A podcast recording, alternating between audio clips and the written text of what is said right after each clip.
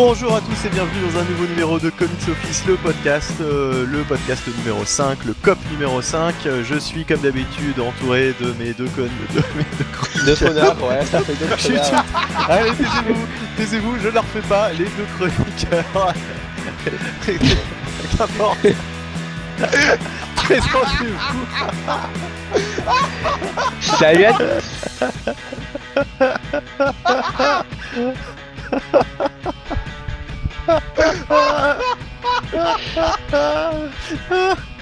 la tristesse du gars, quand même. hein. Putain. Et il va pas s'arrêter, alors là, là c'est fini.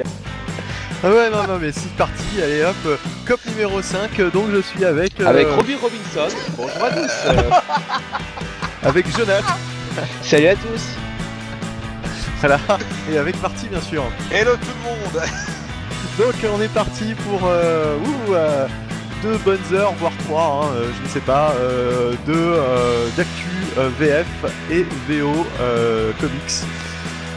Euh, Sachant qu'on n'a jamais fait en dessous de 3 heures pour cette émission, 2 ça m'étonnerait. Et euh, sachant qu'on a malgré tout un programme assez, assez chargé, même si on a fait, euh, si on a enregistré le, le dernier, hein, le précédent, le numéro 4, il n'y a pas si longtemps, euh, puisqu'on l'a enregistré euh, mi-juillet. Nous sommes le 1er août, voilà, euh, au moment où l'on enregistre cette émission, et nous sommes champions du monde, c'est formidable. Euh, On est les champions bon, les champions Voilà. Ah voilà, c'est ça. Ah. On vend des chansons ensemble On vend des portables Bon, alors, on chantera ça à la fin de l'émission, quand on aura fini euh, enfin cette émission qui n'a déjà que trop commencé. Ouais, je pense Que que, trop. l'émission va finir après la Coupe du Monde 2022, hein, à ce rythme-là. Ça va, être, compliqué. Bon, alors donc du coup, euh, entamons comme d'habitude avec euh, la news marquante du mois. Euh, quelle est pour vous, mes amis, la chose qui vous a le plus marqué ce mois-ci? Dans, le petit monde des comics, bien sûr. Ah là là, bah, il s'est passé tellement de choses parce que mine de rien, ce qui justifie aussi qu'on fasse deux émissions aussi proches, c'est qu'il y a eu un petit événement euh, dont vous avez peut-être entendu parler qui s'appelle la San Diego Comic Con. Ouais, mais alors là, euh, franchement, c'est anecdotique. hein. Justement, on Oh. va en parler. Mais... Oui, justement. Oui, bah tu, merci, tu me casses ma blague. Ah là là. Donc, euh, bah écoute, c'est quoi la news marquante du mois? Pour moi, elle est en VF. Elle vient de tomber euh, tout à l'heure. C'est que ça y est, enfin, mesdames et messieurs, le Messi arrive chez Urban Comics. Je vous laisse deviner. Multiversity?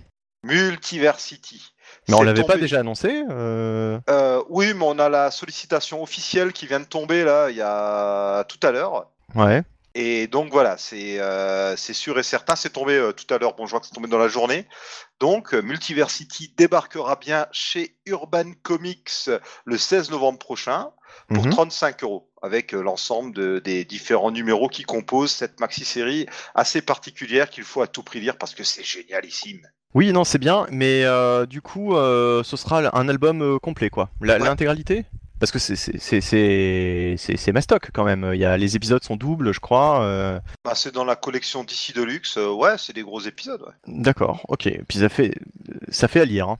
ouais je Ça sais pas si je l'ai dit. Oui, bah, ça fait du monde à lire, oui. Je crois que, je sais pas si je l'ai dit, c'est 480 pages en tout. D'accord. ouais. Oui, parce qu'il y a la terre, hein, la terre, tout, et puis la terre, tout, et tout là-bas. Oui, oui, il y a toutes les terres, elles sont toutes là, Ok. euh, c'est la fête. Puis il y a le terrier, là, c'est le, le, le monde de Captain Carrot. Exactement, ouais, Captain Carrot fait son grand retour. On a une superbe, euh, pas parodie, mais plutôt un pastiche de Watchmen aussi, dans le one-shot Pax Americana, qui a quand même la particularité de normalement pouvoir être lu à partir de n'importe quelle page.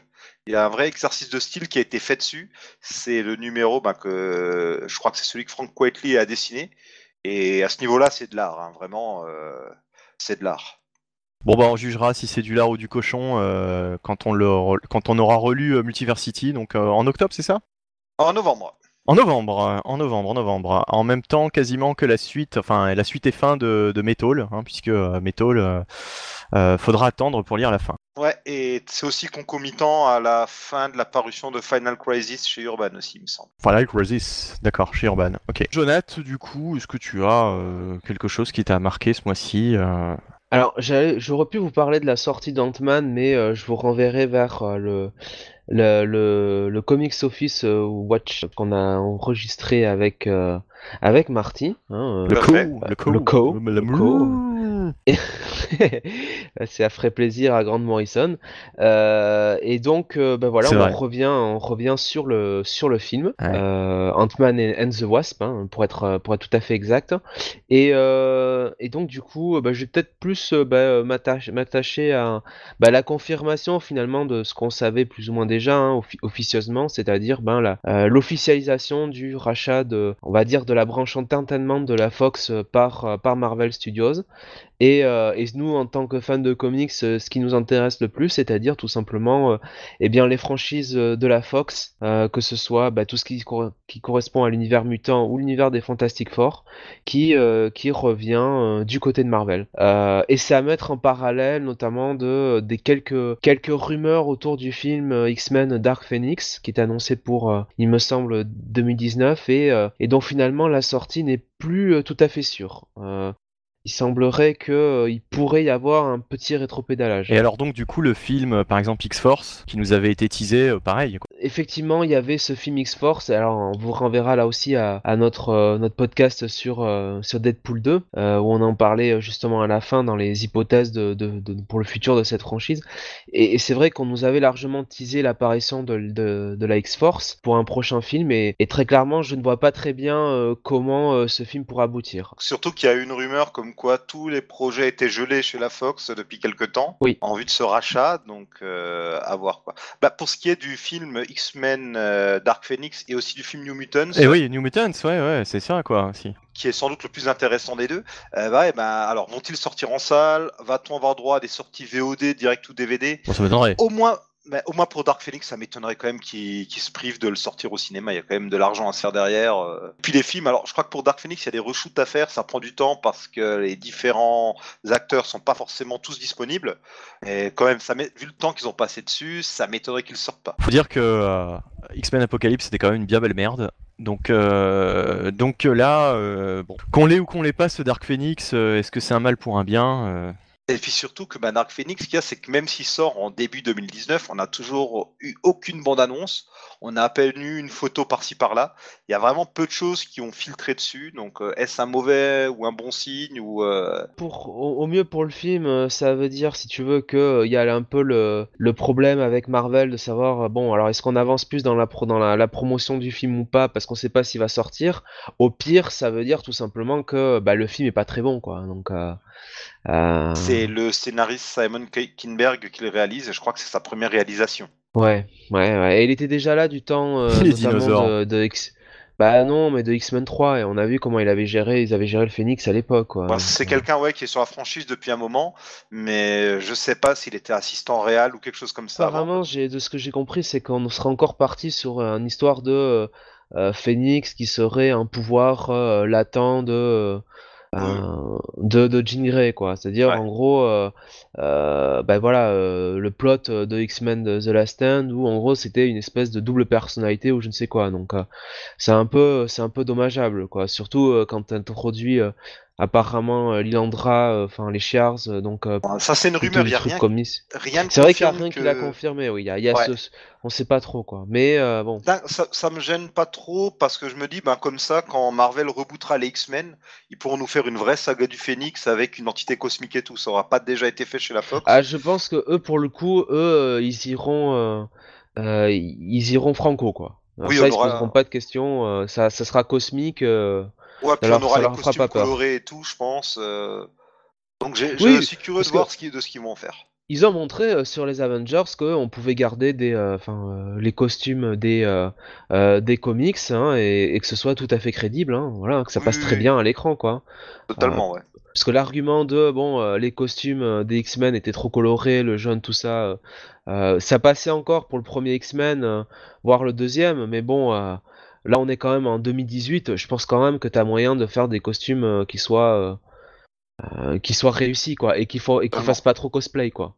Et je dirais même qu'il y a des, des, des, des costumes de cosplay euh, qui sont euh, vachement mieux fichus que ce qu'on peut voir au cinéma, donc. euh, Oui, ouais. tout en respectant la charte graphique donc euh, des comics donc euh, si, si eux peuvent le faire euh, Ouais, totalement. Ok, euh, moi alors franchement ma news marquante du mois, euh, pense qu'avec cette news, on va directement enchaîner sur, sur ce dont je voulais parler ensuite, c'est-à-dire des fameux soft covers Panini que j'ai achetés parce que c'était le, le, premier mois, hein, c'était les premiers numéros précisons donc que tu parles des nouveaux mensuels de Voilà, alors donc euh, les soft covers, c'est euh, ce qui remplace les kiosques. Euh, alors, est-ce que ça se trouve vraiment toujours en kiosque? Perso, dans tous les kiosques où je suis passé, je ne les ai pas vus. Maintenant, ça avait peut-être été déjà vendu ou je ne sais pas. Enfin, je les ai vus en kiosque, mais c'était à la gare de l'Est. Donc, c'est pas forcément les kiosques les plus représentatifs de, des points presse qu'on peut trouver dans les petites villes et villages. Donc, on, on rappelle qu'il faut de toute façon que le point presse soit euh, face de la librairie, un minimum, pour avoir euh, ces, euh, ces soft covers Panini euh, qui remplacent donc les kiosques, qui sont donc à 6,50€ me semble-t-il, ou 6,90€, je ne sais plus. J'ai un doute. Euh, mais euh, en tout cas, euh, donc je me suis pris bah, le, Spider-Man, le X-Men, le Avengers, le Deadpool. les quatre les quatre principaux quoi hein, les quatre principaux alors ça s'appelle Marvel Legacy d'ailleurs Spider-Man Marvel Legacy X-Men etc donc alors bon, on retrouve les, on retrouve les séries euh, déjà entamées euh, dans les précédentes euh, versions des, des, kiosques, hein, puisque de toute façon ils en ont même pas profité, enfin ils ont même pas profité d'un relaunch à proprement parler pour changer leur formule. Là, on est dans la continuité totale de ce qui sortait avant. Donc par exemple sur, sur le premier numéro de, de, Spider-Man, on retrouve la suite de Amazing Spider-Man par Dan Slott on retrouve des, enfin, un épisode de, Spider-Man par Bendis, hein, euh, Miles Morales. On retrouve du spectaculaire Spider-Man, etc., euh, etc. Donc inutile de dire que les séries euh, actuelles dans les kiosques sont pas oufissimes, c'est pas les meilleures séries du monde, mais, mais, et ça c'est quand même très fort, ce nouveau format est quand même bien sympa, surtout pour le prix. Et euh, franchement, j'ai pas trouvé ça désagréable de lire euh, quelques épisodes euh, comme ça. alors, j'ai pas tout lu encore, mais de, de, lire ou de relire quelques épisodes sous ce format à ce prix. Je trouve que c'est abordable. Euh, bonne qualité euh, papier, euh, couverture à rabat, enfin c'est vraiment, c'est vraiment du soft cover super correct. C'est 6,50, hein, j'ai bien vérifié, c'est 6,50. Mhm. Et surtout, et surtout les... dans les 12 premiers numéros, donc j'imagine les, les 12 premiers numéros des séries régulières, hein, pas tout ce qui est numéro extra, etc., qui sont qui sortent tous les deux mois euh, ou autre, quoi. Euh, dans, les, dans les mensuels, en fait, on aura euh, dans les 12 premiers des stickers pour remplir un album. Un album qui est vendu uniquement avec le premier Spider-Man. mais ce qui est cool, c'est que c'est pas des stickers à la con qui représentent les personnages, c'est des couvertures, des couvertures de, de toutes les périodes Marvel, donc des couvertures des années 60, 70, 80, etc. par exemple, il y a l'ère d'Apocalypse, il y a la couverture du euh, Peter Parker Spider-Man 75 euh, avec la fin de la saga du clone, etc. etc. Enfin bref, des, couvertures euh, assez bien choisies, assez emblématiques des différentes époques. Et bah rien que pour ça, ça me donne envie, tu vois, pour le... alors c'est un petit peu un gadget, mais, mais de choper les 12 premiers numéros pour me faire la collection des stickers et remplir cet album, quoi. Euh, voilà, enfin, je, trouve que le, format euh, est assez agréable. Alors, je m'étais mis à Marvel Unlimited depuis un an. Euh, j'avais pu acheter kiosque parce que je trouvais que leur nouvelle offre était vraiment, vraiment pour pour trois quatre épisodes en VF, on, on payait toujours plus cher et on en avait, euh, on en avait toujours moins. Ils étaient à 5 ou 6 suivant les magazines, ils étaient plus à 3-4. Ah, sur la dernière, franchement, sur la dernière, euh, la dernière itération, là, depuis un an, euh, c'était très mince, hein, les magazines. Ah oui, ça avait régressé, ouais. donc, moi, j'avais vraiment arrêté. ce qui m'avait fait arrêter, c'était le premier numéro, je crois, de Avengers qui contenait que 3 titres. donc là, franchement. Quand tu vois, alors autant là, niveau série Avengers, ça s'est bien réduit côté spin-off. Autant il y a 2-3 ans, il y en avait dans tous les sens, ouais, c'est rien ne justifie d'avoir un magazine aussi maigre. c'était pas il y a 2-3 ans, hein, c'était l'an dernier, quoi, le, pour la dernière. Euh, oui, oui, non, mais vu que, vu que depuis 2-3 ans, on avait quand même des spin-offs dans tous les sens, c'est voilà, c'était un peu ironique qu'on ait aussi peu de magazines dans de numéros par dans le magazine. Euh, donc enfin voilà, je trouvais ça vraiment cher pour ce que c'était. Là, c'est le même prix.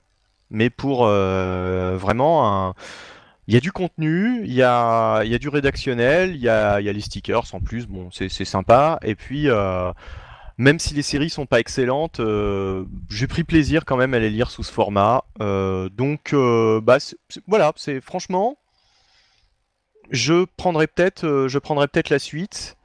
Euh, jusqu'au relaunch, puisqu'en plus, après, euh, je pense qu'après les, les, les, 12, euh, les 12 premiers numéros, enfin, de, ça fait pas 12 numéros, hein, c'est, il y aura 4 pendant, enfin, il y aura encore 4 mois, je crois, sous cette formule. Et puis ensuite, on va attaquer, je pense, le, le relaunch. Le fresh start. Le fresh start, voilà, de, de, de Marvel. et ma foi, il y a aussi des séries qui sont intéressantes. Alors, je sais pas dans quel magazine elles seront publiées. Mais on va en parler d'ailleurs de, quelques-unes de ces nouvelles séries. On vous avait parlé de Sentry la dernière fois. Euh, de Immortal Hulk, euh, voilà, qui sont deux séries euh, très sympas en ce moment. Et il y a d'autres petites choses. bon, à voir si ce sera publié en kiosque ou en ou en enfin pas en kiosque mais en enfin vous m'avez compris quoi. Dans les soft covers ou dans euh, ou en, librairie directement euh, dans des formats euh, cartonnés. Bah, de leur propre aveu Panini avait dit dès le lancement de cette gamme qu'ils ne savaient pas encore ce qu'ils feraient pour le fresh start. Est-ce qu'ils remettraient à zéro les magazines mais ils garderaient le même format? Est-ce qu'ils rechangeront? C'est un peu un galop d'essai aussi c'est quelques numéros c'est quelques premiers numéros je pense D'accord. Mais reste à voir aussi si ça, si ça reste, euh, bah, il y a des chances euh, dans le même circuit de distribution, quoi, de distribuer de la même manière. On discutera euh, dans les prochains mois, hein, comme d'habitude. on va passer du coup, on va rester chez Panini et on va parler de ce qui sort ce mois-ci en août. Ouais, totalement. alors autant le mois de juillet était plutôt calme. Autant pour le mois d'août, euh, ils ont bien chargé la mule, hein, ils préparent bien la rentrée. On a alors tout d'abord une sortie qui va beaucoup te plaire, je pense. C'est dans la, ta gamme préférée, euh, la gamme Marvel Icons évidemment. C'est le second tome de Hulk par euh, Bruce Jones. Bruce Jones et Mike Deodato Jr. Ouais. Donc deuxième et dernier tome de, qui complète donc ce run de euh, Bruce Jones du début des années 2000. Ouais. Alors Benny, je te sais très très fan de ce run. Bah oui, non, très bon run, je trouve, euh, qui sortait un peu Hulk de du cadre habituel du Hulk qui est pas content et qui, qui, qui va se fighter euh, contre d'autres versions de Hulk ou contre l'abomination. Euh, là, c'était beaucoup plus euh, sur le ton du, du tola, du tolar, le ton du polar, le ton horrifique. Euh, voilà, c'était beaucoup plus thriller, beaucoup plus dark j'ai envie de dire, beaucoup plus indé euh, pour du Hulk, euh, qui, est, assez mainstream en règle générale. Là, voilà, c'était plus du Hulk indé. Euh, avec un côté X-Files un peu, vu qu'il était poursuivi par la FBI. C'est ça, avec un côté enquête. Il y avait un côté assez mystérieux, un côté un peu 100 Bullets, on savait pas, il y avait une organisation mystérieuse qui le poursuivait. Enfin, c'est vraiment pas mal, sauf malheureusement la fin, euh, que j'ai trouvé assez faible comparé au reste du run. Mais euh, en même temps, euh, comme d'habitude, Bruce Jones, un beau jour, on a dû lui dire écoute, t'es gentil, mais on a envie de mettre un autre auteur à ta place parce qu'il faut préparer Planet Hulk, World War Hulk et tout ce qui a suivi ensuite.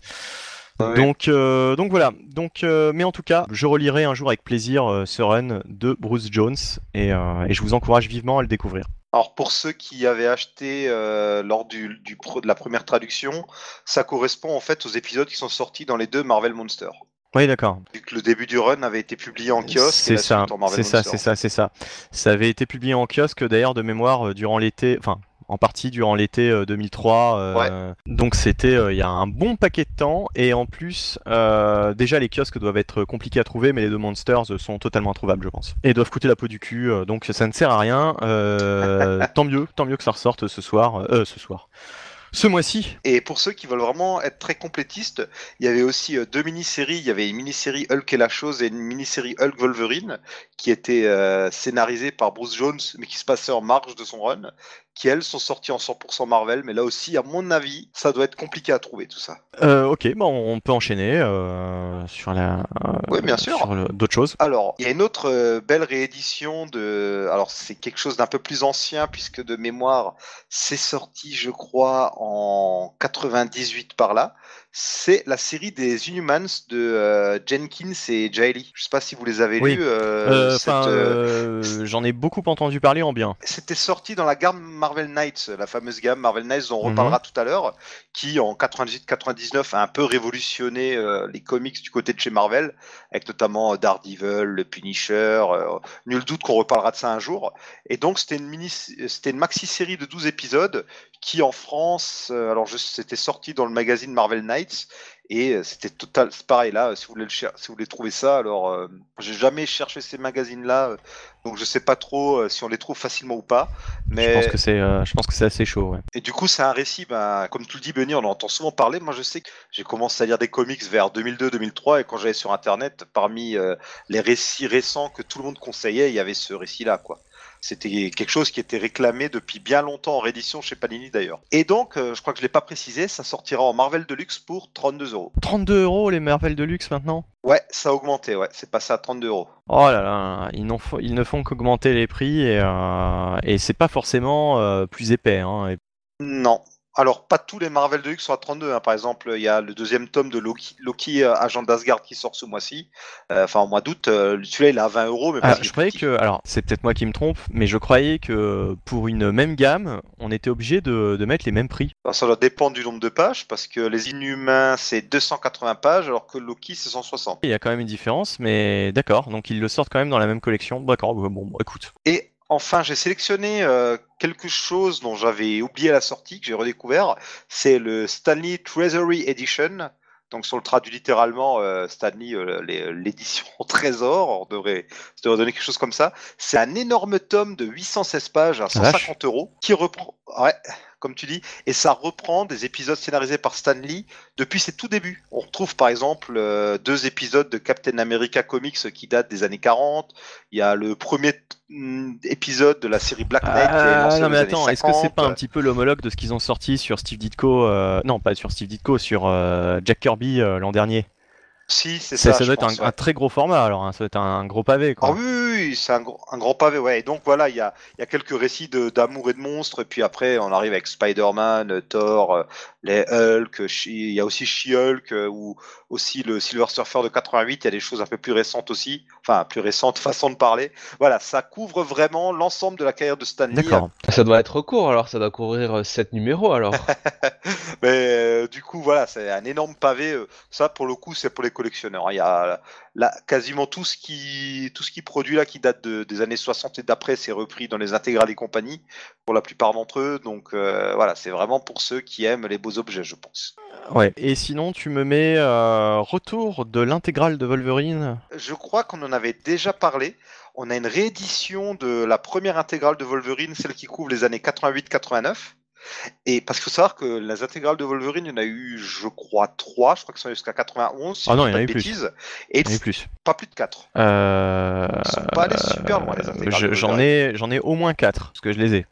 D'accord. Euh, ouais, bah alors euh, peut-être 4, mais toujours est-il que ça faisait plusieurs années qu'ils avaient arrêté les intégrales de Wolverine. Ouais, t'as raison, je vois tome 4, 91. Et euh, donc, le fait qu'il. Ah non, il y en a eu une cinquième, Ouais, il y a eu, ouais. le Ouais, ouais, 92. Bon, ça, ça va, ça va, c'est bon. Hein. Ça s'est arrêté depuis 2013. Euh, non, même pas. Je dis des bêtises. C'est euh, non, c'est même plus vieux que ça. Non, 2013, ouais. Toujours est-il que, ben, depuis, pas de nouvelles de ces intégrales, et donc avec la réédition de la première intégrale, ben, ça signifie sans doute qu'ils vont reprendre la collection. Ben, il serait temps, il serait temps. Euh, Alors le problème c'est que euh, sur les la suite des intégrales de, enfin de l'intégrale de Wolverine, il va y avoir forcément peut-être des épisodes crossover avec les X-Men, etc. Donc c'est peut-être là où ça devient compliqué. Bon, ouais, bah, soit il y aura des doublons, soit les épisodes où, euh, c'est vraiment un chapitre du crossover, ben, il sera absent de l'intégrale et on nous renverra l'intégrale des X-Men, je pense. Oui, oui. Euh, toujours est-il que euh, j'ai cette première intégrale de Wolverine et effectivement, on parlait des prix qui flambaient. la première intégrale de Wolverine jusque-là sur des sites de, vente sur Internet, ça explosait tout. hein. C'était n'importe quoi. C'était euh, plusieurs centaines de- d'euros. euh. Oui, oui, oui. Ah. Alors tiens, euh, je vais confirmer ce qu'on disait. Là, je regarde le sommaire de l'intégrale 5 et il manquait déjà des numéros dedans car c'était des numéros totalement intégrés à des crossovers. Euh, qu'à voir, hein, on en a déjà parlé, je crois, mais il y a l'intégrale de 1993 des X-Men. Je crois que Panini l'a sorti en trois tomes, tellement il y a d'épisodes supplémentaires à cause des crossovers. Bah déjà, à partir de 91, il me semble, il y a déjà deux séries X-Men. et, et, franchement, le, de regrouper tous les crossovers dans une seule intégrale, je pense que c'est euh, la meilleure solution. De toute façon, les X-Men, euh, depuis l'intégrale, je crois, 88 ou 89, sort en deux parties. Oui, oui, oui. Si ce n'est plus, si ce n'est plus. Ouais, parce, en plus, en plus des crossovers, euh, rajouter les one shots, il y a des mini-séries euh, type euh, X-Men Avengers ou Fantastic Four X-Men qui sont nécessaires en fait à suivre la série principale parce qu'il s'y passe des choses qui ont des grosses répercussions, donc c'est obligé que pas arrive. Mais tant mieux. Je dis des bêtises, je crois que c'était même à partir de l'année 86 que ça commençait à être en deux parties. bref, on s'en fiche. C'est pas très grave. Euh, l'important, c'est d'avoir euh, de bonnes choses à lire. Et donc, on a un mois d'août bien rempli. Euh, sinon, on va annoncer enfin ce qu'on voulait annoncer à un moment donné, mais on n'arrivait pas à retrouver l'info. les fameuses Absolute et Omnibus qui vont sortir chez Panini cette année. Et il y a du lourd là. Ah, il y a du lourd. Eh, oui, Ça fait du monde. Oui. Alors déjà, il faut savoir qu'actuellement, il y a trois Absolutes et deux omnibus qui ont été annoncés et qu'il reste un absolute et un omnibus mystère quoi. Donc, euh, ben, tiens, Jonathan, tu veux peut-être les lire? Euh, les noms. Oh, le premier Absolute devrait te faire plaisir pourtant. Ah, bah oui, Secret Empire. Mais non, euh, pas tellement, encore une fois. Hein. La première partie, oui. Euh, la seconde partie, quand on revient vraiment sur du crossover Marvel, j'ai envie de dire post-2010, enfin de l'event plutôt Marvel, post-2010, j'ai presque envie de dire même post-2011, avec Fear Itself. là, effectivement, ça me déçoit un peu et je trouve, comme toujours, la fin tellement décevante. Euh, euh, ça gâche euh, toute cette montée en puissance légendaire hein, depuis le, le Captain America Steve Rogers numéro 1 de ce cher Moi j'ai apprécié la fin, je la trouvais bien amenée quand même par Nick Spencer qui de toute façon on, sans doute ne pouvait pas faire ce qu'il voulait. Mais enfin moi dans l'ensemble, j'ai été très content de cet event et je pense me prendre l'Absolute Secret Empire puisque c'est un event que je n'ai pas pris en VF j'ai pris aucun kiosque, donc euh, donc voilà, autant l'avoir dans une belle édition.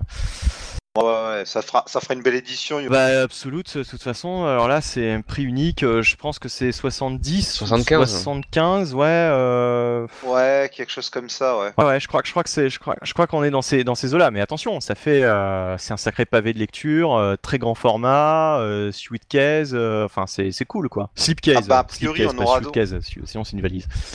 Euh, on aura donc les 11 épisodes de Secret Empire, il y aura l'histoire du FCBD, le Captain America 25 qui clôture euh, l'event. Bah tiens, comme, comme le premier Civil War d'ailleurs, c'était le Captain America 25 de l'époque aussi. Il y aura aussi 4 one-shot encore. Donc vraiment, vous aurez euh, le principal de cet event qui est vraiment bon. J'ai adoré aussi. Euh, Qu'est-ce que vient foutre euh, Captain America 25 Ah, le, le, de Nick Spencer Oui, de Nick Spencer, ouais. Oui, oui, parce que là, je comprenais plus rien. Oui, parce que Captain America, je crois que c'est Captain America Steve Rogers, c'était tie à, à, Secret Empire. Fait, les, deux étaient euh, tie et donc je crois que les deux se sont arrêtés au 24 et sont fondus en un seul Captain America sans préfixe devant numéro 25. Sinon, on a Star Wars. Alors, Star Star Wars, la série de Jason Aaron, mais combien de numéros? Parce que euh, elle continue encore cette série. Ouais, ouais, ouais, bah je sais pas, c'est le tome 1, j'ai pas le détail sous les yeux, on verra le moment venu, hein, de toute façon, mais voilà. Sachez que... Les 25 premiers peut-être Sans doute, ouais. On aura, donc voilà, on aura un premier, et c'est tome 1, donc il y aura une suite, donc oui, il peut pas y avoir tout dedans. Et surtout, on a un autre absolute, euh, alors on avait déjà entendu parler depuis quelques temps, il me semble, c'est euh, un absolute consacré à la saga du Phénix de, ben, donc de Chris Claremont et John Byrne et Dave Cockrum également. Du coup, on aura les, épisodes qui étaient liés au Phoenix sortis euh, fin des années 70 qui seront regroupés dans ce tome. On nous promet également pas mal de bonus. Donc ça, si vous avez déjà les intégrales, peut-être que ça vous intéressera pas trop. Par contre, l'intérêt, c'est que ce sera donc un format agrandi. Du coup, vraiment, euh, si vous êtes fan de ces artistes-là, euh, ça peut quand même valoir. Ouais, ouais, c'est pas mal, mais alors par contre, le problème, c'est toujours le même, c'est que s'ils reprennent, et à mon avis, ils vont reprendre les anciennes traductions, les anciennes traductions des ah, intégrales X-Men n'étaient pas top. Hein. Voilà. Ouais, je suis d'accord. Euh, donc, moi, je suis plus intéressé par les deux premiers absolutes que, que par celui-là. Mais enfin bon, après, vous faites ce que vous voulez. en tout cas, quand même trois, trois, trois jolis objets. Et on continue avec les omnibus. Donc là, en plus, on va encore dépenser de la thune. euh, à 65 euros l'omnibus, je crois. Ouais, avec euh, bah, le, le complexe du Messie. Ouais. Ça, c'est bien. Ça, c'est bien de l'avoir en omnibus quand même. Parce que- Peut-être que Messie à voir est un peu en dessous, mais euh, euh, entre Second Coming et Messie à complexe, enfin là on a quand même euh, le dernier, je dirais, euh, euh, grosse la dernière grosse période des X-Men, quoi, vraiment où ils sont euh, euh, en avant euh, dans euh, l'univers Marvel et surtout euh, qui proposent des histoires euh, bien écrites, quoi, je dirais. euh. Ouais, avec des auteurs qui étaient euh, un minimum inspirés. ouais. C'était, euh, je dirais, les, les seules euh, histoires, les seuls numéros euh, que j'ai vraiment appréciés euh, de ces euh, de ces dernières années dans les, euh, enfin dans ces, enfin je sais pas les, les dix dernières années euh, dans les numéros principaux quoi, enfin dans les séries Bah, principales. quoi. franchement, de- Uncanny, euh, depuis House of, House of Men, euh, House of- Men. n'importe Ah, ça, ça traduit House of fantasmes, Jonathan.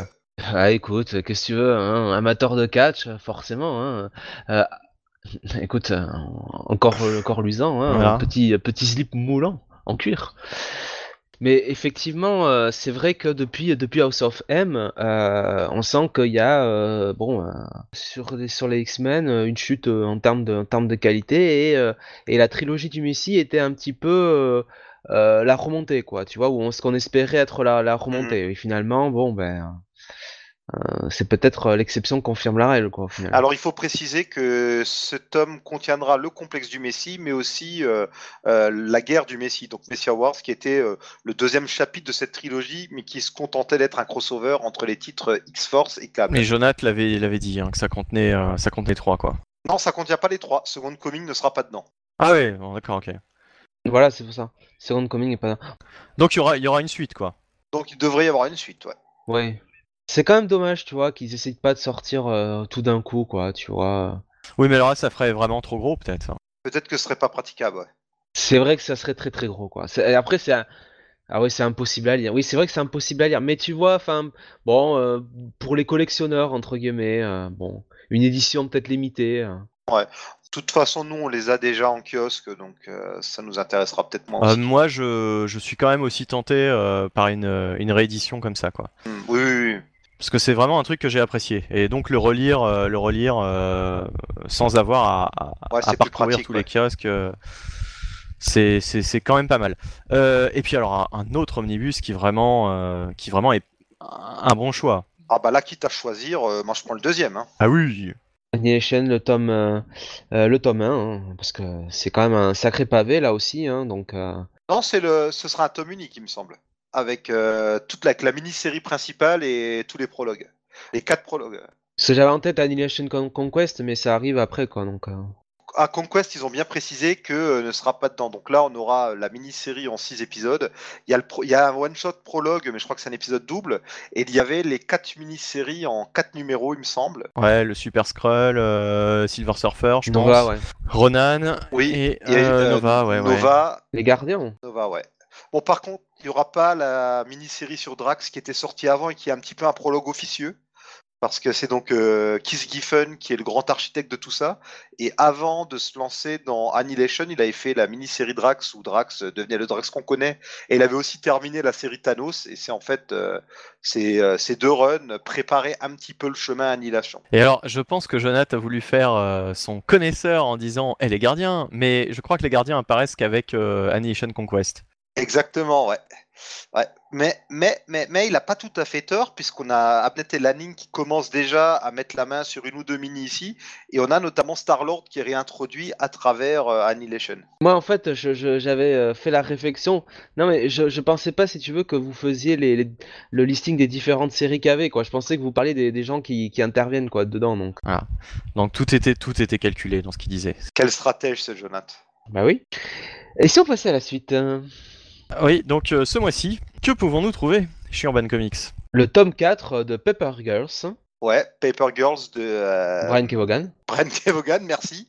Euh, mon auteur préféré, j'arrive pas à retrouver son nom. Donc euh, Paper Girls, on va, on va pas vous faire le détail, mais euh, bah, si vous avez aimé les trois premiers, foncez-y. Si vous les avez pas lus, lisez-les. Moi, je, moi, je trouve ça génial. Si vous avez joué à Paperboy euh, sur, euh, sur NES, euh, eh ben voilà, c'est ça, mais avec des filles. Ah peut-être, je sais pas, je connais pas. Mais bon, Euh, toujours est-il que on a pas mal de suites. Le deuxième tome de Final Évidemment, ce n'est pas ça. Non, tout à fait. On a la- le tome 2 de Final Crisis. Donc, c'est la suite des mini-séries euh, Les 7 soldats de. J'allais dire les 7 soldats de la galaxie. Rien à voir. Les 7 soldats de la victoire. Toujours par Grant Morrison.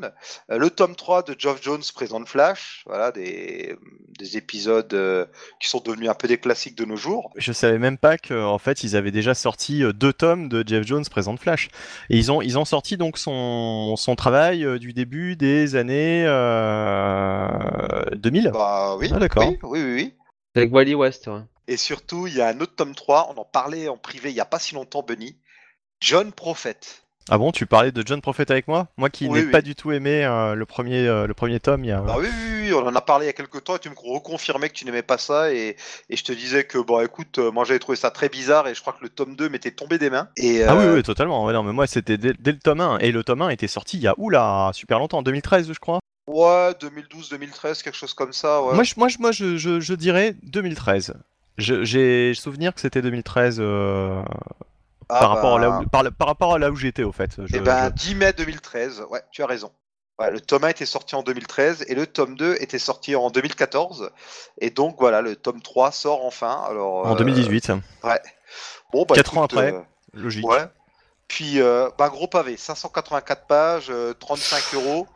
Oui, parce que, parce que le premier tome, en plus, c'était alors, c'était pas du tout ce format-là. Le Ah, premier non, tome, non. c'était un truc tout, tout, tout petit, quoi, tout rikiki. euh, C'était. Euh... Les deux premiers tomes étaient à 15,50 chacun, c'était du 160 pages. ouais, ouais. Là, c'est allez, euh, on fi- on- je sais pas, il y a les trois personnes qui devaient aimer cette série ont dû écrire pour que qu'ils la sortent enfin et euh, ils se sont dit alors on leur fait un gros tome. Non, je suis mauvaise langue parce que c'était assez intéressant. Le tome 1, je l'avais trouvé intéressant. Graphiquement, c'était très beau. J'avais- En fait, j'avais adhéré à l'univers graphique et euh, le délire qu'on me proposait, j'avais un peu de mal à rentrer dedans, mais j'y trouvais un intérêt au tome 1 et par contre le tome 2, c'était fini quoi. Moi, j'ai rien compris au tome 1 déjà. Donc, euh, je me rappelle que c'était. euh, Je, je comprenais pas ce que je lisais, quoi. Je... Ouais, il y a un peu de ça. Alors, faut quand même dire qu'à la base, c'est quand même une réinvention d'un personnage de Rob Liefeld. Et je pense que la version Rob Liefeld est, Et plus simple à comprendre. Mais non, mais c'est assez marrant parce que euh, finalement, c'est pas sa première création qui est reprise par quelqu'un et qui Ah en oui, fait oui. quelque chose d'extrêmement euh, euh, intellectualisé, on va dire, Oui. Euh, comme euh, comme Suprême, quoi, par exemple. Avec Alan Moore, ouais, ou même Glory, qui avait été repris il y a quelques années aussi. Exactement. Qui était aussi un peu what the fuck, hein, Glory. Ouais, mais pas à ce point-là non plus. Euh, non. Euh, et on a euh, le fameux, enfin le fameux, le Batman Europa qui personnellement euh, m'avait euh, m'avait pas plu. Enfin, franchement, je- j'avais été C'était très déçu de ce C'était truc. pas terrible. hein. Ouais, oui, voilà, on va être honnête. Euh, ouais, c'était vraiment pas top. Ouais, c'est le truc qui a été teasé pendant des années, qui a été euh, pas mal repoussé et qui finalement bah, a fini par sortir et on l'a enfin en France. Alors on l'aura en, en librairie, euh, pardon, en, justement en kiosque. Ah bon le, En plus, ouais, c'est le récit complet Batman 8. d'accord. donc, euh, avec une magnifique euh, couverture de euh, Libermero. Par contre, c'est illustré par euh, Giuseppe Cam- Camuncoli, euh, Gérald Parel, Diego Lator et surtout Jim Lee, mais qui du coup ne réalise pas tous les intérieurs. Et c'est écrit par Matteo Casali et surtout Brian Azzarello. Et on a donc euh, Batman et le Joker qui vont devoir former un duo malgré eux et qui vont parcourir l'Europe. Je crois qu'il y a une histoire de virus ou un truc comme ça, non? Si je dis pas de bêtises. Pff. Ça, tu vois, ça m'a tellement peu marqué que je ne sais plus exactement. Mais euh, oui, oui, c'est pas très inspiré. euh, et puis finalement, c'est pas, c'est même pas super beau, quoi. Pour, Ouais. un, pour un truc euh, dessiné par, par Jim Lee. Oui, bah Jim Lee fait pas grand chose dedans aussi, il me semble, non? Peut-être des bêtises, hein, corrigez-moi si je me trompe. Oui, bah oui, parce que t'es pas expert comics, hein, t'es expert en tondeuse à gazon avant tout. non, c'est surtout que je l'ai pas lu celui-là, donc euh, je vais pas dire trop de bêtises. Ah, Est-ce qu'il vaut mieux une tondeuse électrique euh, ou pas électrique? Euh, ça dépend. Est-ce que tu as une longue prise? Je peux mettre une rallonge. Enfin, un long fil pour la prise, voilà, t'as- il faut une longue rallonge.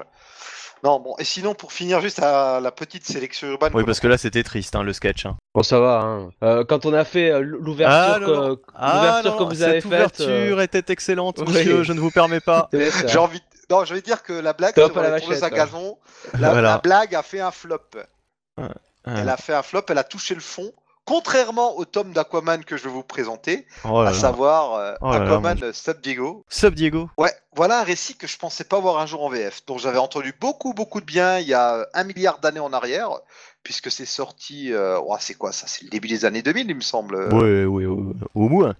Au je moins, ne sais pas, je sais pas ce que c'est. si c'est pas la fin, euh, si c'est pas la fin des années 90. Euh, c'est donc un arc de d'Aquaman. Alors euh, c'est marqué tome 1, donc il y en aura au moins deux, où en fait c'est une partie de la ville de San Diego qui se retrouve euh, immergée et les habitants obtiennent la capacité de respirer sous l'eau et Aquaman devient leur chef, il me semble.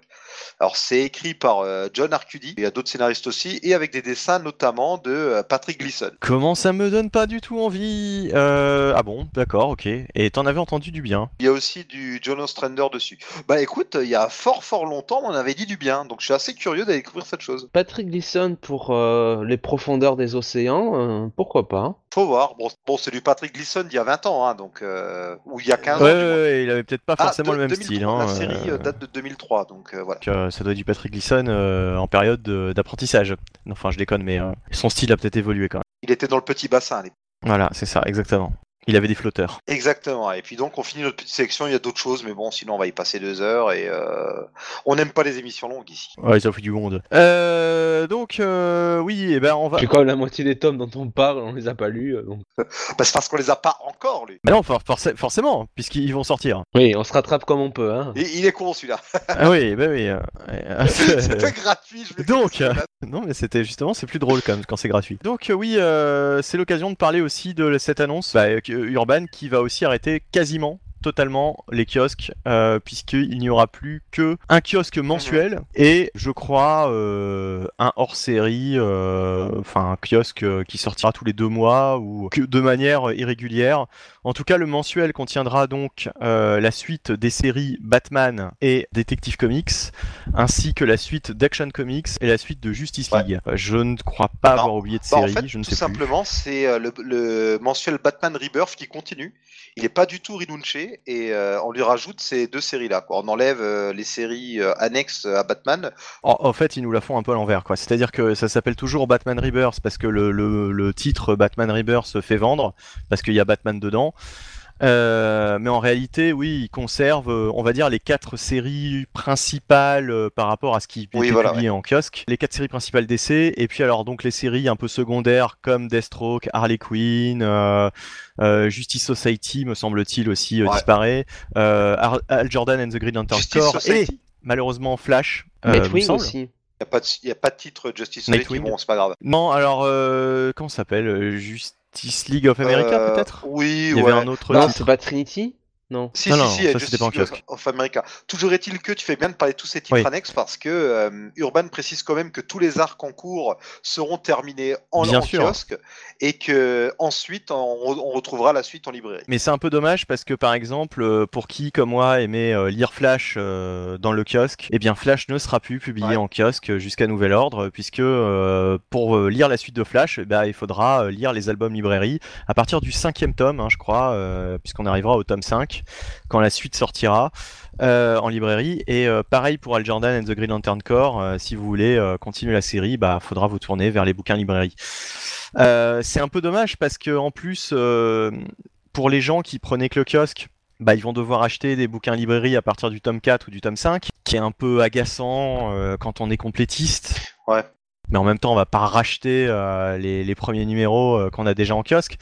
Bref, hein, voilà, c'est un petit peu façon, dommage. tu sais, chez Urban, les numéros des, des, des livres sont tout petits en bas, ça se voit pas dans ta bibliothèque que t'as pas le numéro 1, c'est pas grave. Non, mais enfin bon, enfin voilà. Non, mais c'est juste Oui, euh, oui, comme oui, ça par sûr. principe. Euh, après, euh, après, faut dire qu'ils ont été un petit peu poussés à le faire euh, parce que bah, le, le, le- le circuit de la presse va voilà. mal. Hein, c'est difficile. Euh, et puis surtout, bah, leur nouvelle offre euh, kiosque euh, devait finalement, au bout d'un an, leur coûter pas mal. Parce qu'il faut dire que, que voilà, quoi, pour, pour pas cher, hein, on avait pour 6,90, on avait 8 numéros VO à l'intérieur d'un kiosque urbain. Et le, le Ce prix ne changera pas Ce d'ailleurs. qui est. euh, euh, le prix ne change pas, mais regarde, on Oui, a oui. moins de séries du coup. Alors, est-ce qu'on aura, est-ce qu'on aura Oui, 8, alors euh, justement, ouais, le... ouais. parce que justement j'ai le Ouais. j'ai le détail sous les yeux. Oui, Le on aura toujours 8 épisodes. En fait, les quatre séries sont des séries bimestrielles. euh, bimensuelles même pardon. Par contre, euh, au bout d'un moment, Action Comics et Justice League vont arrêter d'être bimensuels, donc bah, à voir ce qui va se passer. Est-ce que le magazine va perdre des pages Est-ce qu'ils vont mettre deux autres séries à la place On verra. Et juste, Benny, pour dire ce que, par rapport à ce que tu disais avant, euh, c'est pas un, mais deux bimestriels qui seront publiés à côté. Euh, le récit complet Batman et le récit complet Justice League continuent encore. On, on sait d'ailleurs ce qu'il y aura dedans. Hein, dans le, alors, on retrouvera Titan dans, Just- dans le euh, et Justice League of America dans le récit complet de Justice League King Titan dans le Batman et le récit complet Batman 10 qui paraîtra en décembre contiendra un numéro spécial Noël. Ouais, trop bien. Euh, ouais, ouais, Généralement, c'est le genre de numéro euh, qui, qui est pas super passionnant. Mais bon, bref, c'est pas grave. Euh, oui, donc euh, bah, c'est plutôt cool euh, pour ceux qui, comme moi, aiment bien aussi les récits complets. C'est vrai qu'en kiosque, on avait la possibilité de lire des, des, des, des séries complètes pour pas très cher. Ils avaient entamé effectivement Titans, Teen Titans, etc. Donc c'est cool d'avoir la suite.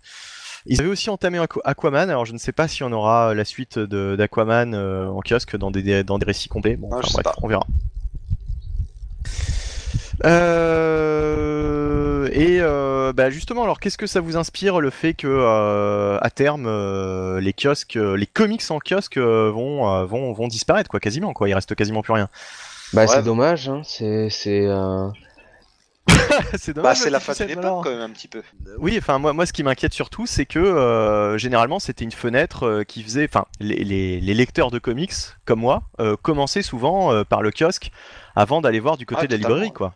Et donc du coup, que ça va pas être, un... est-ce que ça va pas être un frein vraiment à la popularité des, des comics euh, en VF dans la mesure où euh, il n'y a plus cette fenêtre euh, du kiosque Euh, J'ai pour envie de te débuter dire quoi. non parce que je compare à quand j'ai commencé les comics il y a une quinzaine d'années. Laisse tomber trouver des comics dans les librairies, même dans les hypermarchés et tout, le rayon BD, il y avait très très très très peu de comics, voire pas du tout. Dans les librairies spécialisées, enfin les librairies générales, il n'y avait pas toujours beaucoup beaucoup de comics, alors que maintenant il y en a vraiment partout quoi. Donc de ce côté-là, on est quand même mieux servi qu'avant, je trouve. Ah oui, mais ça n'empêche pas. C'est-à-dire que le kiosque te permettait pour pas cher de tester, euh, j'ai envie de dire, la marchandise et de savoir si ça t'intéressait suffisamment pour ensuite Ouais, acheter mais de la maintenant, il y, a- les films Là, et les dessins euh, animés quand même qui amènent une nouvelle popularité mais, aux euh, super-héros, tu vois. Alors, euh, on sait, on sait, on sait que ça c'est, euh, c'est, pas forcément vrai C'est pas forcément vrai pour les adultes, mais pour les enfants quand même, je pense. Mais après, euh, pour, pour le problème, c'est que moi je pense que le nouveau public aujourd'hui, il est.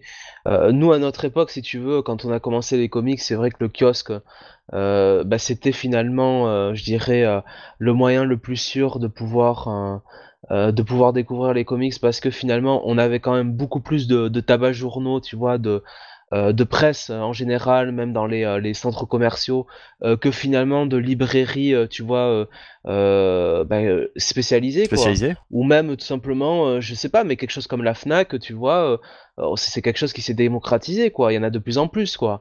Donc, euh, ou des Cultura, Oui. enfin, tu vois, des choses comme ça. Donc, euh, euh, c'est Ouais. sûr que, bon, euh, vu notre fenêtre, euh, forcément, c'est euh, c'est problématique parce que euh, on a l'impression que, bon, bah, euh, ça fait moins de euh, moins de, de possibilités de, de, de, de visibilité plutôt pour, euh, pour les comics mais je pense que vi- vis-à-vis du nouveau public qui est habitué, si tu veux, euh, ne serait-ce que d'aller vers le manga, des choses comme ça, ils vont même pas voir la différence, quoi, en fait.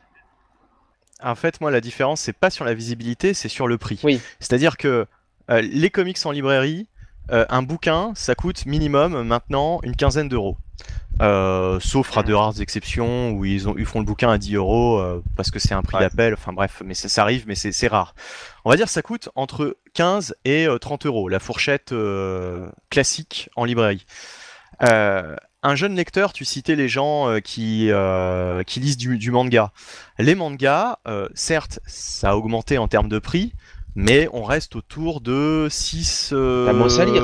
pff, 6,90. Euh, oui, mais d'accord, mais euh, t'as as moins à lire, mais, euh, mais néanmoins, euh, pour le, pour le, le, le portefeuille, c'est quand même plus raisonnable de se tourner vers le, le manga que, euh, que vers des comics, quoi.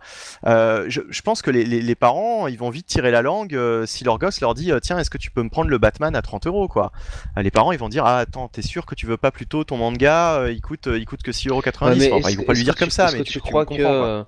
Euh, est-ce que tu crois qu'il y a beaucoup de gosses qui lisent des euh, qui, qui, qui lisent de la presse, quoi, tu vois, qui lisent du, du urbain, des choses comme ça? Honnêtement, Ah bah Écoute, je sais pas, mais euh, est-ce que est-ce que les gosses fais- faisaient comme nous quand on était nous, on petits, n'avait pas le qui choix, lisions quoi. de On la avait presse? ça, quoi. Ouais, ouais, bah, je, je, je, je ne sais pas. on Alors, n'avait pas la réponse. on- Voilà, sûr moi, moi j'aurais vu les choses différemment si j'avais eu la. Euh, tu vois, si j'avais eu de, l'urban, si j'avais eu du panini en, librairie comme on l'a maintenant, quoi, tu vois. Tu sais, quand j'allais euh, dans les Fnac euh, ou dans le Furet du Nord, par exemple, pour, pour ceux qui habitaient dans le Nord, bah, il y avait quand même un rayon un rayon comics librairie avec des classiques genre Batman, Killing Joke et compagnie.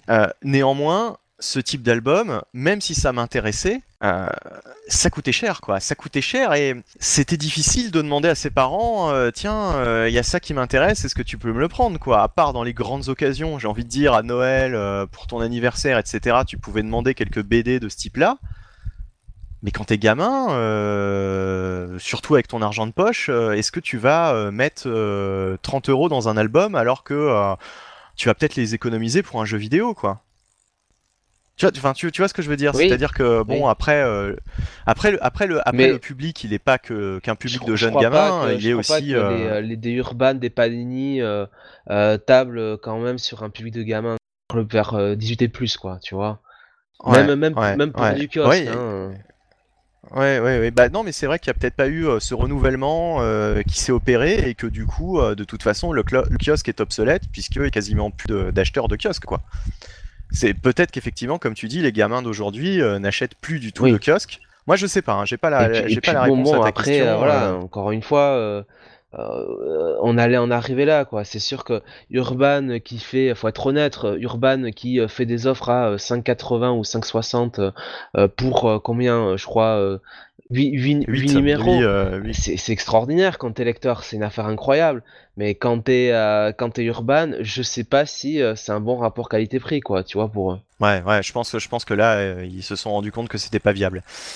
Euh, puisque bah grosso modo ça aura duré un peu plus d'un que, an euh, cette offre je veux mais, dire, euh, quand, t'as, euh, quand tu suis la, t'as- par exemple ton Batman euh, en kiosque, est-ce que t'as, est-ce que t'as, est-ce que, est-ce que, est-ce que t'as forcément envie, si tu veux, d'a- d'après aller acheter les tomes en librairie, en librairie, quoi, tu vois? En ouais. Non, mais tu vois, t'as, t'as pas envie de. ça c'est des tomes bien défoncés quand même. C'est le Furet du Nord. C'est les tomes avec beaucoup de fautes d'orthographe dedans aussi. C'est un tome euh, traduit par Geneviève Coulon.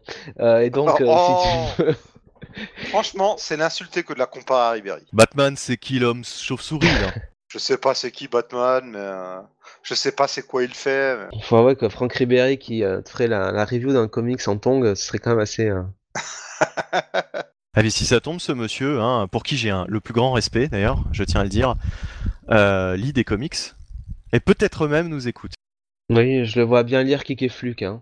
Eh ben, qu'il se manifeste. Franck Ribéry, si vous nous écoutez, je vous en prie, écrivez-nous. Et je suis sûr qu'on va avoir une tonne de, de faux messages euh, de Franck Ribéry, euh, de, de, de 36 000 Franck Ribéry Bah, au mieux, différents. parce que sinon, on pourra, enfin, au moins, vu que notre, enfin, au moins les gens ne savent pas où on est, donc c'est très bien, parce qu'on pourrait avoir, tu sais, des, des petits plaisantins qui s'amuseraient à, à nous balancer, tu vois, des, euh, des qu'on appelle ça des, Du bah, petit des briques, plaisantin, euh, oh là là. des briques Des- dans, dans nos fenêtres, euh, façon Kick and Fluke. Hein. Des petits canailloux. Pensez à faire les fautes quand même, hein, si vous écrivez comme Franck Ribéry. Bah, c'est plus facile d'écrire comme Franck Ribéry que comme Bernard Pivot, ça. euh. Ah, quoique c'est compliqué, il y a des tournures de phrases assez biscornues chez Franck Ribéry.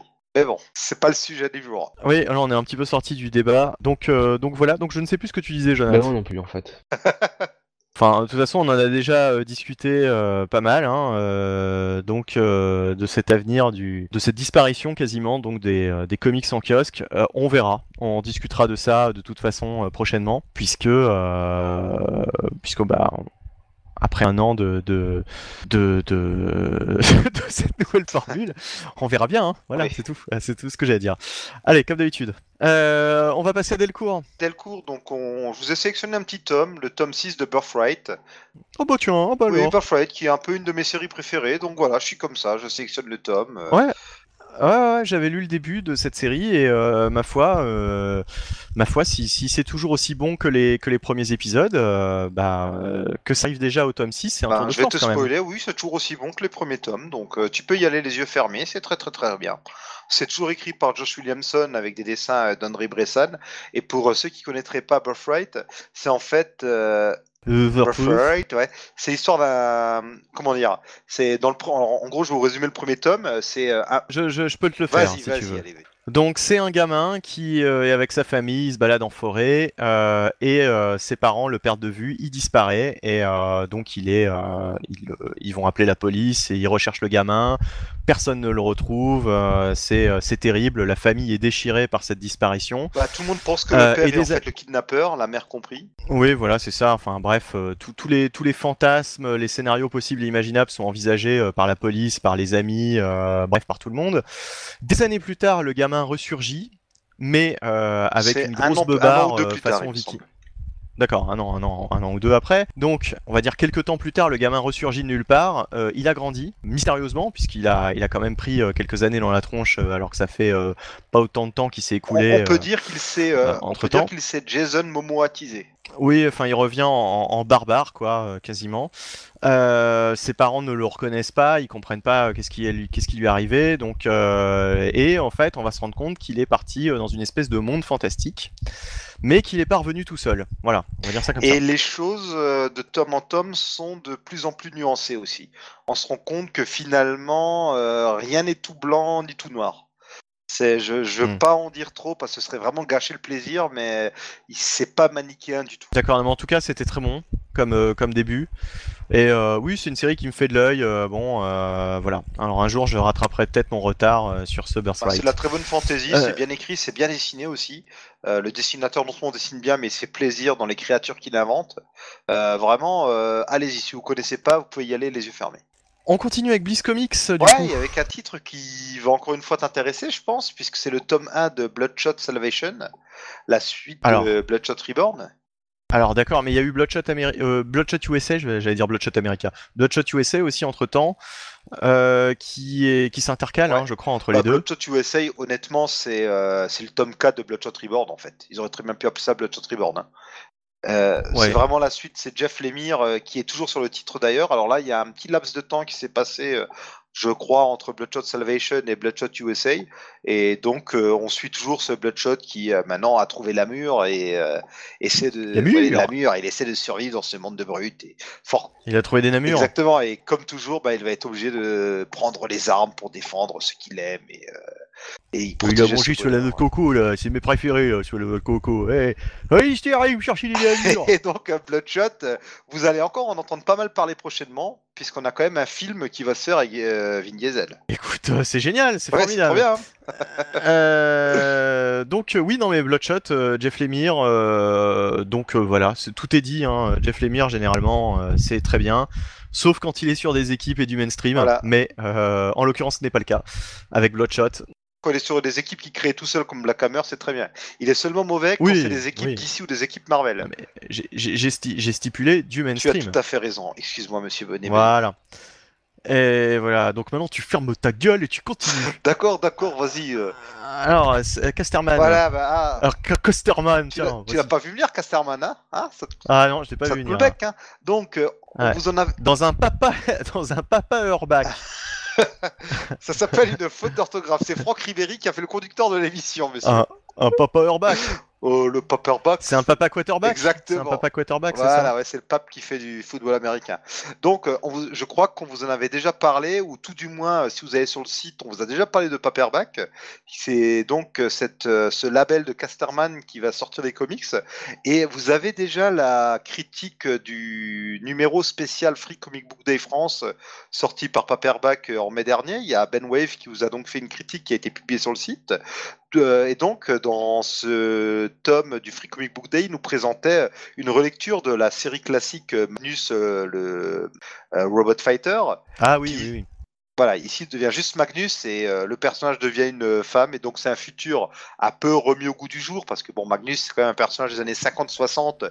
euh, la vision du futur a un petit peu évolué depuis et Mais- clairement Mais c'est Magnus voilà, et donc euh, moi j'avais beaucoup aimé aussi euh, le tome du Free Comic Book Day. Et j'irai euh, très très certainement jeter un œil à ce numéro donc écrit par Kyle Higgins avec des dessins de Rohr Fornes pour le prix de 16 euros qui sortira euh, le 29 août. Et puis tant qu'on y est, on signale aussi que ce mois-ci, pour 14 euros à la même date, sortira Apocalyptic Girl, un titre euh, écrit et dessiné par euh, Andrew McLean qui parle de Arya, une euh, jeune fille qui est euh, qui se retrouve euh, sur une terre qui a très mal tourné puisqu'elle est seule au milieu de débris de robots géants et euh, seule avec son chat et donc on suit ses pérégrinations dans un futur un petit peu apocalyptique et qui a l'air aussi un petit peu barré. Une terre qui a très mal tourné autour du soleil, bien sûr. Voilà, voilà.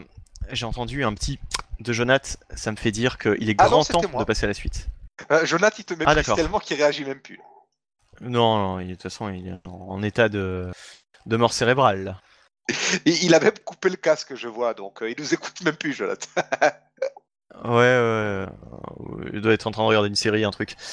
Euh, donc, euh, bah, un petit point sur les salons comics Ouais. VF, euh, notamment sur un, celui du, de Lyon. Ouais, le Lyon Comic Con, qui on le rappelle aura lieu le 22 et 23 septembre prochain. Et quelques invités. Alors on a euh, Lorenzo De Felici, qu'on a vu récemment euh, sur Oblivion Song de Robert Kirkman, celui qui assurait les dessins. Ravier Garonne, D'accord. qu'on a pu voir récemment sur le Batman de Tom King, et qui actuellement en VO dessine la mini-série Ant-Man et the Wasp, euh, écrite par Mark Wade. Euh, David Baldeon, qui notamment dessine en ce moment la série Domino. Euh, David Rubin, qui a dessiné Battling Boy et qui, bah, on parlait de Jeff Lemire, euh, est sur le spin-off de Black Hammer, à savoir Sherlock Frankenstein et la Ligue du Mal, qui sera sorti en VF, il me semble, d'ici là. Et puis surtout, il y a aussi un autre type, euh, je sais pas si en as entendu parler, euh, Eric Powell, quelque chose comme ça. Voilà, j'espérais que tu fasses pas de blagues. Et puis alors, il y a quelqu'un, hmm, je ne sais pas si vous en avez entendu Oh là parler, là, mais qui ça peut être parce qu'il Oh, est pas pas, du tout. connu, c'est le gars qui a fait The Goon. Voilà Et donc, euh, Eric Powell, Voilà, Eric Powell, ouais. euh, Oui, bah oui, bah, bah, bah, très bien, très bien, très bien. Enfin, pour ceux qui, qui ont lu The Goon, parce que je, je t'avoue que ça fait partie de mes lacunes. Je n'ai jamais eu le temps de lire The Goon. Je sais que c'est un truc euh, dont tout le monde parle, un, un classique euh, qu'il faut avoir lu, mais bah, toi bah, tu je n'ai pas pas lu, et moi ça fait partie de ma trop longue liste des choses que j'ai commencé et que j'ai jamais terminé. Mais alors pour ce que tu, pour ce que Bon, t'en as lu. J'ai lu ça il y a X temps et j'avais adoré. Ah, oh. C'est assez délirant, hein. c'est euh, ça mélange le récit noir et euh, l'horreur. Allez découvrir par vous-même. Les dessins sont peut-être un peu particuliers, mais testez. Oui, c'est un c'est peu compliqué. Voilà. En tout cas, bah, très très belle affiche pour euh, le Lyon Comic Con. hein. Euh, Tous ces artistes qui s'ajoutent à ceux euh, dont vous a parlé le mois dernier, c'est très alléchant tout ça. Ok, on va passer à la VO maintenant. Et oui, on en a terminé avec notre partie VF. Euh, et d'ailleurs, attends, je regarde euh, un petit peu le compteur. Oui, bah, oui, oui, bon, bah, bah, Une petite heure comme d'habitude. Ouais, ouais, ouais. Euh, donc, euh, avec DC, euh, on va commencer par par DC, Comme hein, bah, d'habitude, comme voilà. d'habitude. En réalité, on a on a jamais on a jamais changé euh, une équipe qui gagne, j'ai envie de dire. Donc, DC Comics, on commence par les sollicitations d'octobre qui nous sont arrivées, euh, puisque bah, vous, vous connaissez le principe, on a les sollicitations deux mois à l'avance. Trois mois à l'avance même. Trois mois à l'avance même, oui, puisque nous sommes en août, mais enfin c'est pas grave, euh, elles sont tombées en juillet. Euh, donc euh, oui, donc les sollicitations chez DC, qu'est-ce qu'il y a d'intéressant, les amis? Qu'est-ce que vous avez vu avec votre regard d'expert comics? Pas mal de choses et puis ben, il y a pas mal aussi de titres qui avaient été annoncés à la San Diego Comic Con qui du coup débarquent dans les previews de, enfin les sollicitations plutôt d'octobre prochain. Alors, euh, on a forcément, euh, moi, la news qui m'a le plus marqué, c'est bien sûr le, ressour- le retour des crossovers entre Hanna-Barbera et DC Comics. Je sais que tu attends ça avec impatience, hein. Deathstroke, Yogi Bear, euh, purée, qu'est-ce que j'ai envie de voir ça hein. euh, été quand même vachement joué pour le Elmer, Ouais, euh, c'était alors c'est les- pas ouais, pareil, hein, c'est ouais, Warner. C'était les euh, Looney Tunes, ouais. Oui, oui. Ouais, les Looney Tunes. Euh, J'étais vachement enjoué pour cela. Là, un peu moins. Je vais pas, je vais pas te mentir, un peu moins. Mais Faut voir. on- voilà, ça peut être, euh, un peu, faut voir, on peut avoir de bonnes surprises. Franchement, euh, je pense qu'il y a des titres bien plus honteux à côté euh, qui sortent régulièrement, hein, comme le Action Comics euh, dont on va Bah, parler de tout toute à l'heure. façon, c'est l'occasion hein, pour les auteurs de, de se tâcher un peu quoi sur des univers. tu vois, ça n'a franchement, ça n'a aucun intérêt si c'est pour faire un crossover bateau. euh, euh, ça n'a aucun intérêt quoi. Un Oui, crossover oui, Batman. non mais tu vois, autant autant faire un truc un petit peu. Bah euh, non, Aquaman, si c'est sur un bateau. Autant faire un truc qui sorte d'une. L'humour est définitivement absent de cette émission, hein, c'est terrible. Il est avec Aquaman au fond de l'océan. là. Oui, là, euh, l'humour, euh, je pense que. euh, Bah, dès l'ouverture ce de soir, ce hein. podcast, hein, il, est, euh, il est décédé. hein. Ouais, ouais, ouais, ouais. rupture Ouais. d'anévrisme de l'humour. Bah, comme Thierry Roland. hein. Ah, le foot est décidément à l'honneur ce soir. Et c'est même pas voulu. en plus. c'est parce qu'on est champion du monde. Wouh Xavier Marty, il en a rien à foutre, justement. J'en ai rien à foutre. Euh... euh, oh là là là là. Non, bah, allez, vas-y, Jonathan, en- en- en- enchaîne comme tu veux, parle-lui dessus, mais, mais Euh, quelque oui, chose. bah écoute, euh, qu'est-ce que tu veux que je dise? Tu veux que je parle des sollicitations un peu? Qu'est-ce qu'il y a d'intéressant? Oui, oui, voilà, qu'est-ce que, qu'est-ce que Bah, tu as vu? Voilà. Ouais, moi, je- moi, alors, bah, moi, il y a un comics qui me, qui m'interpelle en ce mois d'octobre, qui reprend la charte gaf- graphique, pardon, des, des comics de EC Comics, les, euh, les Tales from the Crypt, etc., qui s'appelle Cursed Comics Cavalcade numéro 1, et on voit euh, Batman se faire choper par un zombie. Euh, c'est James Tanyon Ford quand même à l'écriture, avec euh, Becky Clunan, Brian Hill, Tim Seeley, Riley Rosmo et fait du monde, hein. Et alors du coup, ouais, oui, oui, et, et- et, bah, j'ai l'impression que c'est euh, du comics horrifique. euh, comment ouais, dire, euh, des, des, des- plusieurs histoires, quoi, plusieurs histoires horrifiques. Ça fera quand même 80 pages. Alors, Écoute, bon, je, vais, je vais te le 10 confirmer parce que j'ai lu la sollicitation et en effet, il y aura plusieurs histoires. Voilà. Euh, c'est un truc anthologique, voilà, je cherchais le mot. Euh, un comics anthologique de 80 pages pour quand même 10 dollars. Bon, ça fait un peu mal aux fesses, mais euh, franchement, vu la couverture et vu le monde qu'il y a dessus, bah ça me et puis surtout le thème, ça me donne envie d'aller voir ça. Bah, J'imagine que ça sort pour Halloween, Ouais, c'est clairement un repompé, Mais- enfin un hommage des couvertures type Conte de la Crypte. Et puis Comics Cavalcade, c'était un comics de DC des années 70, si je dis pas de bêtises. Donc il parodie un vieux titre en fait. D'accord. Euh, sinon, chez DC en Ouais, octobre. quelques petits euh, trucs. Alors il y a Green Lanterns qui s'arrête. Voilà, donc les deux derniers numéros, les 56 et 57. On a un crossover entre Wonder Woman et le titre Justice League Dark dont on vous parlera tout à l'heure. Un crossover en cinq Ouais. parties. euh, Il y a The Witching Hour. Donc Witching Hour, c'était aussi le titre, je crois, d'un. Alors c'est le titre d'un comics. Je sais plus si c'était chez DC ou pas, mais il me semble. Ouais. En tout cas, on a un one shot qui ouvre le bal. Puis on a euh, deux numéros de Wonder Woman et deux numéros de Justice League Dark. euh, et donc voilà, un arc en cinq numéros. Entre autres, on a aussi du côté d'Aquaman et de Justice League, on a l'arc The Drowned Earth, la, la Terre engloutie, la Terre qui a été noyée ou quelque chose comme ça, qui se prépare tout doucement dans les différents titres. La Terre qui Voilà, a été noyée. Ça, ça fait penser à quelqu'un. La Terre La, la qui a Terre été qui a bu noyée. la Oula. glace. Oui. Donc voilà, on a quelques petites choses comme ça qui se préparent. euh. D'accord, ok. Ok, ok. On a aussi le début d'une euh, série, ou plutôt d'une mini-série Odd Ouais. Lady Harley, euh, qui apparemment est un personnage qui a fait son apparition dans Harley Quinn récemment. Et euh, ça a l'air d'être un personnage assez dégueulasse, assez horrifique. euh, Donc, euh, un gros foutage bah, de gueule. à mon euh, avis, c'est pour ça que ça sort. euh. Oui, Ah oui, c'est sûr. Oui, c'est sans sûr, doute. si, nous a Sans doute, sans un doute. peu à la Mad Max avec, euh, je crois, des jokers sur des bagnoles, un truc comme ça. mais en même temps, tu vois. Je dis jamais de Harley et, euh, et là ça me donne ça me donne pratiquement envie de, de lire ça. J'imagine qu'elle chevauche C'est une Harley. écrit, c'est écrit par Frank Thierry, hein, donc. euh, Ah, bah, Et j'avoue que Oh la vache J'avoue sorti que Thierry, de mémoire, il avait fait un run très intéressant, je trouve, euh, qui avait duré, je crois, 5 épisodes sur. euh, euh, je crois que c'était Black Knight oui, Black Knight. euh, chez Marvel. Ouais ouais non non mais il avait surtout c'était surtout l'expert des c'est super vilain. des comics euh, des comics euh, j'ai envie de dire des comics à la con euh, euh, oui euh, dans les années euh, 90 début 2000 euh, dès qu'on avait besoin de d'écrire une espèce de mini-série un peu Bah, il bancale était on aussi bon dans les quoi. super vilains. Moi, je me rappelle de sa série Weapon X, qui était un spin-off de son run sur Wolverine, qui était pas mal du tout. Et ça, ça valait le coup. Mais c'est vrai que sinon, c'est assez moyen. Et puis, eh, et puis en plus, euh, on ne peut pas euh, ne pas citer encore Thierry Roland, hein, tout à fait Exactement. Thierry. Et puis, tiens, je veux quand même signaler un truc. On a Ou Franck. le 5. Thierry, ouais. Voilà, tout à fait.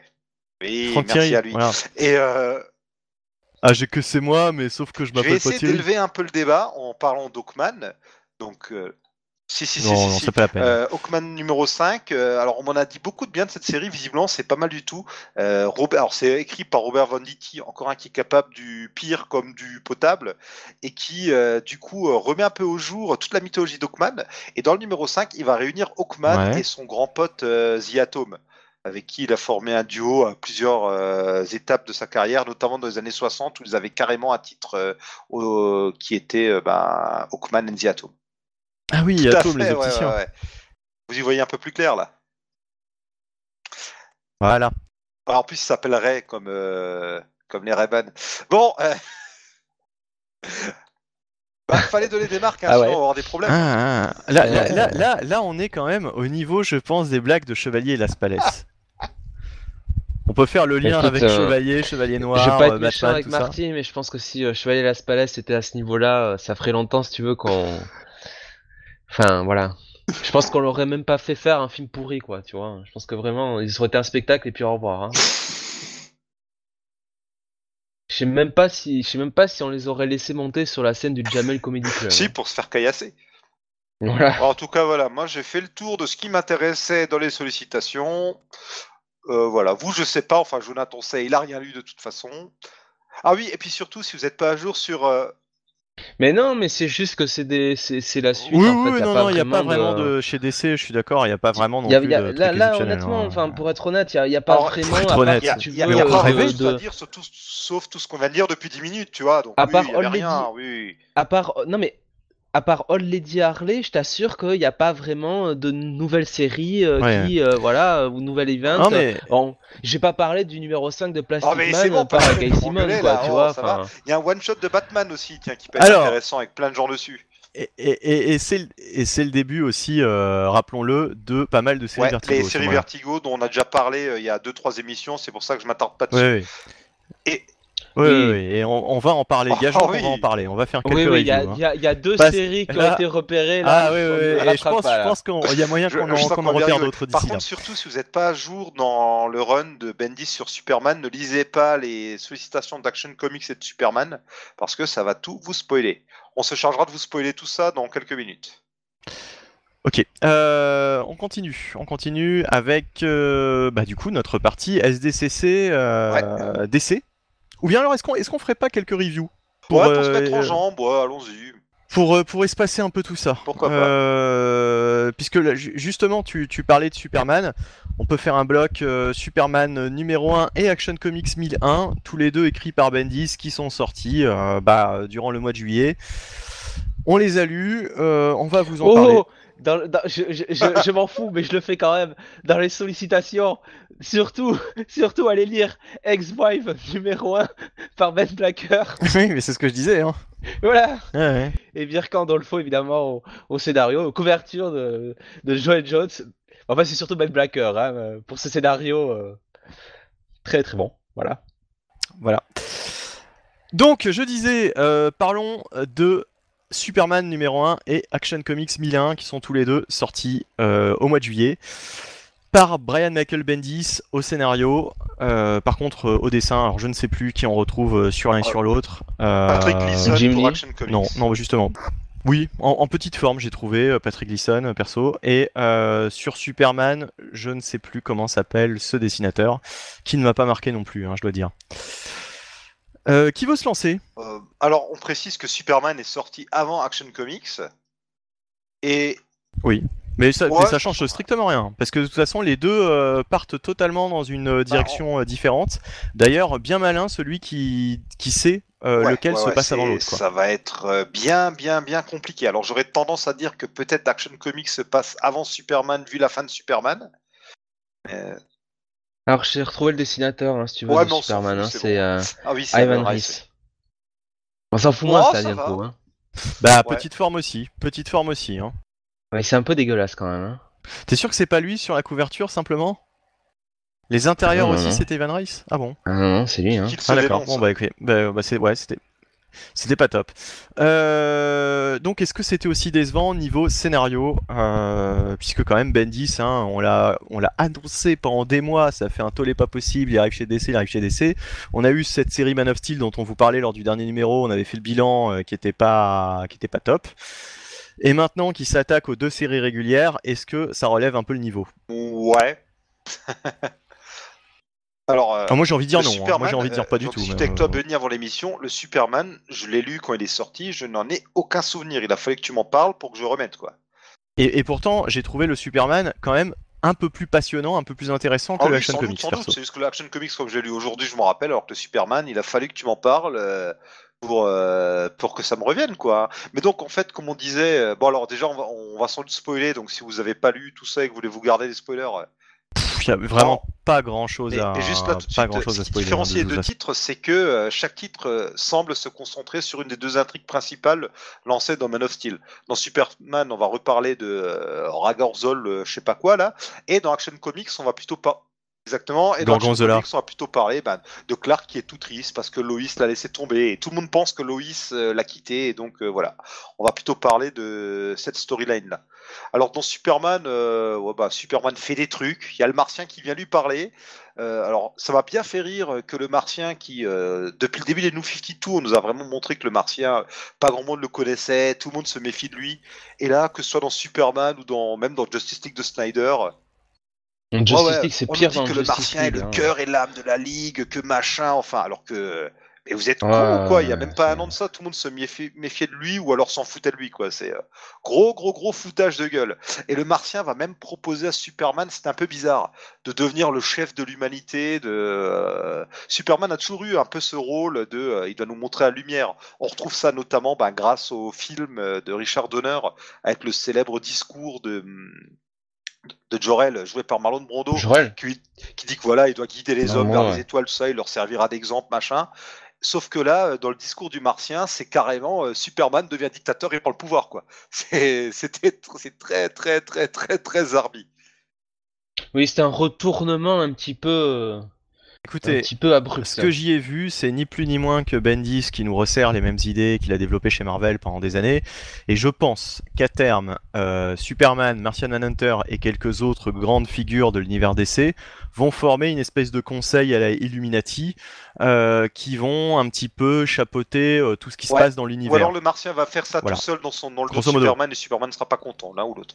Moi, moi, je pense qu'à la fin de. Alors, je te le mets dans le mille. À la fin de ce premier arc de Superman, on va sans doute avoir euh, Superman euh, tout sourire qui va se ramener vers le Martien et qui va lui dire Écoute, j'accepte ton ta proposition, hein, qui va lui serrer la main. Ah, et, euh, pas- et voilà. C'est vrai. Parce que c'est quand même. euh, Là, il avait pas l'air très chaud, euh, donc euh, je pense que l'arc, comme par hasard, va se terminer sur un Superman euh, tout content qui euh, accepte la proposition du par Martien. et puis voilà. euh, niveau fin, la fin de l'épisode était un peu surprenante. Bon, est-ce qu'on la spoil la fin de l'épisode de Superman? oh, vite fait. on- Écoute, euh, oui, oui, oui. Bon alors, d'un seul coup, mais alors vraiment d'un seul coup, en quelques cases, Superman se rend compte que euh, la Terre est a aspirée dans la zone été fantôme. aspirée dans la zone fantôme en plus. C'est un peu bizarre. C'est ils sont ah bon ils s'en est pas rendu compte avant. Le ciel n'est pas devenu différent. Ah bon.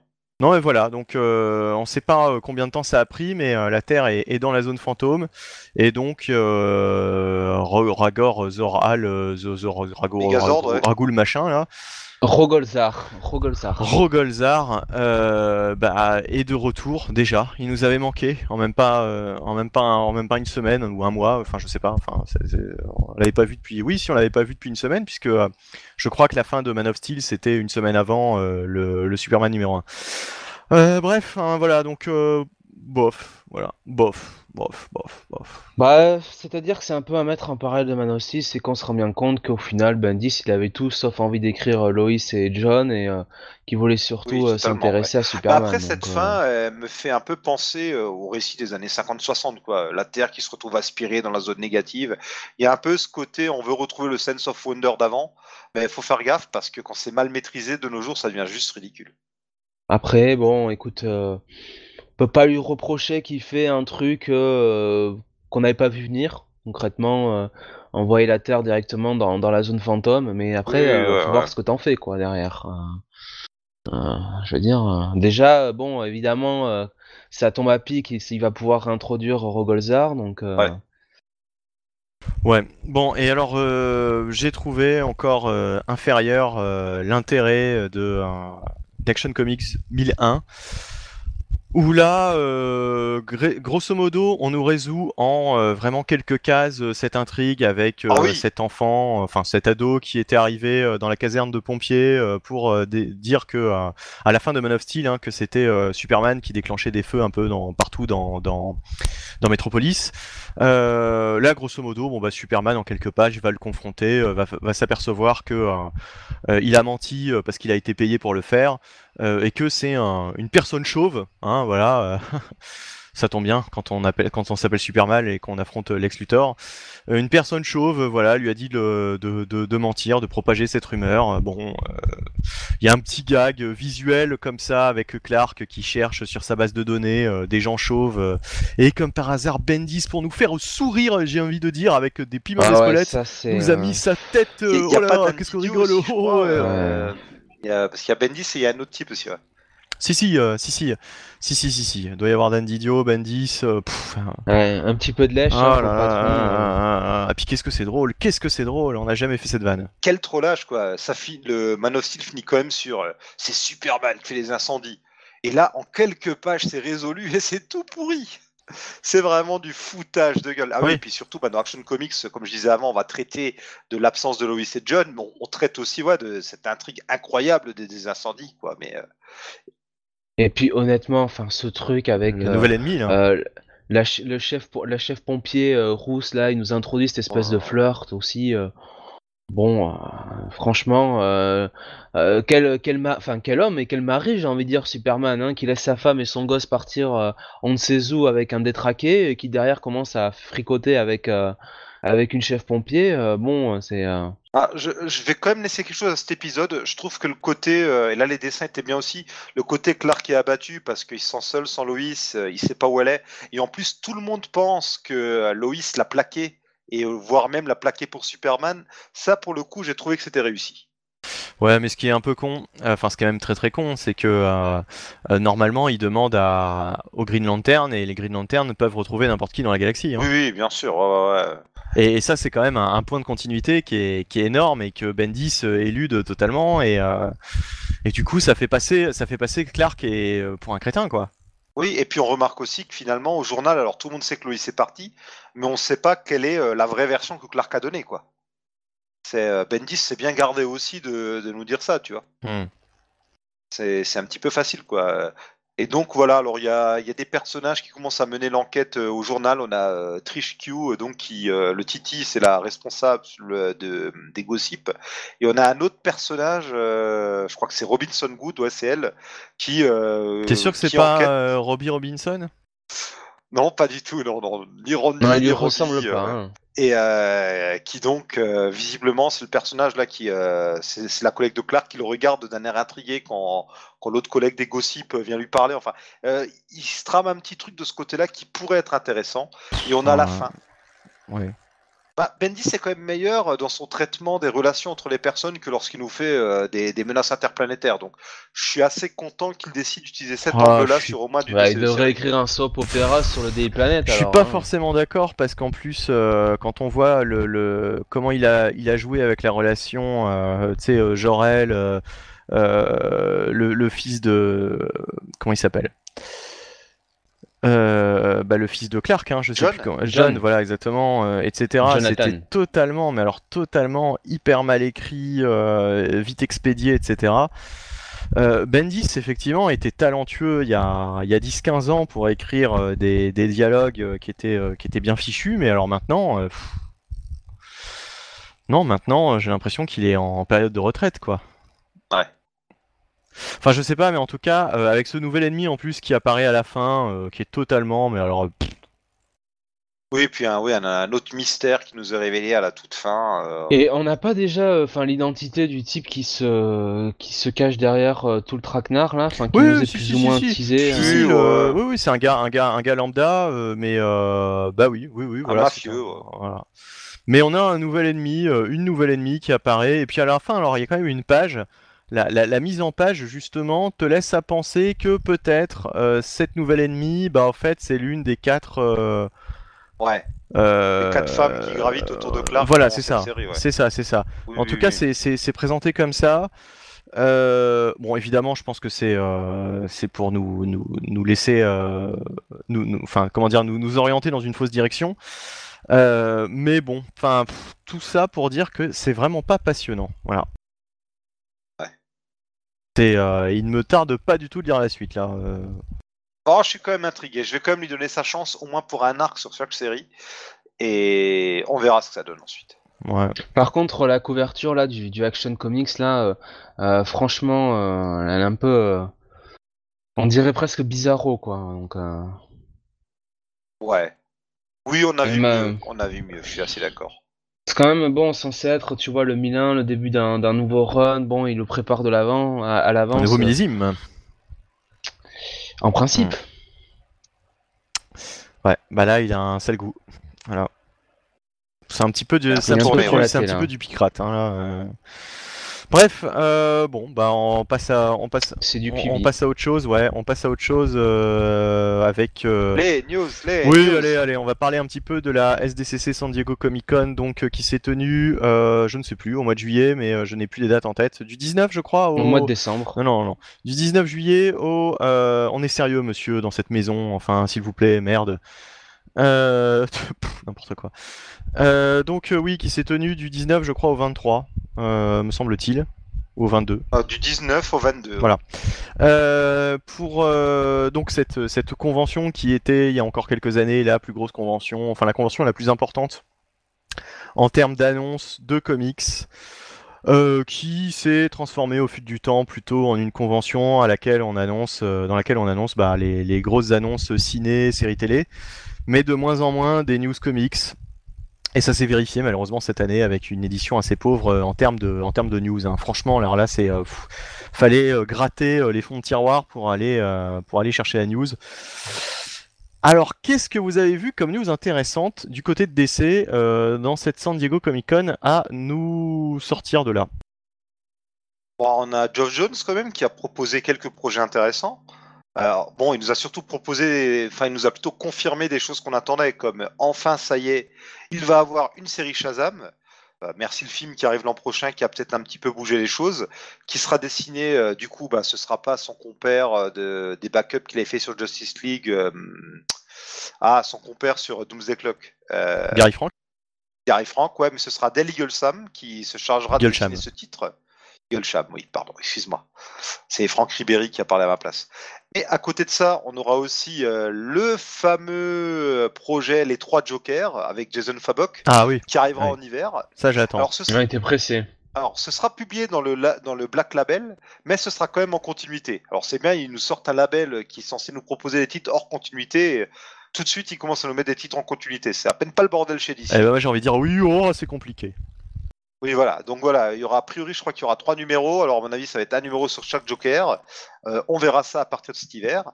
Et il va lancer un imprint, The Killing Zone, avec euh, un projet qui devrait nous proposer une histoire qui ira de 1940 à 2040, avec des nouveaux, des nouveaux personnages et aussi euh, des personnages anciens qu'on n'utilise plus. Bref, ça sent bon la JSA quand même comme projet, je pense. Euh, alors là, Euh. je, je ne sais pas, je ne sais pas quoi penser de ça, mais c'est intriguant. Ouais. Bah, bah oui, vu que Jeff Jones bah, a bossé sur la GSA à la fin des années 90, au début des années 2000, il a ramené euh, Johnny Thunder dans, hum, dans DC Rebirth. Enfin, ça fait un moment qu'on nous parle du retour de la GSA, donc à mon avis, ça pourrait avoir des liens avec ça. Bref, voilà, euh, du côté de Geoff Jones, je suis assez intrigué euh, de ce qu'il nous propose. Quoi. Je suis assez curieux de voir tout ça. Et puis bon, sinon, il y a la grosse, grosse news, la grosse série, il y avait la rumeur, mais euh, que beaucoup attendent. Vous voyez de quoi je parle ou pas du tout? Alors là, bah, vraiment, mais pas du tout. De quoi veux-tu parler? Mais bien sûr, oui, Green Lantern. Bah voilà, Green Lantern. Et oui.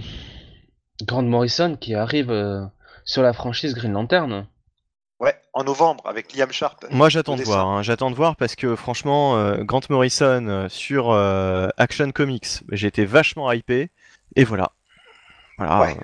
euh, les- le- le- son run sur Action Comics, Ouais, les je- New 52, moi, franchement, j'ai trouvé Je ça. pense euh, que ça peut, ça, je pense que ça peut mieux marcher sur, euh, sur Green Lantern parce que bon, il n'y a pas le côté New 52, euh, nou- nouvelle continuité. Et puis, euh, bon, Green Lantern, c'est un univers, tu vois, plus ouvert, quoi, quelque part. T'es dans Oui. l'espace, Ouais. tout ça, ça, ça peut peut-être plus, tu vois, lui donner Ah, euh, l'espace pour pouvoir. euh, Ah eh bah oui, oui, bah écoute, oui, ça arrive. hein. Ouais, ouais, je me tapote un peu sur le dos.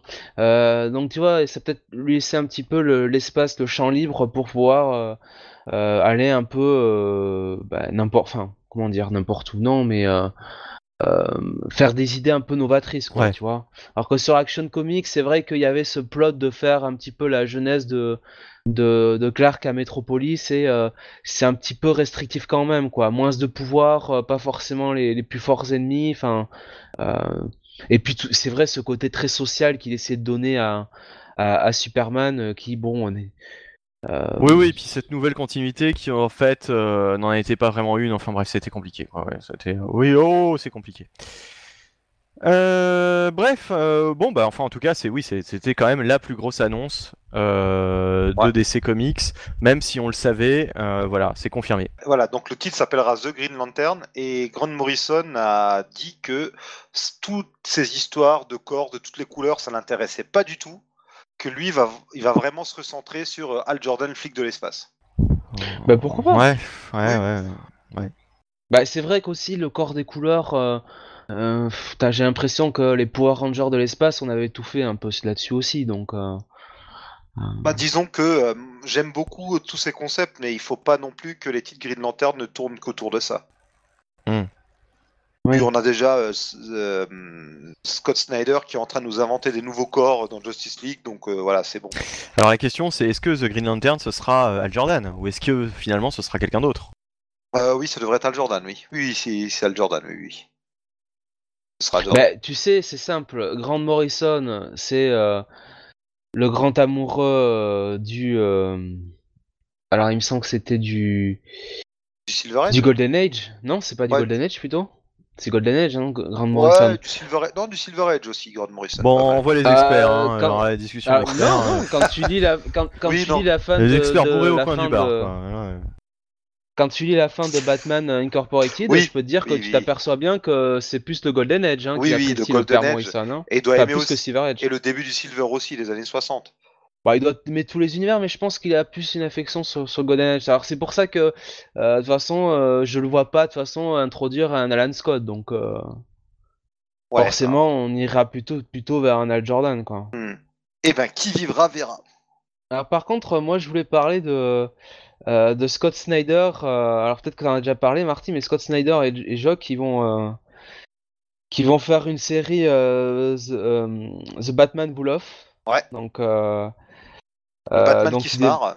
Voilà, qui débutera au mois de novembre. Voilà, on imagine bien euh, un petit peu dans, dans la même veine que euh, l'histoire autour du Joker.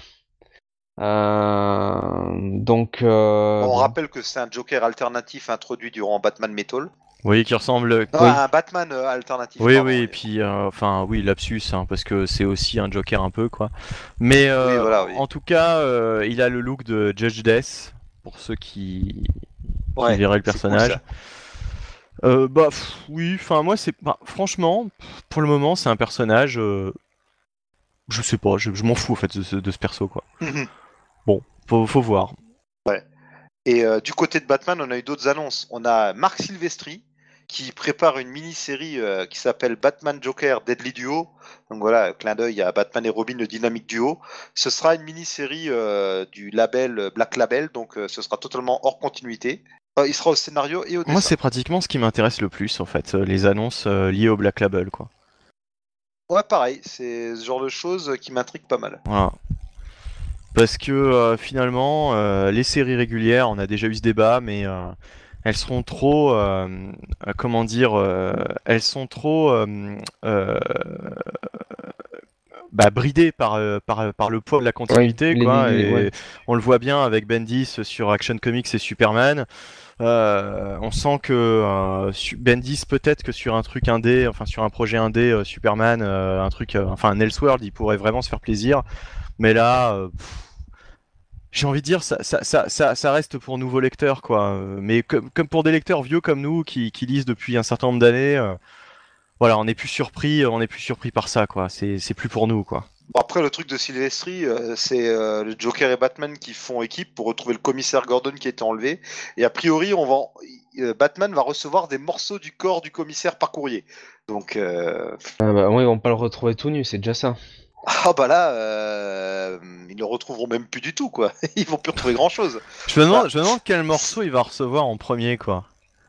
C'est surtout ça la question, quoi. Est-ce que c'est la, la moustache?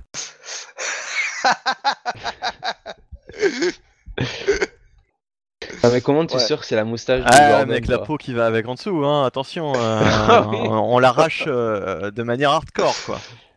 Ouais, ouais. Oui, oui, oui, et puis sinon, euh, Detective Comics va avoir une nouvelle équipe créative, Peter Tomasi et Doug Monke à partir de décembre, et c'est eux qui auront la charge de euh, Le mener à bien la série. Ouais, voilà, jusqu'au 1000 euh, en mars. Ça, ça me gêne un peu parce que j'aurais aimé que. Bah, qu'on revoie tout simplement James Tynion fort, quoi. Alors peut-être qu'il y Mais tu nous fais chier avec ton James Tynion fort. Ça fait à chaque dans chaque émission, tu dis ah là là, mais euh, ah ça me fait chier. Faudrait qu'il soit toujours là, James Eh ben Tynion fort. oui, Mais, ben oui, mais il va mais, pas euh, revenir. Il est parti en plus depuis un moment maintenant. Bah écoute, pour moins pour lui, quoi, quand même, avec le boulot qu'il a fait, c'est depuis le début du Il veut Universe. peut-être pas. Il a peut-être plus rien à raconter sur. Mais euh, est-ce que j'ai le euh, droit de dire que ça me, ça me fait chier qu'il y soit pas Ouais, j'ai- mais j'ai- il n'y a, pas de raison que le, et c'est- le- voilà. le mec le mec est sur Justice League Dark. D'ailleurs, on pourra en parler Bah après. oui, on va en parler justement. Euh, Je voulais le dire, mais je voulais euh, pas gâcher votre scène de ménage. Non, qui mais était maintenant, on peut pas. euh, On peut même plus se plaindre dans cette émission, ça c'est incroyable, quoi. Ah Et bah, puisque c'est ça, tu feras la vaisselle. Oh là là, oh là là. Je te, je te laisse dans ta blague. Hein. Oh là là. J'aime bien le oh là là, oh là là. Bon allez. Euh, non mais alors, est-ce qu'il y a d'autres Oui, choses il y a d'autres choses. Il y a Steve Orlando et Travel Foreman qui vont préparer une mini-série qui s'appelle les Electric Warriors, qui sera située dans le futur inventé par Jack Kirby euh, dans sa série euh, Kamandi. Je vais pas être méchant, mais enfin, Steve Orlando, après son run légendaire sur la Justice League, là, sur Rebirth, Oui, c'est pas terrible. Sin- sincèrement, je sais pas si c'était là qu'il fallait le mettre, quoi. hein. Bon, c'est une création aurait- originale et euh, oui, vas-y, termine. Bah, il aurait pu redémarrer par des séries euh, de moindre envergure, hein, Harley Quinn, des choses comme ça, Bah, quoi. bah non, justement, il était peut-être pas très bon sur les, les séries régulières euh, qu'on lui a Ah demandé oui, de faire. ouais. Bah, on, on en, on a vu plein, hein, des scénaristes qui étaient pas très très bons sur le mainstream et qui finalement, quand tu les laissais faire ce qu'ils voulaient, même dans le mainstream, euh, ils se démarquaient pas mal parce que là, donc c'est un Oui, titre mais qui. Attends, J'ai pas, d- en, en général, quand je dis des comics, j'ai pas des attentes excessives. Hein. Alors pour te dire que c'est vraiment nul sur Justice League, c'est que c'est vraiment nul. Hein. Oh, mais monsieur Jonath, vous m'embêtez, vous me laissez même pas terminer. Euh, le public veut savoir de quoi parle cette série, monsieur. Oh, j'ai même pas pu donner le pitch. Donc, ça se passe. euh, Alors, donc, comme on dit, euh, si vous vous situez pas, donc, c'est dans le futur, il y a eu un grand désastre, la Terre est dévastée, il y a des hommes animaux qui se baladent partout. Et là, C'est la Terre sauvage. hein. voilà, et là, on se. on en fait, on se situe à une époque où la Terre commence à se relever et où les humains vont essayer de retrouver une place dans la galaxie. Et en gros, c'est une époque où, euh, dans la galaxie, pour régler les conflits, on organise des combats de gladiateurs euh, qu'on appelle les Electric Warriors, et euh, la Terre va y participer. Ouais, ça a l'air très con en fait quand même quand, quand c'est dit à voix haute. Donc oui. on, on verra, on verra le, on verra le, le pitch me m'intéresse un petit peu, donc voilà. On jugera au moment venu. Je m'engage à tester le premier numéro. Les Français euh, en sont témoins, je le ferai. Je le ferai aussi. Oh Et ben voilà, le rendez-vous est pris. En novembre. Mais oui, non, parce que si jamais c'est très bon, ben, je serais très content de le dire et, et de faire mon mea culpa. Voilà. Voilà. Et si c'est très mauvais, tu vas te foutre de ma gueule ouvertement. Ah non, pas pour toi, tu y es pour rien, c'est pas toi qui l'as écrit. On, le- on le fera de toute façon. Ah, alors niveau news euh, dont on s'en branle, euh, Rob Williams quitte Suicide Squad au numéro 50. Voilà. Cette vulgarité, cette vulgarité, franchement. C'est pas du comics, c'est euh, c'est dans l'univers euh, des séries télé de la CW. euh, ils vont introduire le personnage de Batwoman. C'est vrai qu'on peut, pour une fois, on peut faire une petite parenthèse série Pour TV, une oui. fois, ouais, euh, même si ça va en faire chier certains, on peut. Là, là, c'est vrai que c'est pour l'occasion, c'est une fois par an, hein, c'est la SDCC, hein. Euh, et, euh, et donc du côté de du côté de l'univers de la CW, euh, on va avoir un, bah, le crossover euh, annuel donc qui va lier euh, toutes les qui dit toutes les séries donc Arrow, Supergirl, Flash et Legend Alors, of il n'y aura pas. Legend cette année, il me semble. Ah, il y aura pas Legend. il n'y aura pas Black Lightning non plus, qui visiblement fait partie du multivers d'ici. Oui, mais malgré tout, ben, ben, on va nous introduire le personnage de, de Batwoman. À voir euh, derrière s'ils vont faire euh, euh, s'ils vont faire une série. En principe, oui. Oui, oui, oui, il y a une série de prévues. Ouais. Et euh, on imagine qu'elle pourrait arriver, euh, elle pourrait arriver pour la à partir du mois de janvier. Je crois que c'est comme ça qu'ils avaient fait la première saison de de Supergirl. Euh, que je- Non, Su- Supergirl c'était un peu à part, c'était sur une autre chaîne à la base. Oui, mais il me semble qu'elle avait démarré au mois de janvier, je crois. C'est ça que je veux dire. Non, c'est ah peut-être ou c'était peut-être Legends of non ah, Legends of Tomorrow avait fait euh, avait servi de bouche-trou, ouais, ouais, et suivait les, les saisons d'Arrow et de Flash. Bon, alors, niveau série télé, euh, juste pour en parler 30 secondes, il y a eu plein de choses. Il y a notamment eu le trailer de la série Titan, qui a beaucoup, beaucoup fait parler de lui, Oui, bah, ben, pour euh, des bons et des bah, mauvais côtés. pareil, les gens se focalisent sur les images de tournage, sur les, les euh, comment dirais-je, les costumes, les choses comme ça. Alors forcément, là, ça fait peut-être un petit peu kitsch, notamment pour euh, euh, Firestorm. Mais euh, bon, euh, il faut voir, faut voir. Effectivement, ça fait pas. Le trailer fait quand même un petit peu peur, faut, faut se le dire. Mais euh, Ouais, on verra. après tout, quand on a vu le trailer des Sopranos à l'époque, on a eu très peur aussi. Et puis finalement. euh, Bah, c'était quand même de la merde, hein, les Sopranos. hein, On va pas se mentir, faut arrêter de raconter des conneries aux Ouais, auditeurs. Voilà. Euh, C'était nul. Et puis donc, juste pour finir sur les annonces, euh, les gens nous Wilson, croire. hein, euh, sais. Oui, c'est ça, c'est- ce que j'étais en train de me dire. Mais moi je vous crois. Donc, G. Willow Wilson devient la scénariste de Wonder Woman avec Carrie Nord comme dessinateur. Et Kelly Ah. Sue DeConnick euh, deviendra euh, la scénariste de- d'Aquaman avec Robson Ah, Rocha au dis dessin. Voilà. Tout ça c'est pour décembre, il me semble. Novembre pour euh, Wonder Woman et Il y en a décembre qui sont pour bien Aquaman. placés. Hein. Oh là là, tout de suite. Ouais, quand même, hein, je veux dire, euh, Kelly Sue DeConnick, euh, dis- dis-moi un truc de bien que t'as eu d'elle. Donc, euh, en tout cas, dans, le- dans, les, dans les Big Two. Ah non, Voilà. rien. c'est ça, on est d'accord. J. Lo- J. Willow Wilson, Ah par oui. contre, je suis très content. Tu vois, j'aime beaucoup Miss Marvel. Donc Oui. là, euh, je suis Ben, au ravi. moins, ça a du sens. Tu vois, c'est quelqu'un euh, qui, a, qui a proposé, alors qu'on aime ou qu'on n'aime pas Miss Marvel, mais au moins une, euh, une version, enfin, tu vois, euh, intéressante, quoi. Quelque chose. euh, Bah, et même au-delà de la version, il faut juste lire les histoires et les Ouais. histoires sont bien. ouais. Point barre, les histoires sont bien, c'est tout ce qu'on demande. Et oui, en plus, il y a cette plus-value par rapport à les messages véhiculés et tout. C'est vraiment bien fait, c'est vraiment intéressant. Et donc voilà, je suis très content d'avoir sur Wonder Woman. Et, euh, Ben, et voilà, on a besoin, donne. Wonder Woman, hein, d'un petit renouveau quand même. euh. Oui. Ah.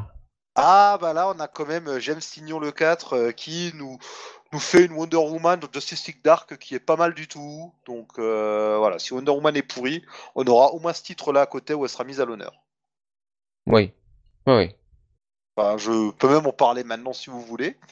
Euh, ben oui, de cette review de, de Justice League Dark, hein, numéro. euh, J'ai j'ai tenté un petit, euh, j'ai tenté euh, une petite intro, mais visiblement le présentateur s'est Ben, barré. je crois qu'il est en euh, train faire, encore d'avoir son ailleurs, fou rire là, du début de l'émission, donc euh, c'est reparti Ah, non, je, je- je suis là, je suis là. Euh, pff, Bon alors, euh, Monsieur Nebony là quand même. Et oui, oui, alors Justice League Dark numéro 1, euh, eh ben, je l'ai lu. Euh, J'en ai d'ailleurs entendu plutôt du bien. Euh, puisque alors c'est euh, James Tynion Ford justement le favori de Jonath Mais bien c'est pas le favori, être- mais enfin disons non, que, non, mais non, mais il a, il a fait, il a fait du, du- du bon taf sur Detective Comics. Mais maintenant, visiblement, il a envie de s'attaquer à une autre équipe avec Justice League Dark. Et là, Cette équipe, et oui, alors cette équipe un peu plus dark, hein, évidemment. euh, donc on retrouve euh, bah, les habituels, Zatanna, euh, John Constantine, Swamp Thing, entre autres. Hein, détective Chimp, Man-Bat également, qui est là. Man-Bat qui est un petit peu le, le pendant de, j'ai envie de dire, de Clayface qu'on retrouvait dans son Detective Comics. Et puis qui jouera un peu le rôle du scientifique qui est confronté à la oui, magie. oui, oui, coup, exact. Et comme il a un look comme oui, et puis il a un look qui rappelle les vampires et tout, donc euh, ça, c'est, je trouve que c'est une très bonne idée de prendre ce personnage-là comme euh, l'esprit scientifique Alors de la quand tu dis les vampires et tout, c'est pourquoi le et tout? Ah, les vampires, les hommes chauves-souris, euh, les hommes bêtes, ce genre de choses. Les hommes bêtes? Ça, il rappelle, il rappelle à la fois les vampires et aussi un peu le loup-garou par son côté. euh, je me transforme en bête euh, sanguinaire que je n'arrive pas à non, contrôler. en fait c'était juste pour se faire chier, mais euh, voilà. Euh, Oui, donc, mais, euh, et, et le leader quand même de cette équipe, ils nous ont mis, alors c'est peut-être le point faible finalement, euh, l'une des trois icônes euh, de la de la Justice League, euh, c'est-à-dire Wonder Woman, hein, puisque Batman et Superman sont déjà bien occupés dans leur titre. Euh, donc là, c'est Wonder Woman qui s'occupe de cette équipe. Et putain, arrête de sonner pendant que je fais un podcast. Merci. C'est la police qui va te chercher parce que tu dis de la non, merde. non, non, non. Alors là, et le- Wonder Woman a tout à fait sa pour le place. moment, ici. pour le moment, euh, pour le moment, Wonder Woman a tout à fait sa place. Oui et non. Alors euh, l'auteur essaye de nous expliquer pourquoi, effectivement, elle est légitime. Oui, oui, bof, bof. Euh, Bah, alors, est-ce que je peux t'expliquer pourquoi? Moi, je Bah pense non, que mais c'est vas-y, hein, moi je râle pas, euh, hein, je tu te dis simplement ce que je pense. Non, je juste être méchant avec toi pour me venger en fait. Euh, maintenant, oui, alors euh, certes, bon, son lien à la magie Ouais. un peu euh, plus ténu peut-être que les autres, même s'il y a lié à la magie. Mais c'est surtout que, euh, en fait, je pense que Jeff Lemire veut beaucoup jouer sur le côté, euh, nous les héros de la magie, on reste dans l'ombre. C'est même un peu trop appuyé, ça devient limite artificiel. Et il le fait que Wonder Woman, qui pourtant a des liens à la magie, s'intéresse aux affaires du monde de la magie, regarde ça d'un mauvais œil parce que pour eux, Wonder Woman, c'est une superstar. Voilà, c'est un des, des trois grands, c'est quelqu'un qui est sous le feu des projecteurs. Et c'est justement un monde qui n'a pas envie que les super-héros plus classiques que les médias suivent euh, viennent un peu jouer dans leur cours, quoi. Ce qui fait que ça les exp- exposerait à tout ça. Ils veulent vraiment rester dans leur coin. Il y a ce côté euh, chasse gardée, euh, laissez-nous tranquilles, laissez-nous entre nous. Et Wonder Woman joue un peu le rôle d'élément perturbateur dans cet ordre établi. Bon, écoute, très bien. En tout cas, euh, James Tanyan Ford, euh, je pensais pouvait, pouvait peut-être nous faire un truc euh, comme à la Detective Comics avec des relations très intéressantes entre les personnages. Et je t'avoue que j'ai trouvé euh, la première partie de cet épisode assez laborieuse. Le, Bah, le- le- le- la rencontre entre les différents protagonistes, la, la, la construction de l'équipe. Euh, je sais pas, j'ai pas eu le, j'ai pas eu le coup de cœur que j'avais eu à la lecture de Detective Comics euh, lorsque ça semblait finalement très logique cette espèce de constitution d'équipe, euh, les différentes individualités collaient bien ensemble, euh, voire spoiler, Team Drake, etc. euh, ça fonctionnait bien. Là, j'ai pas été spécialement conquis d'entrée de jeu par, par par cette équipe. Et ensuite, deuxième point, euh, deuxième partie de cet épisode, il y a l'intrigue principale. Eh ben, on est sur une intrigue hyper bateau, hyper lambda. C'est-à-dire que euh, on te dit que bah voilà, euh, la magie est menacée. ils vont devoir faire face à la plus grande menace à laquelle ils aient été confrontés jusque-là. une menace que même le père de, de Zatanna avait entrevue et à laquelle il avait préparé sa fille un beau jour. Euh, c'est très très très très très bateau. Pour le moment, en fait, il y a rien qui me pousse vraiment à aller voir la suite. Il n'y a pas un truc qui me fait dire ah ouais quand même euh, c'est intéressant. euh, voilà. À, à part le à part le nom de l'auteur quoi. Le fait que ce soit James Tynion Ford, c'est vrai que le premier numéro de Detective Comics ça m'avait plu mais ça m'avait pas non plus assis par terre alors que la suite était quand même enfin c'était de mieux en mieux, c'était bonifié au fur et à mesure du temps. Alors, est-ce qu'il va réussir le même tour de force avec Justice League Dark? Moi, je pense que ça va être beaucoup plus compliqué. Parce que franchement, les personnages, je sais pas, ils sont moins intéressants à voir, à voir évoluer ensemble, je pense, ces Bah, personnages-là. Après, c'est toujours, toujours pareil sur Detective Comics, il a des personnages street level caractère, quoi. À part, Ouais. euh, à part, euh, comment il s'appelle? Bah, Tu l'as cité, Clayface. Euh, Bon, alors ça reste un pouvoir gérable, et puis c'est un méchant. Là, c'est vrai qu'il a quelques pouvoirs, tu vois, enfin quelques personnages à pouvoir magique, et c'est c'est jamais trop évident de toute façon, parce qu'il y a forcément un rapport de force qu'il faut trouver euh, vis-à-vis des vilains, vis-à-vis des, euh, vis-à-vis des, euh, comment dire, des, héros, et Bon, c'est toujours, c'est toujours très compliqué, je trouve, de gérer des équipes à pouvoir, quoi. Et, et, surtout dans, dans Detective Comics, bon alors c'est peut-être mon côté un peu fleur bleue, mais il y avait cette intrigue avec la relation justement entre Spoiler et Team Drake. Enfin voilà, là, là quelle relation par exemple on va pouvoir avoir entre Man-Bat et, et Detective Team, quoi, tu vois, c'est ça va être compliqué. Ah, justement, on peut avoir un duo rigolo, peut-être. Non mais un euh, duo, avec un duo rigolo, euh, c'est pas forcément ce que je recherche euh, non plus. Euh, peut-être, mais en tout cas, euh, ça manque Ah, là, tu dis surtout que le titre ne parle ça- pas plus que- qu'il ça n'est mauvais, manque- tu vois. Ça manquera peut-être. Bah non, mais enfin, je veux dire, euh, quel duo, euh, quel couple concrètement tu peux faire, à part le sempiternel euh, euh, John Constantine Zatanna euh, qu'on a déjà vu et euh, archi revu. Voilà, je, je... euh, Wonder Woman, elle va pas commencer à, à faire du gringue à, à Man-Bat ou à Detective Chimp. Euh... Enfin, Bah, ou à Something. Swamp Thing, tu vois, c'est- c'est c'est- Après, est-ce que c'est la place C'est- pour ça, quoi, tu vois? Est-ce qu'il y a Non, mais je veux dire, c'est il y, avait il y avait plus de le, le champ des possibles était quand même plus important avec Detective Comics qu'il ne l'est avec cette équipe de Justice League Dark. C'est ça que je veux dire. Après, l'équipe n'est pas encore totalement Ah bah si, bah euh, rassemblée. tu Enfin vois. oui, enfin on les voit tous quoi. On a peut-être on a peut-être d'autres membres qui vont arriver. euh, Constantine, pour l'instant, les a pas encore rejoints. Mais là- Je vais lui là- laisser là où sa je- chance. Ouais. Même si, même si au niveau de la menace, bon, faut avouer qu'on a l'impression que James Tynion Ford, qui était disciple de Scott Snyder, vient un peu repiquer euh, des scripts de Swamp Thing quand on voit la gueule de la menace. Il y a un côté très John Carpenter que j'aime bien, mais qui rappelle beaucoup, beaucoup euh, le, la pourriture dans comment ça s'appelait bah, dans, dans Swamp Thing de, Snyder. de- aussi dans Animal Man. Hein, euh, Oui, d'Animal Man, oui, pardon, oui, voilà. Jeff Animal-. Surtout Animal Ouais. Man, mais qui était en crossover, voilà, de l'émir, mais qui était en crossover ensuite avec euh, le Swamp Thing de Snyder. Et puis bon, il serait qu'il y a un ennemi, ah, il y a un ennemi surpuissant qui arrive, machin. Bon, je suis d'accord que c'est pas original, c'est pas original, mais je trouve que c'est bien fait. Et les dessins d'ailleurs, euh, on en a pas parlé, mais on peut dire deux mots. Bah, Alvaro Martinez, je me rappelle pas avoir déjà vu quelque chose de ce dessinateur, mais je trouve que pour le coup, euh, c'est pas mal. Euh, j'ai- J'aime beaucoup ce qu'il fait sur ce titre. Enfin voilà, c'est convenu, mais c'est bien fait. C'est assez et comme je lis pas de titres euh, pseudo-horrifiques ou liés à la magie, ben ça me plaît bien. Après, là où je te rejoins, Bunny, euh, c'est que effectivement, on aurait peut-être pu s'éviter le premier numéro euh, avec, euh, euh, comment dirais-je, la, la constitution de l'équipe, quoi. Tu vois, les chaque héros qui, tu vois, se, comment dire, se rencontre et forme une équipe. On aurait peut-être pu, tu vois, enfin, changer un petit peu le truc et carrément. euh, être déjà dans l'action avec l'équipe quoi et finalement avoir des flashbacks au cours du run pour euh, nous montrer un petit peu bah c'est vrai Oh non, vu la nature de la menace et vu l'intrigue qu'on veut nous raconter, c'est mieux de faire comme ça, je trouve. Ouais, c'est toujours quand Enfin, même. c'est- convenu quoi. Voilà, c'est le problème, c'est que c'est convenu. C'est, il y a pas, il y a pas la petite touche d'originalité qui fait que euh, c'est une série euh, vraiment sur laquelle j'ai envie d'aller sur le numéro 2 quoi. Ben dommage, moi tu vois j'ai bien aimé. Donc euh, comme quoi les goûts, les couleurs. hein. Bah là c'est dark. Voilà, un coup là. Ouais. Euh, on va passer à euh, peut-être du coup euh, l'une des dernières reviews de, de cette partie d'essai. Euh, comme vous voulez. Au choix.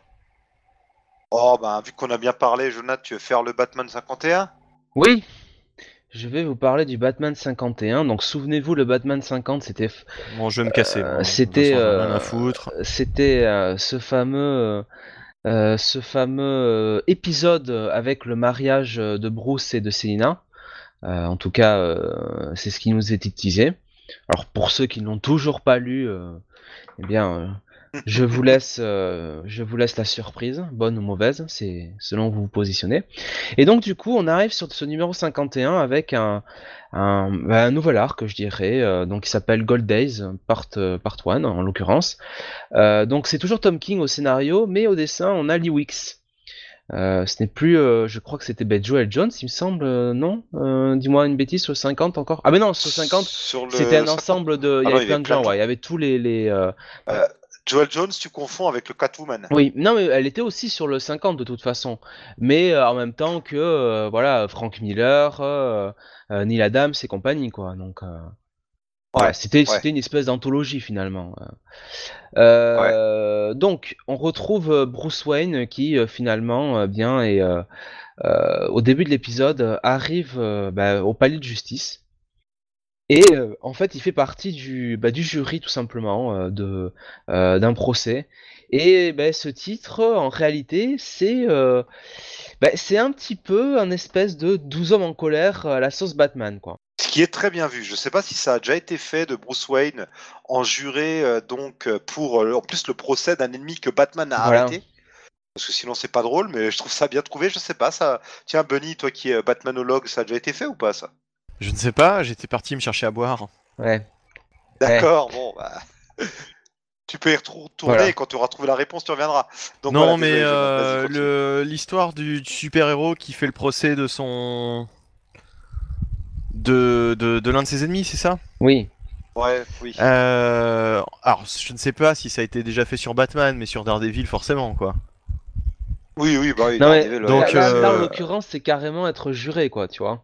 Mais je sais plus s'il avait pas, si c'était pas déjà retrouvé dans cette situation, parce que voir Bruce Wayne dans un tribunal qui juge quelqu'un, Ah, il le euh, juge pas, il, euh, enfin qui, qui, il assiste, oui, euh, il oui, assiste euh, au, enfin, procès, oui. et après... euh, Ne serait-ce qu'avec Harvey, avec Harvey Dent, déjà, on a eu plein de scènes de procès. Donc. Ouais, ouais, ouais, ça, enfin, voilà, ça, ça me parle, quoi. Ça me dit quelque chose, mais alors je pourrais pas dire précisément euh, où est-ce que j'ai, où est-ce que j'ai déjà vu ça, vu ça. chat. Mais euh, vu ça, voilà, voilà, comme comme Catwoman. Ou comme le Kaïd. Euh, oui, oui, Wisha, oui. Voilà, tu, vous l'avez vu, monsieur le Kaïd. Et donc, euh, et donc voilà, donc c'est ce, ce titre-là. On a aussi, euh, on a ici, on a Gordon qui fait une apparition dans le titre euh, en tant que, euh, comment dirais-je, témoin. Surfeur d'argent. Témoin, surfeur d'argent. Pourquoi pas, après tout. hein. Eh ben enfin, euh, En tant que moustachu. disons que, euh, euh, disons que c'est quand même plutôt, euh, plutôt très très intéressant. On a, euh, on a en plus, bon, euh, comme d'habitude, je dirais euh, le, le, le petit retournement de situation autour de Batman, donc enfin, son identité. Donc voilà, c'est, c'est pas mal. C'est, je trouve, c'est un bon petit premier numéro. Ça change de ce qu'on a eu. Pour moi, qui n'ai pas été un, un grand grand amateur euh, de euh, du run autour de Batman et Catwoman, euh, là, c'est un changement de, c'est un changement de registre qui me qui me convient assez. En plus, les dessins de Lee Weeks sont pour le coup très très bons. Euh, voilà, donc c'est un premier numéro qui, qui, qui je trouve est très bon quoi. Enfin, un premier numéro, un numéro 51, quoi. Oui, numéro 50. Premier numéro Premier numéro oui. 51. Parce que peut-être qu'un jour il en fera un deuxième de numéro 51. Et le gars, il est tout fier, quoi. Tu sais, il est tout fier. Il a... non, mais quel pauvre type, quand même. hein. Présentateur de l'émission. hein. Non, c'est un numéro, moi, que je l'ai Je trouvé te plaisant laisse, parce je te laisse être par la haine. euh. Oh, mais vous me faites chier, je m'en vais, bon allez, c'est Ose. fini. Alors je pars, je, je tape du poing là, tellement je suis pas content. Bah oui, c'est comme ça, j'ose. Allez, salut. Bon, Ce jeu eh ben, d'acteur, écoute, euh, tout est à refaire. En tout cas, euh, vous pouvez. Ah, Ah, ouais, surtout que j'ai j'ai coupé le micro, du coup, il y a que vous et pas les auditeurs qui le voient. Non, mais j'ai bien aimé ce numéro parce que euh, à la fois, euh, il traite par moment de ce qui s'est passé dans l'épisode d'avant et nous, il nous parle aussi d'une histoire totalement différente qui, bah moi. euh, me, me parle parce que je la trouve inventive quoi. C'est- Je me répète, mais cette idée de Bruce Wayne juré d'un ennemi de Batman et en plus euh, qui a été arrêté d'une manière assez discutable, ça, euh, ce côté euh, Batman finalement il en fera un petit peu la loi lorsque euh, il tabasse des vilains pour leur faire avouer, euh, c'est quand même quelque chose qui. Oh non, euh, mais non, mais non, Benalla. Oh là là, oh là là, c'est- alors, c'est vraiment le podcast de l'actualité. Hein, euh, la Coupe du Monde, les dernières affaires politiques. ouais, c'est bon, euh, ça balance, hein. Ouais, attention, ouais, c'est boulot, ça. et France Info va bientôt nous embaucher là. Ah oui, au moins. Ah hein. ou, ou France, France Culture même. Pauvre soyons nous fous. si on est un embauché par France Inter. hein. Mais, mais donc, même sans les scènes qui parlent de l'épisode précédent, le- je trouve que euh, ce numéro-là reste très bon. Et c'est- j'ai hâte de voir la suite. Je me réconcilie avec le Batman de Tom King, pour lequel j'ai pourtant dit beaucoup, beaucoup de mal par le passé et que j'ai abandonné depuis l'arc Je suis. Non, mais d'accord, mais euh, c'est bien beau, mais euh, est-ce que l'un de vous a lu le numéro qui est sorti aujourd'hui? Bah non. Ah bah non, c'est un numéro qui est sorti le 1er août, donc ça ne figure pas dans le sommaire Ah, de ah non, mais du je, n'aurais pas demandé à faire la review, j'aurais simplement demandé si euh, vous l'avez lu. Bah non. Bah non. Ok, Et ben on le lira pour la prochaine émission. oui, bien sûr. Euh, donc, euh, bah, il nous reste plus qu'à parler de Doomsday Clock numéro 6, euh, vite fait. Euh, donc, sixième épisode, on est à la moitié de la série. Euh, du coup, Barty, tu ne l'as pas lu? Et non. Et Jonath, tu l'as lu ce Doomsday Clock numéro 6 Je l'ai lu. Alors après, euh, comme c'est quand même un, faut voir que les Doomsday Club, ça, il faut pas, faut, le rendre à Jeff Jones. C'est toujours des lectures quand même très très riches.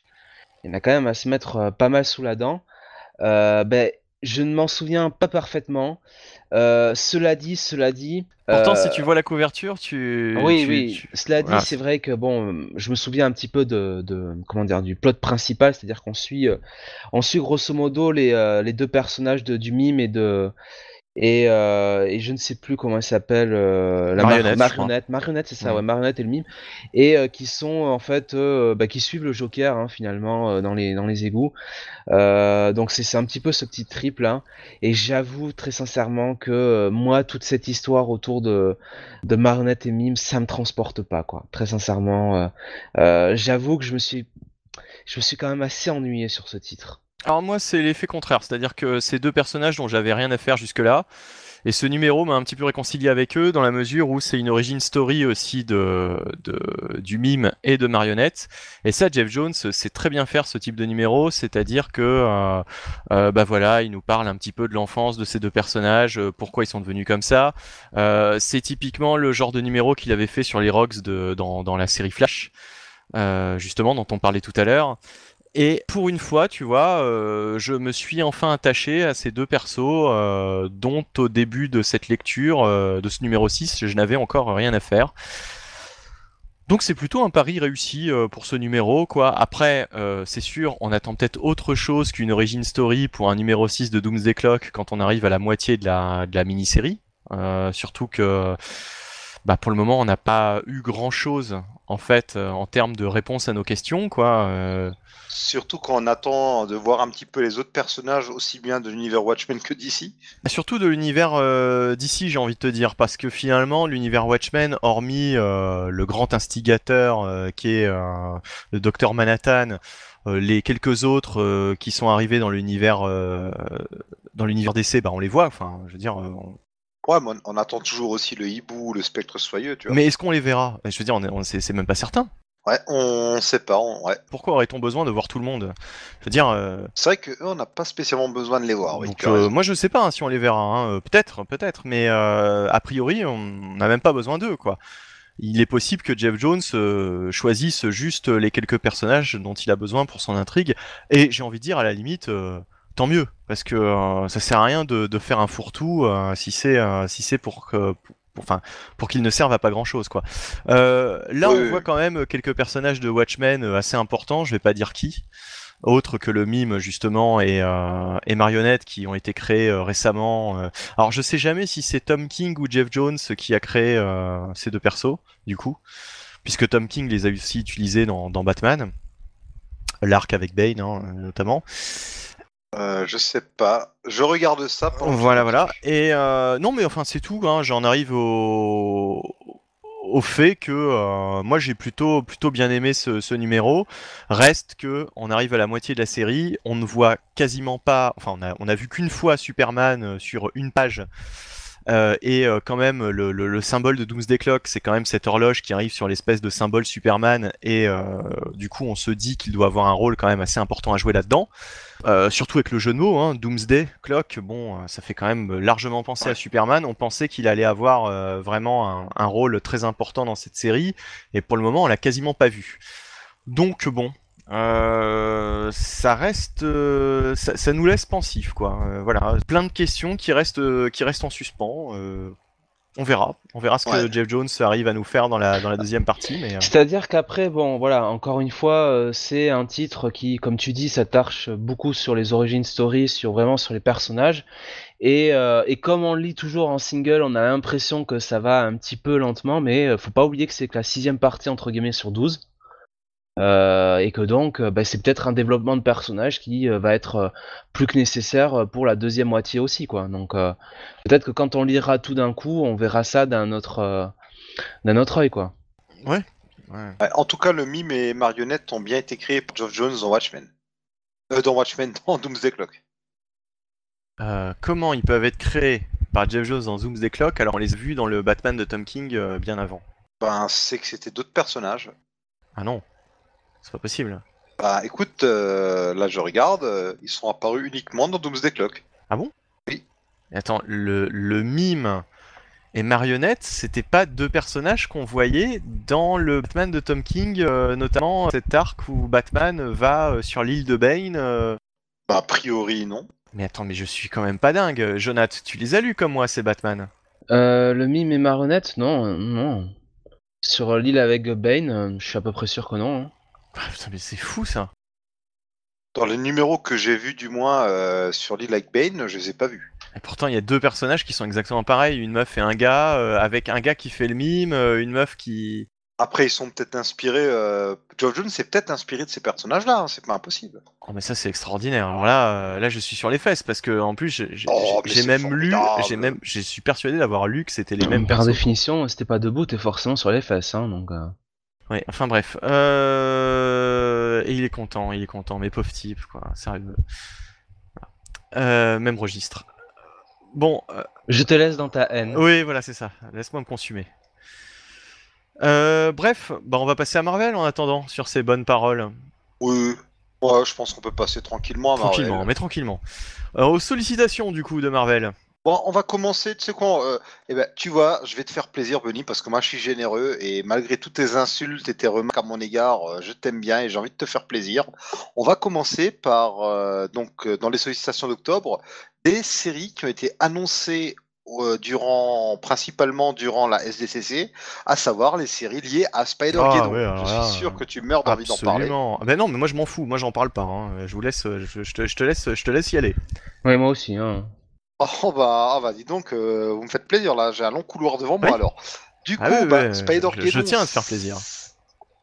Ah bah c'est vraiment généreux de ta part. Spider-Geddon, ça commence en octobre, avec les deux premiers numéros écrits par euh, Christos Gage et Dan Slott. Et à côté de ça, on a pas mal de tie-in. On a la mini-série euh, Spider-Force, euh, écrite par euh, Christopher Priest, avec des dessins de Paolo Siqueira, où en gros, on a euh, une alliance de différentes Spider-Women autour du personnage de Kane. On aura Kane, on a euh, alors on a qui? On a Jessica Drew. euh, Il y a qui d'autre encore dedans? Il y a papa papa, il y a Ashley Barton. Astro Spider et Spider Kid. Je ne sais pas qui c'est. euh, Deux nouveaux personnages. Voilà, deux nouveaux personnages, Astro Spider et Spider Kid, et Ashley Barton, la, la petite fille, je crois, de Spider-Man dans l'univers d'Old Man Logan, si je dis pas de bêtises. Voilà, on a euh, un, un commando de personnages Spider qui vont tracer euh, les, les terres parallèles pour mener je ne sais quelle mission euh, liée au totem euh, qui sont de nouveau attaqués par euh, Alors. Kane et- euh, pas Kane, euh, Morlun et sa famille. Oui, Jonathan, tu avais l'air d'avoir euh, envie d'intervenir de manière vigoureuse. Il en a gros sur la patate. Mais non, mais euh, ça m'embête parce que c'est un rapport avec euh, ce sur quoi on a fini sur DC, alors ça fait un retour, et, euh, mais ça répondait à une question de Bunny. Donc, euh. Ah oui, oui, bah alors vas-y. Oui, bah alors je sais que ça t'embête de répondre. Marionnette, euh, c'est une création de Jeff Jones et on l'a vu dans euh, Doomsday Clock et, euh, et euh, simplement DC Nation, numéro 0. D'accord. Mais alors qui étaient ces mystérieux personnages dans I'm Ben Je ne sais pas. Peut-être des doubles d'un monde parallèle. Bon, allez, vas-y, Mar- Marty. Et alors, Martine. J'a- j'annon- Oui, oui, merci. C'est mon double dans monde parallèle. Et j'annonçais les Spider-Girls parce que je confondais avec une autre, une autre mini-série. Euh, la mini-série Spider-Girls, écrite par Jodie Hauser avec des dessins d'Andrés Guénolé, où là, on a encore une alliance de super-héros arachnéens, enfin, du coup, que les super-héroïnes qui viennent de différentes réalités, à savoir la Spider-Girl originelle euh, May Mayday, euh, donc celle qui vient du, du futur euh, de Marvel Comics 2. Euh, venant de l'univers qu'on connaît, il y a Anya Corazon, qu'on a longtemps connue sous le nom de de- d'Arania, qui est devenue Spider-Girl. Et on a aussi euh, Spiderling, alias Annie May, la, fille de Spider-Man dans la série Renew Your. Woes. Voilà. À côté de ça, on a aussi un titre un peu plus anthologique, Vault of Spider, où il y a notamment notre chouchou Colin Bunn qui est écrit dedans. Et donc ça, ça va être le titre anthologique. On aura des Spider-Man de euh, tous les univers. On aura euh, Web Slinger qui est euh, un Spider-Man du Far West. Et on a aussi le retour de Supai Daimani, euh, Supai pardon. Alors celui-là, Jonath, tu l'aimes bien? Parce que tu sais qui c'est? Non. c'est, tout simplement le Spider-Man. Il a euh, même pas envie de le savoir en plus. non, c'est le Spider-Man de japonais de la série des années 70 avec son robot géant. Bah justement, je l'aime pas. Oh, mais to- toi qui adores les Sentai, oh là là, tu me déçois. Mais ce, ce, ce cliché. J'aime euh, surtout les bons man- Sentai. mange ton hein. clicheton et euh, tais-toi. J'ai- J'aime surtout les bons Sentai. Hein. À côté de ça, on a aussi euh, la série Spider-Gwen euh, alias euh, Gen. Ghost Spider. Spider-Man. Ouais. Oui, Spider- oui euh, il est tard, hein, je commence à fatiguer. Euh, donc, euh, c'est donc Spider-Gwen hérite d'une nouvelle série. En fait, elle est relaunchée et elle hérite du pseudonyme de Ghost Spider, qu'elle utilise aussi dans une série animée qui va bientôt commencer. Ah bah ça tombe bien. Et on a. Ah Ouais, c'est trop bien. Et puis on a aussi une série qui a été déjà teasée par le passé. C'est Superior Octopus par Christos Gage. Je pense que ça, ça peut t'intéresser, Benny, pour le coup. Non, mais moi, écoute, euh, tout ce qui a, euh, tout ce qui est en lien avec Dan Slott, euh, Spider, Spider-Verse, etc. Je suis tellement content d'être enfin débarrassé de Dan Slott sur le titre principal que je me ferai un plaisir de n'absolument rien toucher, ne rien lire de tout ce, de tout cette. Bah après, Superior Octopus, d'une certaine manière, c'est Superior Spider-Man. C'est pas ce qu'il y a de plus mauvais quand même. Non, mais je m'en fous. Enfin, maintenant, j'ai fait un trait sur tout ça. Je l'ai attendu pendant 10 ans son départ. C'est pas pour me replonger là-dedans. Donc, merci, au revoir. Euh, je laisse ça à d'autres. Parce que les, les Spider-Verse, les versions alternatives, les trucs comme ça, c'est plus de mon âge, quoi. Franchement, euh, non. Très bien. Bon, Bon, bah, bah, on passe à la voilà, suite hein. alors. Bon, euh, comme, euh, comme chez DC, on a un Halloween spécial des Avengers. Euh, du coup, enfin voilà, c'est Halloween chez tout le monde, donc là aussi, on nous fait un one shot spécial Halloween. Alors, Euh, oh désolé, désolé Oui. de vous couper. euh, J'ai enfin trouvé le nom effectivement des deux persos que j'avais confondus. C'était dans I'm Suicide euh, et c'était G Willy et Punchy. Donc je ne sais pas si vous vous rappelez de ces deux persos qui étaient avec Batman, avec euh, Oui, oui, mais. voilà. euh, Il y en a un qui a un. Ah oui, costume un maintenant petit peu dis, de- oui. d'espèce d'arlequin ou. euh, Oui, voilà, c'est ça. Ouais. Et, et de, enfin, comme ça fait long- longtemps quand même que c'est sorti euh, ces épisodes, euh, ben voilà, j'ai tout, tout simplement confondu avec ces persos et je pensais que c'était eux, quoi, et que c'était un transfuge du coup, euh, bah voilà, de, de, de, de Jeff Jones, quoi, qui les avait utilisés. euh. Bref. Eh ben non, tu t'es planté, nananer. Alors bon, on va parler d'autres choses de Spider-Man, ça t'intéresse pas. On a aussi euh, Shuri qui, oh là là, quelle surprise, elle obtient sa propre série et elle a le film. euh, On est t'a- totalement. T'avais euh, fini de, d'énumérer les séries liées à Spider-Man quand même? Oui, oui, oui. J'avais même parlé du Oui, oui, non, Halloween déjà. Euh, niveau nouvelle série, on a aussi le début de. Alors, je crois que c'est une mini-série d'une mini-série sur Shatterstar. Bon, tout le monde s'en fout. Le début d'une nouvelle série dépend, écrit sur la guêpe. C'est écrit par Tim Seeley. Ouais. À voir. Voilà. On a donc bah, The Unstoppable Wasp, donc euh, la jeune guêpe, qui a une nouvelle série qui sera en fait euh, la suite de la série précédente en 8 numéros qui est sortie il y a pas longtemps en VF. Euh, on a euh, plein de tie-in à Infinite Wars, là, des, des machins, là, la fusion entre Spider-Man et Moon Knight, la fusion entre Thor et Iron Man, etc. Enfin, on a tout ça qui sort à ce moment-là. Et une mini-série en deux parties sur Sleepwalker, euh, que, ceux qui s'en foutent pas se manifestent parce que voilà, ils doivent pas être très nombreux. Et on a le retour de Chris Claremont le temps d'un one-shot, puisqu'on nous a annoncé que euh, le projet X-Men Black était en fait une série de one-shots sur des méchants. Donc on a le one-shot Magneto écrit par Chris Claremont, on a un one-shot sur Mojo, un sur Mystique, un sur Juggernaut et un sur Emma Frost. Donc là, j'irai peut-être y jeter un œil notamment euh, Papy Claremont pour voir si euh, sa retraite dorée, parce que comme il est payé euh, depuis plusieurs années euh, chez Marvel à rien foutre, bah, il la rentabilisera en nous écrivant au moins un bon numéro. Ouais. Euh, on a aussi euh, une mini-série Black Panther versus Deadpool, et on a le grand retour des What If. Et là, euh, j'espère que ça, ça va quand même un peu relever votre intérêt, non? Bah, le dernier What If que j'ai lu, c'était le What If euh, sur euh, euh, AVX. Et euh, ma foi. Ouais, euh, c'est pas forcément ce qu'il y a de mieux. bah, tu sais, quand tu lis un What If et que pour le coup tu te demandes si la série régulière et c'était pas mieux que ça. Moi, le dernier What Mhm. If que j'ai lu, c'était Secret Wars. Hein. C'était un gros, un bon gros What If, constitué de plein de. What If. Euh, et ma foi, euh, il y avait des What If sympathiques et d'autres beaucoup moins bons. Euh, mais euh, ouais, généralement, je suis assez client de ce type de, de titre, mais euh, enfin, tu vois, ça m'a pas particulièrement manqué. Je pense qu'au bout d'un moment, on a fait le tour, quoi. Parce que qu'est-ce que tu veux, qu'est-ce que tu veux refaire, enfin, qu'est-ce que tu veux faire comme What If euh, pour être un petit peu original, euh, alors qu'on est déjà revenu avec Secret Wars et d'autres d'autres choses sur. Bon, moi j'en ai un qu'on pourrait faire sur Secret Empire. Hein. Oui. Oui, oui. Mais justement, justement, alors à ce moment-là, ou bien alors j'allais dire euh, des what if qui s'attaquent vraiment à des choses très récentes, quoi. Parce que là, en plus, il y a un what if. J'ai l'impression qu'il a déjà été fait, euh, puisque je, je, je suis sûr avoir déjà lu cette histoire, où euh, c'est pas Peter Parker qui devient qui devient Spider-Man, c'est euh, c'est Flash, c'est Flash Flash Thompson. Thompson. Ouais. Et, et- et- et je, et je crois que la même histoire a déjà été faite euh, avant. Alors certes, ce sera pas la même, hein, euh, à mon avis, il va se passer d'autres choses. Mais je veux dire, euh, ils en sont carrément à faire des what if dont le thème a déjà été fait avant. Donc euh, bon, C'est ce que j'allais te demander. Ça n'a Si. pas déjà été fait si par si, hasard ça a déjà été oui. fait. Et en plus, je vois que c'est Gary Conway qui fait le qui fait le scénario. Euh, Il n'y a plus qu'à qu'à vérifier si c'était pas lui déjà qui avait fait ce what if là, quoi. C'est ce que je suis en train de faire. Donc, euh, donc voilà, ouais, non, mais moi, moi je suis persuadé qu'il y avait déjà eu un what if. Alors, c'était peut-être pas uniquement Flash Thompson, je crois que c'était même peut-être trois, trois personnes différentes dans le même what if. Oui, oui, c'était un what if où il y avait. Ça me dit quelque chose, Ouais.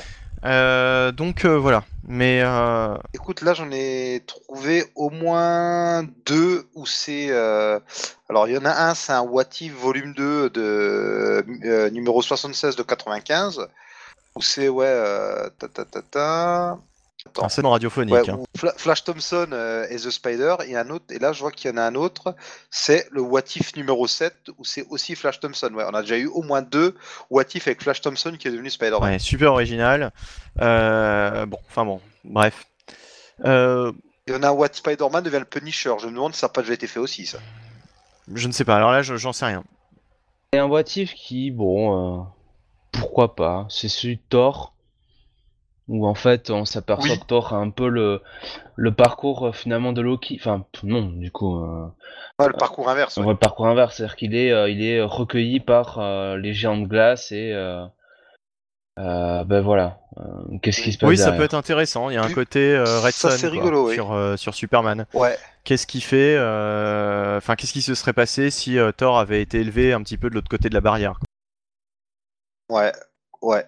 On a un What If sur Magic où là, Léa Williams en fait euh, continue le délire de Bendis, euh, à savoir Magic qui devient le sorcier suprême.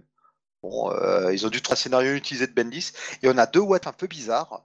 Alors on a celui sur Ghost Rider où je crois que Ghost Rider vient dans le monde réel et devient chanteur de métal ou un truc comme ça. C'est c'est bizarre. Et on a un What If sur les X-Men où euh, c'est pas les X-Men, mais c'est les X-Men EXE, euh, comme une commande d'exécution sur un ordi. Et c'est un truc bizarre à. pro- euh, à- Bah c'est un peu comme euh, Matrix, hein. Oui, voilà, ouais. C'est Matrix rencontre les X-Men, ouais. Sauf que la nuance, c'est que, alors on a eu ça aussi dans dans plein plein d'autres trucs. Hein, je crois que c'était dans euh, euh, euh, Summer Summer Wars, ce, film ce film d'animation japonais très très bon d'ailleurs. Euh, qui euh, voilà pareil euh, avait ce, ce côté du des batailles sur un, un, un univers un, un univers alternatif quoi de réalité virtuelle et là, en l'occurrence, la différence, en fait, c'est on, on fonctionne pas en termes de mutants ou de termes d'humains.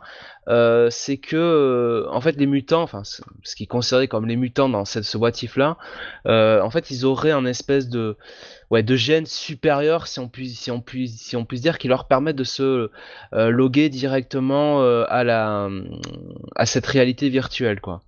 D'accord. C'est-à-dire qu'ils pourraient, euh, ils pourraient passer, enfin, euh, par-dessus en gros le, la- le login qu'il faut avoir, quoi, la, la, Mhm. connexion qui- qui- qu'il faut avoir, quoi.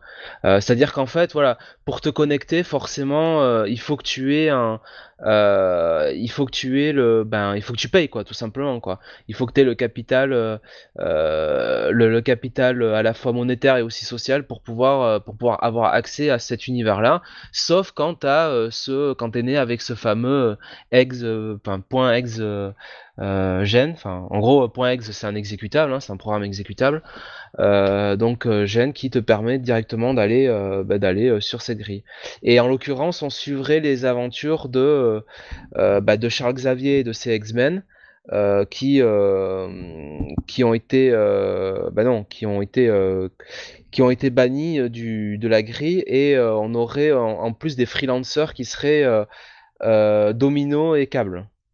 Qui seraient, euh, donc on imagine dans un rôle un petit peu de, bah, de X-Force, quoi, de, de, de Black Ops, quoi. Bon, Qui sont on dirait, un truc, mercenaires. on dirait un truc qui a été écrit par Warren Ellis, en fait. Et euh, alors, sachant que le, le, le gars euh, qui gère un petit peu tout cet univers-là, euh, euh, toute cette espèce de, de, de, fin de, euh, de, de, de réalité virtuelle, euh, de, de ces, ces biomodes, c'est évidemment euh, Magneto. Ok, d'accord. Bon, bon, on verra ce que ça donne. C'est assez intriguant pour que Quand Marty te dit ok d'accord, c'est qu'il en a mais rien à foutre de ce que tu viens de dire quoi. Ah, mais non, je buvais ces paroles, voyons. Mon esprit s'était logué à celui de Écoute, Jonathan. euh, je, je, ne, je ne mettrai pas des mots euh, dans les pensées de Marty. Et, euh, et de toute façon, ce que j'ai dit est dit, donc euh, voilà. Comment tu m'as cassé? Euh, Autre chose Mais c'était pas mon but. Hein. Autre chose dans les Ouais, sollicitations alors- Oui. On peut noter aussi le retour d'une série que vous attendiez tous, c'est bien sûr les Marvel Zombies. Voilà, merci. Voilà, alors si je te dis en plus que c'est écrit par euh, W. euh, Maxwell Plus, Bah, je suis euh, subjugué, quoi. Tu vois, je, je, je m'attendais vraiment pas à ça. Là, je me suis pris une claque. Voilà, donc voilà, les Marvel zombies reviennent, tout le monde s'en fout, écrit par un illustre inconnu. euh, bon, voilà, bon. Je pense que tout est dit. Oui. Mais j'aurais pu mettre Steve Orlando dessus. Oh, oh, c'était beau comme vous étiez synchro. C'est magnifique. Espérons qu'on le, qu'on le soit toujours sur cet enregistrement. Donc voilà, c'est tout ce qu'on peut voir de les suscitations et euh, C'est déjà pas mal. Hein. bah, c'est principalement des choses qui ont été annoncées à la San Diego Comic Con. Ok. Euh, est-ce qu'on fait une, euh, est-ce qu'on fait quelques reviews ou on passe directement aux news de la San Diego Comic Con, comme vous voulez? Oh, une petite review, allez, c'est toujours sympa. Euh, on peut attaquer directement le gros morceau avec les deux premiers numéros de Amazing Spider-Man. Oh bah oui, allez, faisons-nous plaisir. Euh, est-ce que je me lance? Oui, vas-y, vas-y, j'ai bien Parce que de toute façon, euh, tout- il y a, y pas mal de aussi, reviews euh. que vous allez faire euh, à deux, vu que je ne les ai pas lus. Ben, déjà, euh, précisons qu'on avait fait la, la review du numéro 1 dans Oh, l'émission ouais, précédente, mais c'était simplement ouais, moi. ouais. Donc, euh, forcément, euh, ne soyez pas surpris que Mr. Ron Bunny revienne sur le numéro 1. Ouais, et puis tu nous as fait une review, euh, on va dire un peu approximative, euh, puisque euh, on t'avait demandé justement de surtout ne rien spoiler, étant donné qu'on l'avait pas lu. Euh, et c'était euh, très approximatif, puisqu'il y avait même des gens qui ne retrouvaient ni leur prénom ni leur nom. voilà. Bah, au moins, ils ont été cités, quoi. Même si Voilà, c'est pas le bon nom. voilà. euh, le- Voilà. Euh, donc, euh, donc je perds mon casque. Ah, on, on- on sent que c'est aspiré. Non, mais euh, Nick Nick, Spencer. Spencer. au scénario, Ryan Otley au dessin. Euh, enfin, euh, exit Dan Slott et euh, retour euh, d'un Spider-Man, je dirais. euh, bah, enfin, surtout d'un Peter Parker, je dirais, tel qu'il devrait être écrit. Euh, je trouve que ça va plutôt dans la bonne direction. Alors il y a quand même, enfin tout n'est pas non plus parfait. euh, évidemment, en deux numéros, on peut pas non plus euh, révolutionner tout. Mais Euh, Jonas sera pas d'accord avec toi. D'après l'unique Spencer a tout révolutionné avec une seule case de Captain America. oui, non, mais là, en, en tout cas, on n'est pas dans la même écriture. Donc, euh, faut aussi pas du tout s'attendre à lire un Nick Spencer à la Captain America sur euh, le titre Spider-Man. C'est pas, c'est Il y, a- il y en a, il y en a clairement deux des Nick Spencer. Quoi. Il y a celui ouais, euh, très sérieux de Captain America et celui plus décontracte de Ant-Man, de Superior Foes, de ce type de série. Bah là, c'est entre les deux, quoi, j'ai envie de te dire. Alors, ça pourrait devenir très, très sérieux et très dark, à mon avis, parce que, alors, c'est pas seulement dû au dessin de Ryan Otley que je dis ça, mais il y a un côté très Invincible, je trouve, à, à l'écriture de Spencer sur ce euh, Amazing Spider-Man. C'est-à-dire que, certes, c'est fun, mais euh, on, peut, on sent qu'on peut basculer très vite euh, dans le côté grim and gritty. Euh, Mais est-ce que finalement Spider-Man c'est pas ça depuis le début quoi? Oui. C'est vraiment le héros qui, qui alterne entre les récits très légers, très drôles et les histoires euh, pas sordides mais qui peuvent être dures, les, les, les vraies leçons. Oui, voilà, c'est ça. Bon, je sais pas si je l'aurais dit comme ça, mais oui, oui, oui. Euh, bon, alors là, il y a quand même un truc. On va, on va tout de suite dire ce qui fait chier dans ce premier numéro, c'est Tante May. Mais bon, Euh, voilà, moi, c'est vraiment le passage qui m'a, qui m'a, qui m'a fait, euh, qui m'a fait soupirer parce qu'on retrouve une Tante May euh, imbuvable. qui vient faire la morale à ce pauvre Peter Parker qui en a déjà bien assez soupé comme ça. Et moi, si j'étais lui, je dirais Mais ta gueule, et je l'enverrais valdinguer par la fenêtre une bonne fois pour toutes. C'est à n'y rien comprendre. Pourquoi l'a-t-il sauvé lors de One More Day déjà, à la fin du numéro euh, 799 ou 800, encore une fois. Ah, je ne sais plus ça. Alors là, euh, par contre, de toute façon, j'ai pas tout lu. hein. Si c'était Dan Slott. euh, euh, mais, je veux bien te croire. Oui. Bon, bref, en tout cas, Spencer, lui, réécrit un Peter Parker, on va dire, un peu plus sensé, qui a un peu plus les pieds sur terre. Alors, certes, on pourrait arguer qu'il a toujours cette poisse qui lui tient au corps, mais moi, j'y vois plus, euh, au contraire, euh, une espèce de continuité euh, de ce qu'a fait Dan Slott, c'est-à-dire que Nick Spencer n'élude pas le travail de son prédécesseur, au contraire, il l'utilise et euh, il permet, enfin, ça permet d'avoir un twist assez bien pensé qui amène Peter dans une situation assez délicate dès le premier épisode. Euh, je vais pas révéler ce que c'est, je vais pas rentrer dans les détails, mais en gros. Euh... Numéro. Oui. Ouais, tu peux se payer, hein, il y a prescription. Oui, mais maintenant, enfin, ça euh. sert à rien. Enfin, je veux dire. euh, pff, Tu vas parler du numéro de derrière, donc euh, de toute façon. Mais bon, alors, euh, grosso modo, euh, avec une espèce de dispositif euh, créé par euh, les laboratoires de, de l'université ou je ne sais qui, je ne sais quoi d'ailleurs, maintenant je me rappelle plus dans le détail, mais euh, grosso modo, on s'aperçoit euh, en lisant un petit peu dans l'esprit de Peter Parker que ce n'est pas lui qui est à l'origine de la thèse euh, qu'il avait fait à l'époque où euh, Doc Ock avait pris possession de son corps. Donc c'était en fait toute une thèse écrite par le docteur Octopus. Et euh, bah, évidemment, tout le monde pensait que ça venait de Peter Parker, et donc on le prend pour un, pour un voleur de, de, thèse, hein, euh, pour, pour s'être euh, accaparé les, les thèses du docteur Octopus. Et euh, ça va lui valoir pas mal de, pas mal de problèmes. Il va se voir euh, rétrogradé, euh, on va lui supprimer son, son, comment dire, son, son statut de. euh, alors je ne sais plus ce qu'il avait exactement comme statut à l'Empire State University, mais en tout Bah, il avait Oui, une thèse, enfin, voilà. de toute façon, enfin, le, le statut voilà, ça. docteur, quoi. Donc, on, lui, on, le, on le rétrograde, on lui enlève son, son statut. Euh, comme ça fait quand même grand bruit euh, dans la communauté, euh, très vite le, le Bugle est au courant et il perd encore son job. Enfin bref, la galère reprend. Mais d'un autre côté, euh, c'est loin d'être super poissard puisque euh, on va vous le dire aussi euh, dès ce premier numéro. Eh ben, euh, il décide après des mois de oui, non, peut-être, euh, mais en fait non. Euh, eh ben ça y est, il se remet avec euh, Mary Jane Watson. Et franchement, franchement, c'est cool. C'est cool parce que je trouve que ça ne servait à rien, tout simplement. Ça fait dix ans qu'on les a séparés. Dix ans qu'on a mis un frein à cette évolution euh, naturelle. Hein, euh, voilà, euh, c'était euh, Oui. euh, et puis franchement, pourquoi introduire des personnages féminins qui, qui euh, servaient à rien. hein. je veux dire, Dan Slott, il a essayé de nous introduire Carly Cooper. C'est voilà, c'est ça. C'est pas comme si on avait supprimé euh, Mary Jane pour, tu vois, arrêter les relations féminines avec Peter pour faire euh, d'autres histoires. Non, tout de suite, on a réintroduit des nouveaux euh, love and qui, qui ne menait à quoi. rien et qui faisait de lui Voilà. un gros loser. euh, on avait l'impression vraiment que c'était euh, Peter Parker, euh, 40 ans, toujours puceau, quoi. C'est-à-dire que euh, il Mhm. était entouré de nanas euh, durant euh, la période Brand New Day, et, euh, etc. Et, euh, et à chaque fois, euh, bah, finalement, il se retrouvait, il se retrouvait seul. Il y avait euh, Slot qui jouait à fond la carte du, du Parker Luck et c'était chiant parce que la Parker Luck, ça va bien euh, deux secondes, mais euh, mais c'est une espèce de gimmick en fait que, que Stan Lee utilisait surtout euh, sur les 50 premiers numéros d'Amazing Spider-Man, mais ça faisait des années que c'était terminé quoi. Je veux dire, euh, Peter Parker, euh, c'était plutôt quelqu'un de très chanceux dans la vie. Quand on voit euh, son ascension sociale, euh, la, la, la personne avec laquelle il s'était marié à la fin des années 90, il allait devenir père, etc. Euh, putain, euh, ça faisait quand même rêver quoi d'avoir la vie de Peter Parker. Il était loin d'être euh, d'être malheureux le, le Peter Parker. Et donc Slot, on avait refait une espèce de de, de pseudo loser, mais euh, mais c'était c'était rétrograde quoi. Ça vraiment c'était un retour en arrière euh, qui n'avait pas lieu d'être. Et donc voilà, donc Spencer euh, revient à un Peter Parker, on va dire euh, euh, plus de son temps, un Peter Parker qui a une trentaine d'années et qui décide de reprendre sa vie en main. Et j'ai envie de dire tant mieux.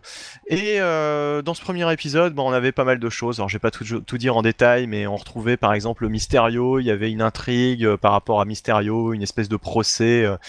Qui, vire un petit peu au grim and gritty et justement c'était euh, c'était là où je disais euh, on sent que Spencer euh, peut changer un petit peu de registre du tout au tout en quelques pages. Et le, le cliffhanger du premier épisode c'était que Peter Parker se retrouvait se retrouvait pardon nez à nez avec le lézard qui euh, enseigne dans le plus grand secret euh, à certains étudiants de l'Empire State University, mais sous la forme donc du lézard. hein. Le docteur le docteur Connors euh, était était sous la forme de, du, du lézard et donc Peter Parker est très surpris de retrouver son adversaire comme ça dans les sous-sols de, de l'université. Et ce deuxième numéro bah, nous ressort du placard des ennemis bien connus des lecteurs de Superior F- Foes of Spider-Man, à savoir... euh, non, pas du tout d'ailleurs, pas du tout, je dis des conneries. Euh, des Euh, pour Ringer, oui. oui, alors mais ça c'est anecdotique. Donc, euh, mais euh, je veux dire les hum, Black Hunt et euh, Taskmaster. Ah oui, d'accord, euh, Taskmaster. ça ouais. c'était deux personnages qu'il avait utilisés dans Secret Empire. Et on les retrouve.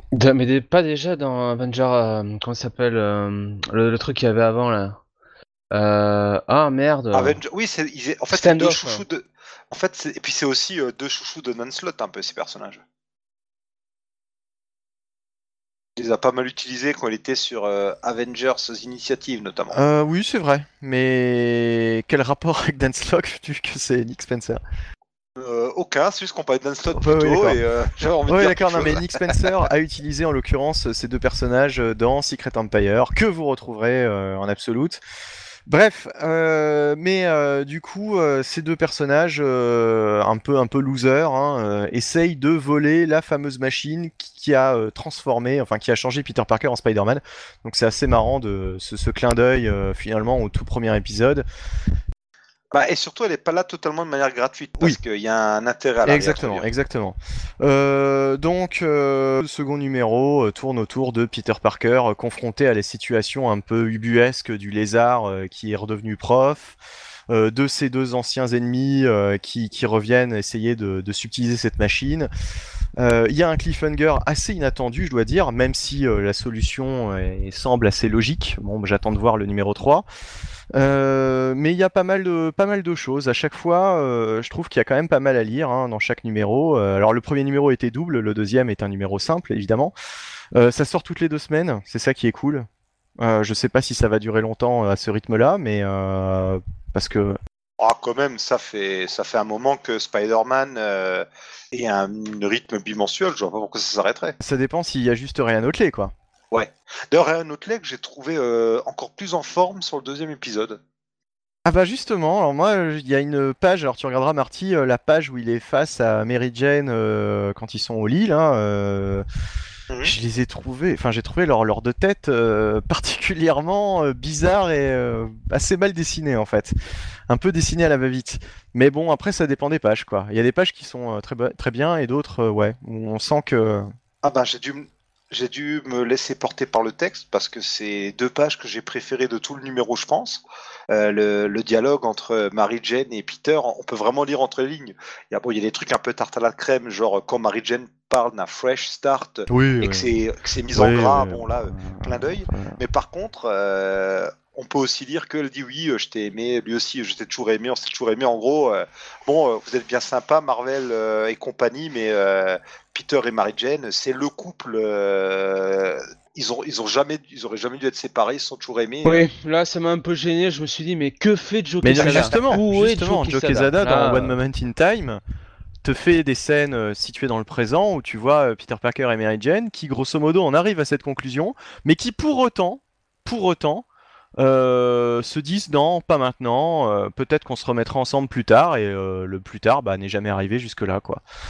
Bon, mais, mais à la limite, tu vois, euh, Nick Spencer ne fait pas euh, de la comment dire de du retcon quoi. Tu vois c'est pas ça sort pas de nulle part euh, cette espèce de réunion euh, des, des deux euh, enfin cette espèce de euh, pardon ce rassemblement du couple ça ne sort ça sort pas de nulle part c'est euh, c'est assez euh, assez logique quoi. En fait c'est fait de manière organique. Ça y est je ressors le mot Ou enfin organique, euh, pff, non, mais disons que de toute façon, il fallait que ce soit fait, quoi. Au Oui, oui. moment, ça suffit maintenant.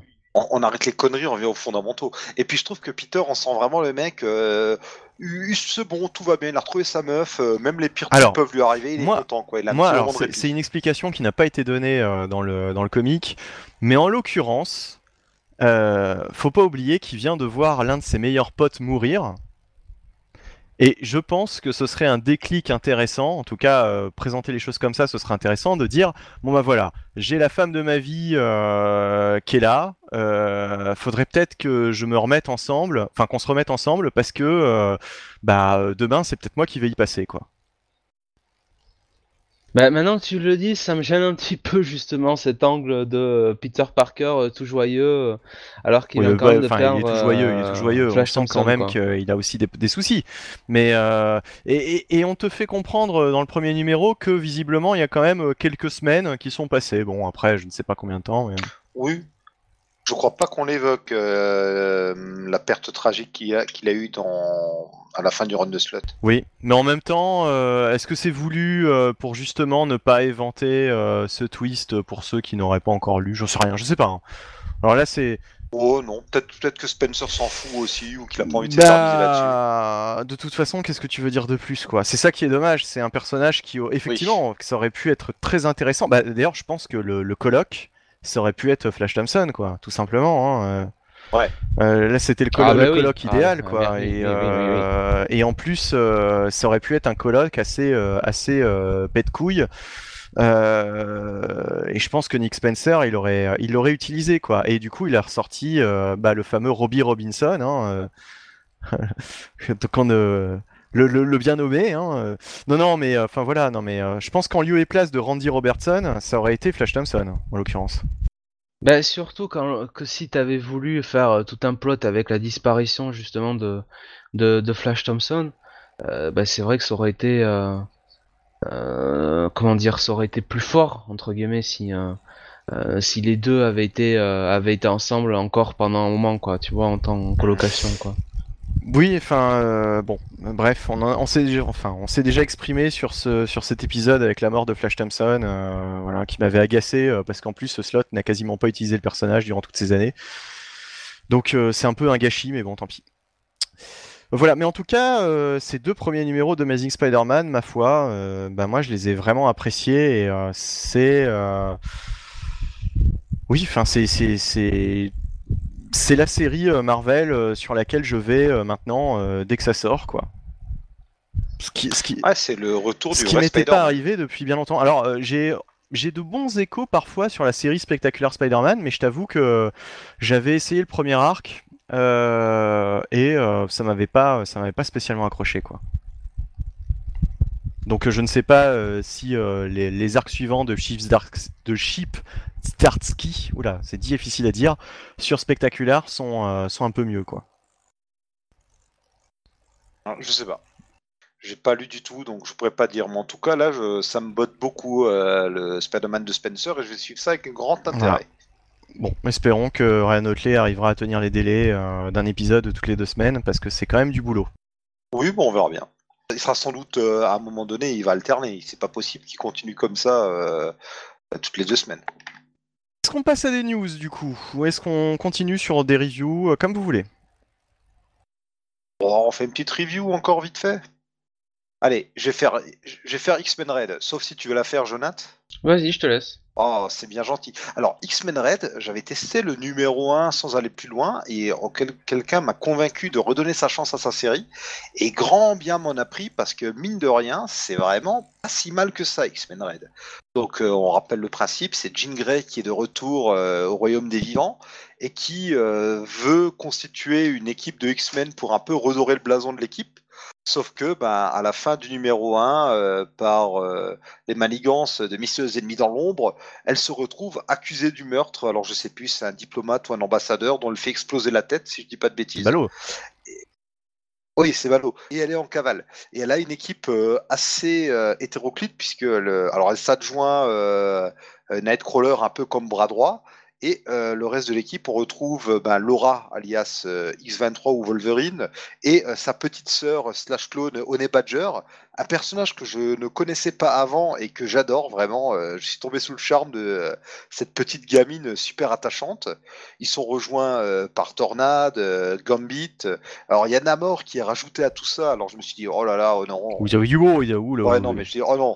Oh purée, alors Namor chez les X-Men, moi ça me rappelle les pires moments du Dark Reign euh, de euh, et compagnie.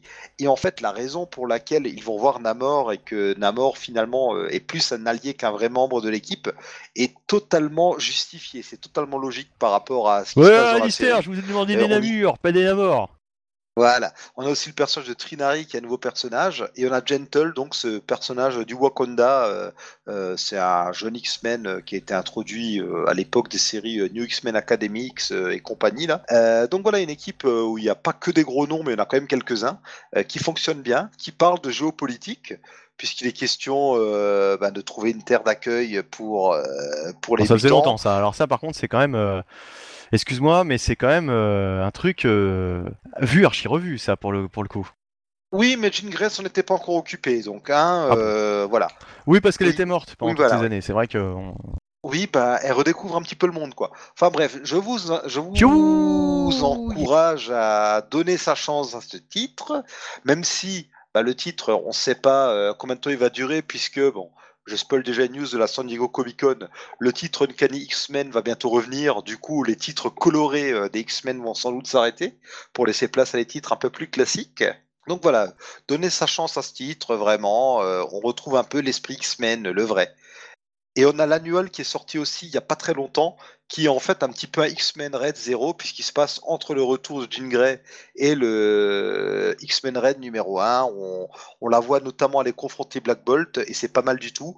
Et, euh, et la grande réussite de cette série, écrite par Tom Taylor, je sais plus si je l'ai dit, c'est que vraiment Jean Grey y est dépeinte. euh, Bon, alors elle est peut-être un peu trop parfaite, mais moi j'y crois.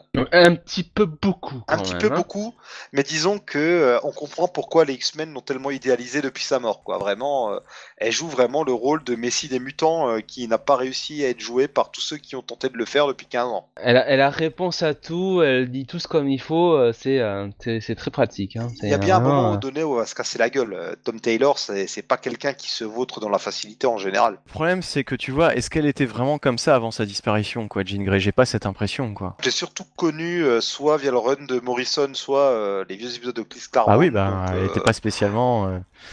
Euh, C'était, Ouais, ça, reste, ça restait quand même quelqu'un. elle était plus en retrait aussi, surtout euh, que euh, elle se mettait pas trop en avant, quoi, hein, Jean Grey. Hein, C'était pas. euh, Ouais, mais ça restait quelqu'un qui a la tête sur les épaules, qui est assez maternel, qui est, euh, qui est plein de compassion aussi, qui a pas froid aux yeux. euh. Je pense pas que Jean Grey soit vraiment trahi euh, dans cette série. Voilà. Bien, donc euh, bah encore encore un titre euh, donc euh, intéressant chez Marvel en ce moment finalement. euh, euh, Enfin, euh, moi, si je puis me permettre, euh, je trouve pas ça très, euh, très intéressant. hein. D'accord. Donc les, les, les, les, eff- les- les avis sont Oui, partagés. mais hein. toi, tu n'as pas d'âme, donc. Oh attention, c'est copyrighté ça. Euh, donc euh, oui, euh, on va passer aux news. Oui, oui, allons-y, allons-y gaiement. Allons-y Gaiman. Oui, bah écoute, bah justement, allons-y Gaiman, parce que moi, une des news de la San Diego Comic Con qui m'a le plus enthousiasmé, c'est que ça y est, Neil Gaiman et Mark Buckingham vont enfin créer la suite de Miracle Man. Alors, vous vous en foutez peut-être, mais moi, je suis très heureux. J'ai envie de dire pourquoi pas, mais bon, euh, maintenant il faudra voir quoi. Franchement, euh, euh, enfin voilà. euh, Est-ce que est-ce qu'on est-ce que c'est pas beaucoup d'attente pour pas grand chose au final? J'en sais rien, mais moi, j'ai beaucoup aimé le Miracle Man de Gaiman, donc je suis très heureux que enfin on puisse avoir une T'as tout lu? Euh, Ce qui est sorti chez Ouais, parce qu'il y a quand même eu trois volumes, je crois, et euh, quatre même. Quatre, et euh, faut vraiment, euh, faut vraiment y aller quoi, parce qu'il y a du, il y a du texte. Hein, c'est, euh, c'est très verbeux quoi. Le, le quatrième est un peu décevant parce que c'est une suite de one shot qui dépeint le monde de Miracle Man à un certain moment donné. C'est pas forcément ce qui est le plus intéressant, mais aussi bien le début de Moore que la reprise par Gaiman, j'ai beaucoup aimé. Et ben alors, et ben alors, et la suite? Bah, bah alors, bah alors, bah je sais pas, vous avez peut-être envie de dire des choses aussi. Hein, je parle beaucoup depuis avant. Moi, je suis l'animateur de cette émission, et donc je vous demande de parler de la San Diego Comic Con et du côté Je, de je chez vous Marvel. demande de continuer. Ça arrange bien d'être l'animateur de l'émission, celui-là. Ah oui, ça m'arrange bien. Oui, là, ça m'arrange bien. Et d'ailleurs, je vais boire. Tiens, je vais me rafraîchir le gosier. Et, et toi, Jonathan, c'est quoi ta news marquante de la San Diego Comic Con chez Marvel? C'est formidable. On en a déjà un petit peu parlé euh, pré- précédemment, hein, de toute façon. Euh, bah, ils ont quand même, euh, puisqu'on est, euh, puisqu'on était sur le, le- la thématique des, euh, Des X-Men. pas du tout. Euh, Ah bon, merde. la, la thématique des, euh, des séries hein, au niveau de l'univers CW. Ben là, euh, du côté de Marvel, en fait, ils ont di- diffusé le trailer de euh, de Iron Fist, la saison 2. Alors pourquoi j'en parle? J'en parle tout simplement parce que Oui, alors pourquoi, pourquoi en parles-tu hein? ben parce que dans ce trailer serait introduit le personnage de Typhoid Marie et que très sincèrement, ayant vu la, ayant vu la saison, bah, la saison 1, vu le ton de la série et vu surtout la manière euh, dont est dépeint Iron Fist et l'acteur euh, qui l'incarne, j'avoue que euh, introduire Typhoid Marie là-dedans, je le sens pas très bien quoi. Tu vois, ce sera vraiment une Typhoid Marie au rabais quoi. hein. Euh, Est-ce que c'est toujours le même réalisateur, le même scénariste euh, Ou est-ce qu'ils ont changé un peu euh, Aucune idée. Alors, ce qu'ils ont changé, c'est qu'au lieu de 12 ou 13 épisodes, il n'y en aura que 10. Ils ont un peu abrégé les souffrances. C'est quand même, enfin, c'est quand même un sacré aveu de- d'échec hein, qu'il fasse que 10 épisodes, sachant que la saison 2 de, de, Luke, de Luke Cage qui est sortie au, euh, au début du mois, au mois de juillet, euh, faisait elle 13 épisodes. Oui, comme les autres séries à part Defenders. ouais. Mais cela dit, voilà, Defenders faisait que 8 épisodes, c'était quand même, euh, ça reste quand même la plus courte. Ouais, c'était bien trop. Ouais, mais Defenders, c'est un peu à part. Et puis je pense que sur Defenders, le problème, c'est que ils voulaient peut-être pas. Bah pourquoi c'est un peu à part? Bah, c'est un peu à part parce que c'était la série crossover, tu vois. c'est, Oui, mais euh, justement, c'était le. Normalement, ça devait être le point culminant, quoi. Ça devait être. En fait, il y a quelques années, tu sais, euh, je me rappelle quand on était super enjoué, quand on disait ouais, ça va être génial, etc. Ah bon? ça devait être vraiment. Ah oui, oui. euh, à l'annonce, à l'annonce des séries Netflix, je me rappelle que euh, une vaste majorité des, des- des fans hein, de comics disaient que euh, ouais, ça allait être génial et euh, ils attendaient, ils attendaient Defenders comme étant le, le- vraiment le, le point culminant, un petit peu le Avengers en fait des euh, pour l'univers cinématographique, quoi. C'était le, le pendant. Benny, c'est que on avait annoncé ça après qu'il y a eu la saison 1 de Daredevil, parce que la saison 2 de Daredevil est en même temps que la saison 1 des trois autres séries qui ont été annoncées, c'est ça. Alors que la saison 1 de Daredevil avait cartonné et a raison. Oui, bah d'ailleurs. c'était la, c'était peut-être ce qu'il y avait de mieux euh, finalement de, de, Bah, même la saison 2 de, Dare- de Daredevil avec les défauts, euh, avec les défauts qu'elle a. Moi j'ai pas pu. Hein. C'est quand même meilleur que, euh, que ce qu'on a eu derrière sur notamment Iron Fist et Defender. Bah, le problème de Defender, très sincèrement, moi je vais pas charger la mule, mais c'est que l'emphase euh, pendant un petit moment, euh, c'était quand même autour de Iron Fist qui était un petit peu le, le, le lead euh, sur, euh, sur l'équipe de Defender. Euh, Non, c'est surtout ses ennemis qui étaient le lead sur euh, les ennemis d'Iron Fist et de Daredevil. C'était surtout euh, sur eux que les projecteurs Oui, étaient braqués. en Mais fait. chez les héros, ch- chez les héros, euh, bon, il a fallu quand même attendre justement le retour de, de Matt Murdock, hein, enfin de Charlie Cox en l'occurrence, pour que vraiment Defenders décolle un petit peu, quoi. Bah, en fait, euh, Iron Fist, vu ses pouvoirs et ses liens avec euh, la main et les cités célestes et tout, c'était un peu euh, l'élu entre guillemets, alors qu'au final, c'est surtout euh, Daredevil qui sauve la mise. En même temps, c'est normal, c'est le personnage le plus euh, populaire du tas. Tiens, d'ailleurs, Typhoid Mary va revenir dans les comics aussi. On aura un one-shot Typhoid Mary Spider-Man, Ah, c'est étonnant. ouais, où elle va affronter Spider-Man, Iron Fist et les X-Men. Ouais. Mais qu'est-ce que les X-Men viennent foutre là, quoi? On a l'impression, tu sais, qu'ils font le caméo, quoi, juste pour être sur la couverture, quoi. Bon, c'est une... c'est une mutante, donc euh, voilà. Ah bon? Oui, euh, ils ont Typhoid fait Mary, petite c'est une mutante? Hein. Ah oui. Ah oui, une petite, ouais, une petite légère là. Oh, ça fait longtemps que Oh c'est une écoute, mutante hein, Typhoid Mary. écoute, Quand hein, elle est tu arrivée, ne vas elle est pas toujours- commencer à me Quand saouler. elle hein. était chez Innocenti, euh, la première fois qu'elle apparaît, euh, c'est pas précisé, hein, je suis désolé, hein. D'accord, c'est peut-être euh, c'est peut-être ultérieur, mais en tout cas, quand j'ai commencé à lire des comics, c'était déjà une mutante. Bah, t'as commencé en 2008, hein, excuse-moi, hein. Oh, en 2002, oh, ça va. Ouais, ouais. euh, T'as commencé la bibine aussi un peu trop tôt. hein. En 2002, la bibine en 2002, oui. Non, c'était en 98, lors de la victoire de la France à la Coupe du Monde. Wouh Oh, les champions Euh, bref. Euh, Est-ce qu'il y a quand même des news comics euh, par contre à ces San Diego Comic Con en ce qui concerne Marvel Oui. Enfin des news Alors, intéressantes. Chelsea Kane euh, va revenir chez Marvel pour une pour bah, euh, faire une mini-série sur Vision. de... Je sais même pas qui c'est. Ouais, écoute, elle va écrire en tout cas, elle va co-écrire avec son mari Mark Mohan, que tu dois connaître par contre. Et le dessinateur Odd Koch, que tu dois connaître. Ah ou oui. Odd Bah j'ai le- l'in- l'in- l'intégrale de j'ai le Koch Masterworks euh, qui n'attend que qui n'attend que je le que que que, que, je Alors, le déballe. La Que- série, que- la série va suivre, va suivre les événements de, du run de Tom King et euh, Gabriel Hernandez Walter. Je sais même pas de quoi on parle. Ben, la série Vision. Ah oui. Ah bah, ah, ah, alors, alors, Ah, quand même, Ah hein, non, Benny, même, qu'est-ce qui se euh, passe la- la euh série Eh, mais Vision j'ai pas, pas terminé encore. Allez reprendre euh, un verre d'eau, monsieur le présentateur. euh. Ouais, ouais, ouais, là, j'en ai bien besoin. Ou si c'est pas de l'eau, change ce que t'as dans ton verre, quoi. C'est-à-dire qu'on a l'impression d'être le juste prix, sauf que Philippe Risoli a laissé la place à Patrick Roy, donc... euh, Ouais, écoutez, euh, non, j'arrive pas à le faire. Bon, allez, c'est pas grave. Euh... bah, fait tourner le micro, hein. Ouais, ouais. Ce sera très radiophonique, hein. C'est c'est pas oui, voilà, c'est pas radiophonique. En, pa- en parlant de street level caractère, on a quand même le retour de Marvel Knights euh, en novembre, si je dis pas de bêtises. Euh, on va fêter les 20 ans de Marvel Knights. Du coup, il y a Donny Cates qui va écrire un one-shot qui sera illustré par Mike Deodato. Et a priori, euh, ce numéro devrait en fait relancer la gamme. Et ça vous laisse totalement de marbre. Non, non, non, euh, justement, on en parlait tout à l'heure de Marvel Knights, et tu disais que ça reviendrait peut-être. euh, eh bien, justement, ça revient, oui, oui, Marvel Knights. Euh, voilà, donc la gamme Marvel Knights va être relancée avec ce, avec ce, ce, ce- ce numéro. Bah, tant mieux. Tant mieux. C'est c'est peut-être l'une d'ailleurs des news les plus intéressantes côté Oui. Marvel. Il y avait aussi la révélation de ce qu'était euh, X-Men Black hein, qui avait été teasé. Ouais, voilà, oui, c'est- on, on l'a dit avant, c'est donc une série de one-shot sur des vidéos. Ah bon, vous l'avez dit, d'accord, ok. bon. Oui, oui, je, je vois que tu m'as bien écouté pour les sollicitations de nouveau. Je, je note, monsieur. Ah Benny, oui, oui, oui, c'est vrai. Et il a même parlé du retour d'Uncanny X-Men. Oui, ça, ça je m'en rappelle, oui. Oui, Alors par contre, euh, si tu me rappelles ce dont je me rappelle, on n'a pas fini cette émission. Et donc du coup, avançons. Alors, euh, est-ce que vous avez d'autres choses, euh, Ouais. repéré d'autres choses intéressantes? Ah oui, quand même, parce que moi pas. Alors, en ce mois-ci, on a quand même une petite surprise. C'était une euh, Ah bah série. tiens. Oui, une série Jessica Jones qui a été sortie euh, sur une plateforme euh, numérique de Marvel. Euh, Sorte pétrolière, oui. Voilà, exactement. Euh, écrite par euh, Kelly Thompson avec euh, et je crois dessinée par euh, Mattia Deloulis. Il y aura aussi la- une série Cloak and Dagger qui avait déjà été annoncée qui sera euh, sur cette euh, plateforme. Et on retrouvera aussi bientôt une série Luke Cage, une série euh, Iron Fist intitulée Iron Fist Phantom Limb et une série euh, Daughters of the Dragon. Alors c'est euh, globalement par des gens euh, pas toujours connus.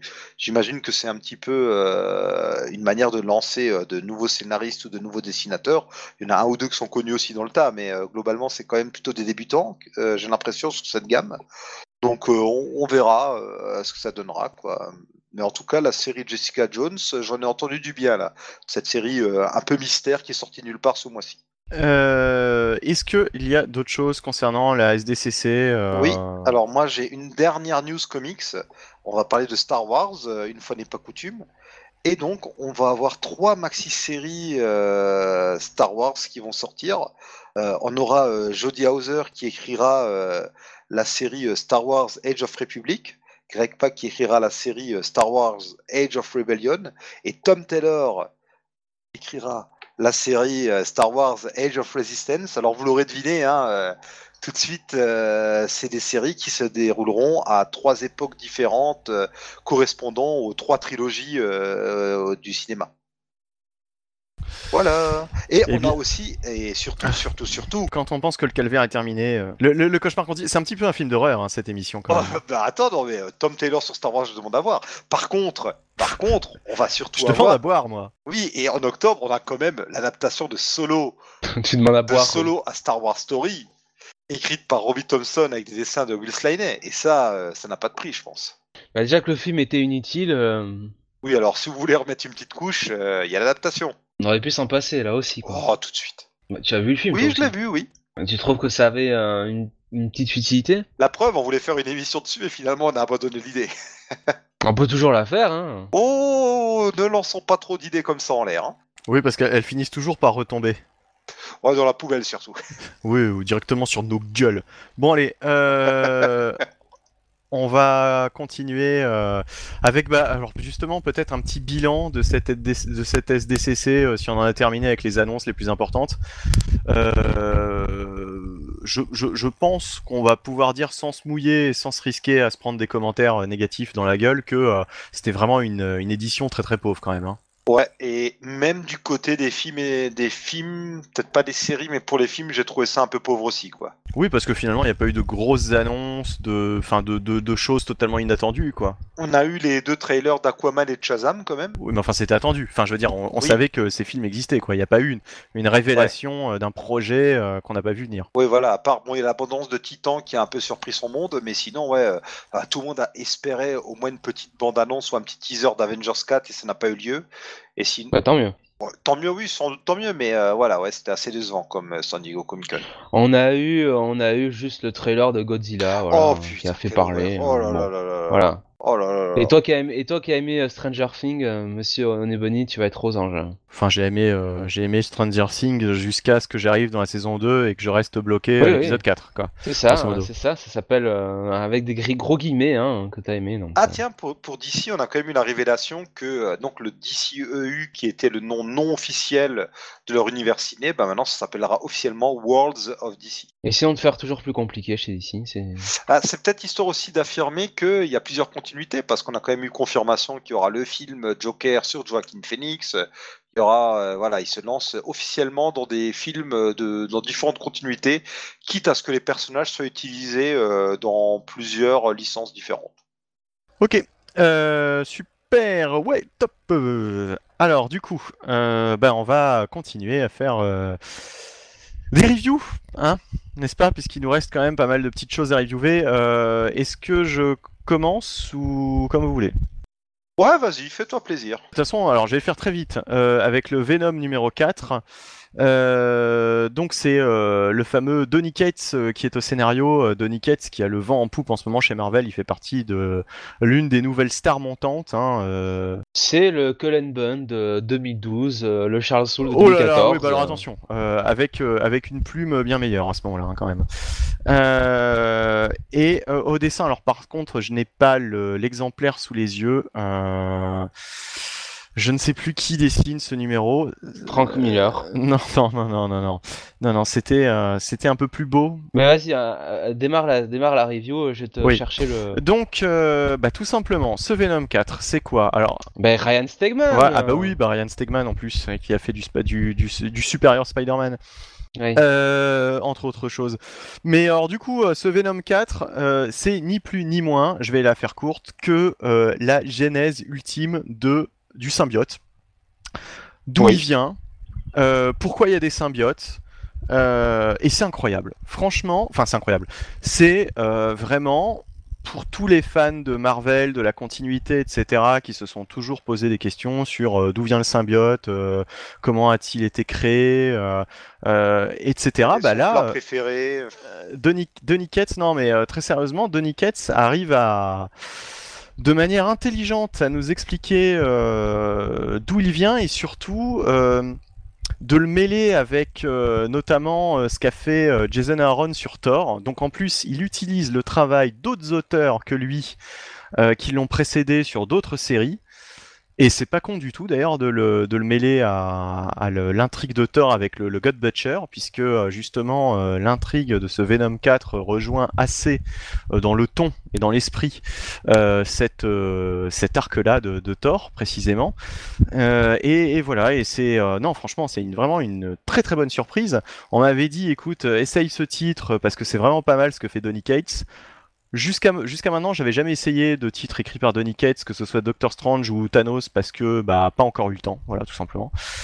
Et, euh, et du coup, Venom, ça aurait été mon premier essai, et euh, l'essai a plutôt été concluant. Euh, ce numéro 4, euh, alors pour la petite histoire, je n'ai lu que ce numéro 4. J'ai un petit peu commencé à l'arrache, faute de temps. Euh, je n'ai pas lu les trois premiers numéros, mais euh, pour autant, euh, bah, je suis tombé euh, sur un numéro un peu, euh, un peu, comment dire, explicatif, un petit peu euh, origin story. Donc ça m'a pas du tout dérangé. Et, euh, et voilà, et donc euh, très très bon, très très bonne surprise quoi. Franchement, euh, je vous encourage à aller lire ce titre Venom par Donny Cates. Et Marty, je pense que euh, si tu l'essayes, bah tu vas l'adopter, hein, euh, puisque euh, c'est euh, vraiment euh, tout ce que tu aimes. Alors, moi je l'ai lu, hein. Oui.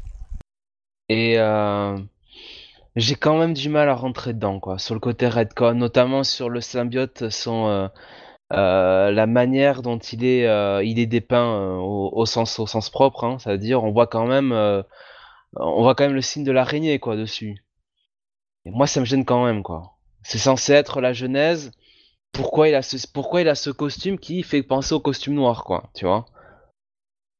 Je pense qu'il y avait quand même là, euh, Euh, il aurait dû, il aurait s'éviter cet écueil, hein. Ah mais alors attends, mais euh, mais je pense que, enfin, moi j'ai pas vu ça du tout comme un retcon quoi. Le, le- le symbole de l'araignée, il l'a parce que bah, le symbiote a, a- si tu veux, a épousé un petit peu les la, la- la psyché de Peter Parker qui se cer- qui se cherchait tout simplement à l'époque un costume de, de Spider-Man de rechange, c'est tout. Non mais il avait déjà, euh, il avait déjà quand il nous explique euh, sa- son histoire, hein. On le voit, tu sais. Le quand symbole, son- euh, le symbole de l'araignée? Mais je t'assure, hein, tu peux, tu peux vérifier, hein, pendant Ou que je c'est parle, pas, page ou 8. c'est pas un symbole qui ressemble. euh, J'ai l'impression que Ah bah, les images que j'ai vues, c'est un- plutôt un symbole qui ressemble comme par hasard à l'araignée, mais ouais. Oui, alors attends, bon, parce que de toute façon, euh, c'est comme le, le, le, le design, on va dire, des, des symbiotes euh, à l'origine, quoi, ressemble pas mal au Venom qu'on connaît sans ressembler vraiment que, euh, je- je- totalement. moi, c'est c'est vraiment. Enfin, moi, je suis désolé, hein, si c'est pas, si ça fait pas penser à une araignée, je sais pas ce que c'est, quoi, tu vois. Mm. Bah, écoute, il a Euh, essayé de faire ce qu'il pouvait avec euh, le, le père Gates, et puis voilà. hein. Ouais, enfin, bon, moi ça m'a pas. Alors après, euh, faudra revoir par exemple des sagas comme euh, Planet of the Symbiotes euh, si euh, s'il n'y avait pas euh, ce genre de symbole qui traînait euh, déjà à l'époque. Parce que euh, En soi, c'est pas grave. oui, pas moi, moi, grave, je, moi, je vais te dire, j'ai même pas remarqué quoi. Tu vois, tu, tu, me, tu me dis ça maintenant, mais moi ça m'a pas du tout gêné parce que c'est vraiment un élément que, auquel j'ai même pas fait attention quoi. Ah, tu vois, juste en feuilletant là, le, le chef des symbiotes là, avec son symbole rouge, moi ça m'a sauté aux yeux que ça ressemble au symbole de l'araignée. Pas, c'est c'est pas grave en soi. Je dis juste que. Ah oui, oui, oui. euh, Oui, mais alors, mais alors, mais non. En fait, euh, dans l'épisode précédent, dans le résumé, ils te disent qu'ils affrontent un dragon. Et là, c'est un dragon, très clairement. Alors oui, euh, ce dragon rouge qu'il a sur son torse ressemble, puis c'est un chevalier en plus, euh, ressemble euh, effectivement ah, au, symbole de l'araignée. Franchement, Mais, euh, mais ça ressemble plus à une- ça ressemble plus au, signe- au, au signe du, du costume noir que à un dragon. ah bah, quoi. Regarde les moi je ailes. vois un dragon rouge quoi, avec les ailes et puis la queue Bah, on quoi. voit, on- oui, la on voit un dragon rouge avec, mais, oui, mais regarde les ailes avec, avec les différents, on dirait quatre, quatre pattes, quoi, très clairement. Oui, oui, mais bon, enfin, moi, ça me gêne pas trop dans la mesure où, euh, à la limite, qu'il Oui, joue un, bon. petit, un petit peu dessus. Alors après, c'est vrai que euh, euh, j'y pensais pas, mais maintenant que tu le dis, il y a un petit peu un côté euh, Prometheus, quoi, euh, à ses origines. C'est-à-dire que euh, pour arriver au Venom tel qu'on le connaît, on se rend compte que le symbiote est quand même passé par pas mal de stades assez alambiqués, quoi. Moi, j'aime pas, enfin, moi, j'aime, moi, je trouve que je suis d'accord avec toi, hein, euh, le, le, la série, euh, la, enfin, là, euh, cette genèse est très bien et très intéressante, hein, même si moi, je suis, j'ai du mal avec le signe, mais là où j'ai vraiment toujours du mal, c'est avec cette redcon, quoi, tu vois, autour du costume noir, quoi, enfin, du symbiote. Je trouve que, bon, euh, l'histoire en elle-même est bien, mais euh, Bah, on n'avait jamais eu de, de- Bah, de véritables par, origines. En fait, il n'y a pas vraiment de redcon dans la mesure où on n'avait jamais eu vraiment de véritables explications à d'où vient le symbiote. euh, euh, Enfin voilà quoi, c'était. euh, Ouais, mais après c'était ça, une page si tu blanche, veux, quand tu quand tu penses que c'est un symbiote qui quand même laisse s'entendre qu'il est quand même assez surpuissant, ça quand même paraît bizarre qu'il faut attendre les guerres secrètes pour euh, tu vois que ça tombe euh, comme ça quoi. Ah ben ça traînait, ça pas. traînait sur l'espèce de planète de fatalisme, machin, etc. Quoi. Je veux dire, euh, de, de toute façon, même le, le- le symbiote, hormis euh, celui qui a ramené Spider-Man des guerres secrètes, euh, n'est jamais arrivé sur Terre, hein, à ma connaissance. Ouais. Et là, il t'explique d'ailleurs qu'ils étaient bloqués sur, euh, sur leur planète. Donc euh, là, enfin, là, là, ça a du sens, quoi. Tout, enfin, tout, tout est expliqué, quoi. Dans ce numéro 4. Pourquoi justement euh, le symbiote ou les symbiotes n'ont jamais attaqué la Terre? Euh, non, puis moi j'ai bien aimé le de savoir ce qu'était, euh, enfin dès les premières pages, euh, le, le symbiote quoi. J'ai, enfin bon, allez, on, on laisse la surprise, on va pas dire, euh, on va pas donner plus de détails aux gens. si, allez, spoil, on s'en Je, fout. pré- je préférerais pas que vous spoiliez là. Parce Oui, que oui, parce- bien le Ah, découvrir. ah, il a pas lu Non, non, il y a pas lu. Ben vas-y, spoil. Ouais. Donc euh, le symbiote, eh bien, c'est tout simplement en fait du, voilà. Et puis on va pas, en- Du LSD. voilà, du LSD, du LSD euh, bien bien puissant. Voilà, Oui, oui. pour personne euh, de grande taille. Bon, allez, Ben, il en fallait à l'époque hein, pour retrouver cette idée de symbiote. Hein, Ouais. Euh, bref, non mais euh, très très bonne lecture, vraiment une surprise. Donc ça fait partie des, des séries Marvel avec Sentry, Immortal Hulk, voilà, enfin les, les- les- les- des petites surprises comme ça à droite à gauche. Fresh voilà. start. Mais toujours des titres dans leur C'est coin. ça, mais tant mieux, tant mieux, tant mieux, il en faut aussi. Bon, il y a Amazing Spider-Man hein, qui reste du mainstream pur et dur, que j'aime beaucoup, mais, mais hormis ça, c'est vrai que euh, c'est surtout des titres, euh, comme tu dis, un peu plus euh, indépendants. Enfin, en tout cas, pour Marvel, quoi. Qui sont un peu plus dans leur, dans leur coin. J'en ai terminé, donc je vous laisse continuer avec d'autres titres que vous avez lus en ce mois de juillet, puisque de toute façon il n'y a que vous qui ayez lu les autres sur la liste. Ah là là, oh, bon, parler de Tony Stark alors. Si tu veux, j'avais lu le premier et franchement, euh, Bof. voilà, c'est exactement ça quoi. Je pour moi, c'était plus de mon âge. J'avais vraiment l'impression de lire du slot. euh, On, est, on est quand même trop vieux pour ces conneries. Hein, Oui, voilà, c'est Et ça. ben le premier, j'ai été plutôt circonspect. Le deuxième, j'ai bien aimé, tu vois. Je trouve que ça y est, euh, Dan Slott relève un petit peu le niveau. J'ai trouvé le premier beaucoup trop enfantin, un peu trop facile et trop gros. On continue dans la légèreté dans ce deuxième numéro, mais déjà les, les choses prennent un peu plus sens. Je pense notamment euh, au personnage de Rodet, euh, dont on évoque le retour, et on évoque le retour aussi de Tony, et on, De Roddy, tu veux dire? On évoque aussi bien les retours de Tony que de Rodet. Tous les deux euh, sont revenus avec des, des corps euh, tout neufs. À cheval sur mon rodé. Voilà, et on parle de, de, ça. de, de- Roddy, oui. Et euh, au final, on Il découvre est bien à la fin rodé, hein Il est, il est bien rodé, ce C'est un rodé. nouveau perso, hein. c'est Rodé Robinson. Bon, je... écoutez, vous savez quoi il est C'est bien, récapitule. Euh, Non, non, mais, non, mais et, il est pas mort, surtout? Si, mais. Ben oui, dans Civil War 2. mais- Enfin non Euh, Attends. Euh, qui c'est qui était... euh, Non, lui il était mort. Et c'est... Euh, comment il s'appelle She-Hulk dont on savait pas si elle était morte ou pas. Bah oui, donc, euh, donc euh, qu'est-ce qui vient pour- comment, comment, ça, comment se fait ce, dis donc euh? Et B, il fallait lire le run de Bendis où lui et Tony ont Ah, mais oui, ressuscité. c'est vrai, mais je l'ai pas lu. Bah oui, bien sûr, donc ceci Ou alors cela. vous arrêtez peut-être de me couper vu que j'allais ex- j'allais expliquer pourquoi ils sont de retour il y a une minute, mais que vous me laissez plus en placer une. Est-ce que ça te saoule? Non, ça va, ça va. Bon, bah alors on continue. Allez, viens, Jonathan. Euh, c'est- c'est plutôt Tony que ça saoule. Oh Euh, donc, euh, en fait, Dan Slott Charles. Euh, Dan Slott continue aussi de Charles de réintroduire des personnages emblématiques euh, ou plutôt habituels de l'univers d'Iron Man. Il développe aussi euh, de côté euh, pas mal Jocast avec l'arrivée d'un personnage que je suis bien content de voir ici, que j'aime beaucoup, mais que je ne spoilerai pas pour ne pas vous gâcher votre surprise. Voilà, on continue dans la légèreté, mais la fin euh, rehausse un peu le, côté dramatique de la série. Finalement, ça va pas non plus être autant la gaudriole euh, que cela a été dans le premier numéro. Euh, finalement, euh, j'étais parti sur un a priori assez négatif avec le numéro 1, et là, le numéro 2 me réconcilie un petit peu avec ce J'irai voir le troisième, et voilà, je, continuerai de temps en temps de vous donner de ces nouvelles pour vous dire si ça vaut le coup ou non. Ben, moi qui, qui avait euh, qui donc euh, n'avait pas aimé le l'angle du, euh, du premier numéro où c'était vraiment la gaudriole et Tony Stark mais euh, vraiment euh, le Tony Stark d'Iron Man 3 hein, Oui. vraiment insupportable. Euh, je dois avouer effectivement que le numéro 2 alors sans, sans être aussi enjoué que toi euh, j'ai bien bien mieux préféré que le numéro 1 très clairement et effectivement on sent que ce sera et ça il faut le rendre ça sera pas forcément la gaudriole quoi que euh, il y a derrière quand même des histoires euh, un petit peu sérieuses tout de Oui, même, et quoi. puis le traitement de Rodé est assez bon. Quoi Non, rien. Non, mais c'est vrai que pour une fois, euh, euh, James euh, a, a quand même, Rhodes a quand même pour le coup, ça a l'air d'être plus qu'un sidekick Oui. quoi, cette fois quoi. Ouais. Il a pas, enfin, disons que en étant dans le titre Iron Man.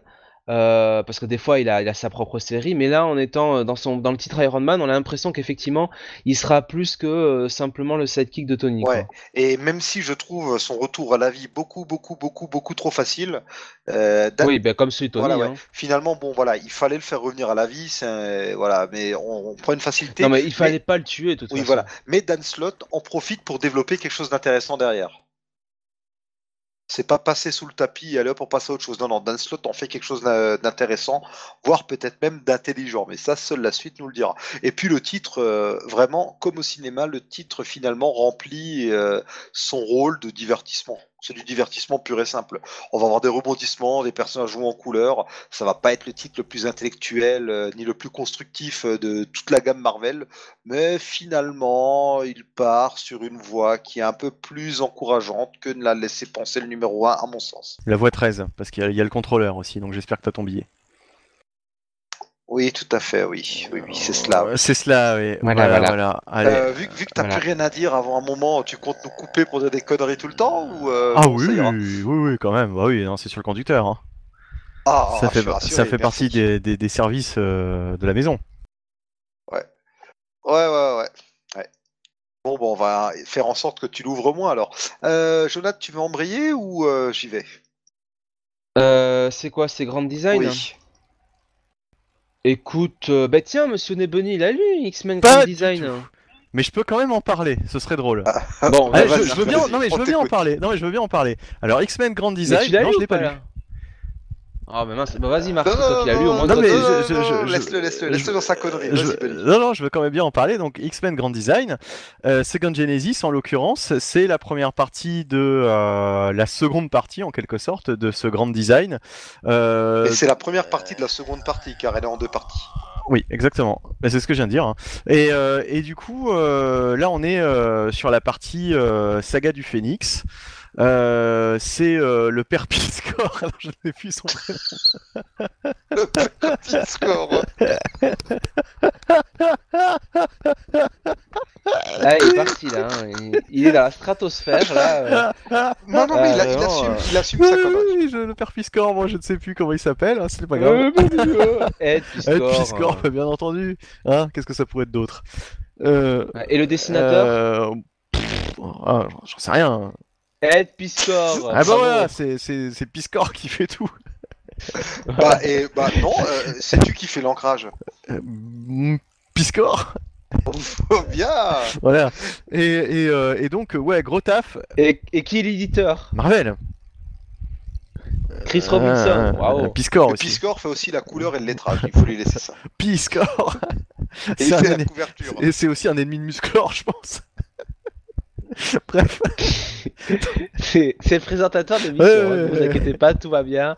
On contrôle la situation, il n'y a pas de souci. Bon, bref. C'est un petit peu nerveux chez lui, vous comprenez. Quand il entend Piscor, ça le fait déglinguer. euh. Quand même, Piscor, Piscor. Voilà. Ça y est, Piscor, on en redemande encore. voilà, voilà. C'est ça. Mais c'est exactement ça. On en redemande encore. Et pourquoi on en redemande encore? Parce que parce que c'est très bien euh, Grand Design. Alors, il y a voilà, Piscor, ça Piscor. revient sur la, la période, cette fois-ci, euh, de toute la saga du Phénix. Et euh, sauf que euh, le travail de Grand Design et donc de Piscor, c'est de relier les différentes sagas des X-Men, les différents épisodes, les différents événements entre eux de manière logique et d'expliquer euh, bah, en fait euh, pourquoi euh, euh, ce qui est arrivé euh, et forme un tout cohérent. Euh, donc, euh, dans la première saga où il revenait sur les années euh, Stanley, euh, etc., hein, euh, avant, l'arrivée de Claremont, il nous avait expliqué, euh, euh, par exemple, que euh, Namor, donc le, fameux Namor, tiens, dont on parlait tout à l'heure, avait joué un rôle dans le fait que les humains euh, détestent les mutants. Par exemple, Euh, ce qui était quand même euh, pas du tout inintéressant et pas stupide, euh, puisque Et ça s'appuyait sur des, en plus sur des épisodes des années 40. Voilà, je dis ça, mais je ne les ai pas lus, je le rappelle. Mais comme quoi, hein, tu vois. Donc, et, et donc, dans, ce, dans ce premier épisode de cette seconde partie, de cette seconde genèse, genèse pardon, on a donc cette Phoenix saga. Et euh, bah voilà, il va nous faire encore un travail d'archiviste, essayer de nous relier un petit peu euh, tout ça, euh, de nous montrer que euh, bah, c'était un, un tout cohérent. Bon, alors j'imagine, puisque je ne l'ai pas lu, que euh, son travail est toujours euh, assez euh, ample à lire, euh, mais euh, surtout que, par contre, là, sur cette partie, ce sera peut-être un petit peu plus simple que ce qui va suivre. Parce que ensuite, après la, la Dark Phoenix saga, Claremont, il passe quand même par 36 000 storylines et euh, 36 000 sous-intrigues différentes. Donc, bon, voilà, donc euh, alors je ne sais pas ce que ça donne. euh, je vais vous laisser euh, prendre la prendre la suite. hein. Qu'est-ce que vous avez pensé de ce numéro, quoi? Oh bah, déjà, beau résumé, Bunny, parce que tu t'en es très bien tiré. T'avais lu quand même la première mini-série ou mais, pas mais même pas, j'ai même pas eu le temps. Mais j'en ai entendu parler, donc euh, je vous ressors euh, ce que j'en ai compris, euh, voilà, ce qu'on m'a dit. euh. Et moi, ça m'intrigue, hein, mais c'est juste que quand j'ai vu que quand j'ai vu que comment dire, c'était très très long à lire et surtout c'est écrit en, en petit. Hein, c'est quand même des pages à l'ancienne, on va dire. D'ailleurs, avec un- une fausse euh, comment dire jaunisation, je sais pas si on peut dire ça, euh, des pages. Ouais, les pages sont jaunies artificiellement, ouais, pour donner un côté un peu vintage. Et, et d'ailleurs, aussi petite info, la première partie, la première série, les, les deux premiers numéros sont sortis dans un dans un gros format luxueux qui vraiment me donne envie, quoi.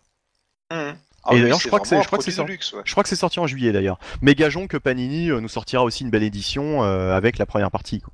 Ah oui, oui, ben, il y a moyen. Puis surtout, euh, quand on voit que Panini qui nous a ressorti l'Arme X ou euh, Doctor Strange, Doctor Doom, ce genre de choses dans des très grands formats, euh, hors ils appellent ça les, enfin, c'est hors collection, ça rentre pas dans une collection précise, mais vraiment des, des beaux formats luxueux. Respire, respire. Oui, voilà. c'est l'émotion de, de, de penser à X-Men Grand Design, c'est tellement bien que j'en fais de l'hyperventilation. Ouais. Ouais, il y a Piscor. ouais. Non, mais, Piscor. Donc, Père raison, en Piscor, fait, euh, raconte-nous une histoire. le- le père Piscor, il nous fait un véritable travail de synthèse. Vraiment, il prend, alors il prend les points principaux. Évidemment, il laisse de côté les détails. Alors, ce que je lui reprocherais, par contre, euh, ce coup-ci, c'est que parfois il va beaucoup, beaucoup trop vite. Je vais pas tout détailler pour pas gâcher le plaisir de la lecture, mais par exemple, la Proteus, c'est très, très décevant ce qu'il en fait parce que vraiment, Oui. c'est survolé. Euh, Il y a par rapport aux relations de Cyclope et d'un certain perso- euh, de plusieurs personnages, il y a des soucis. Euh, par rapport à Corsair, l'appareil, euh, c'est un peu survolé.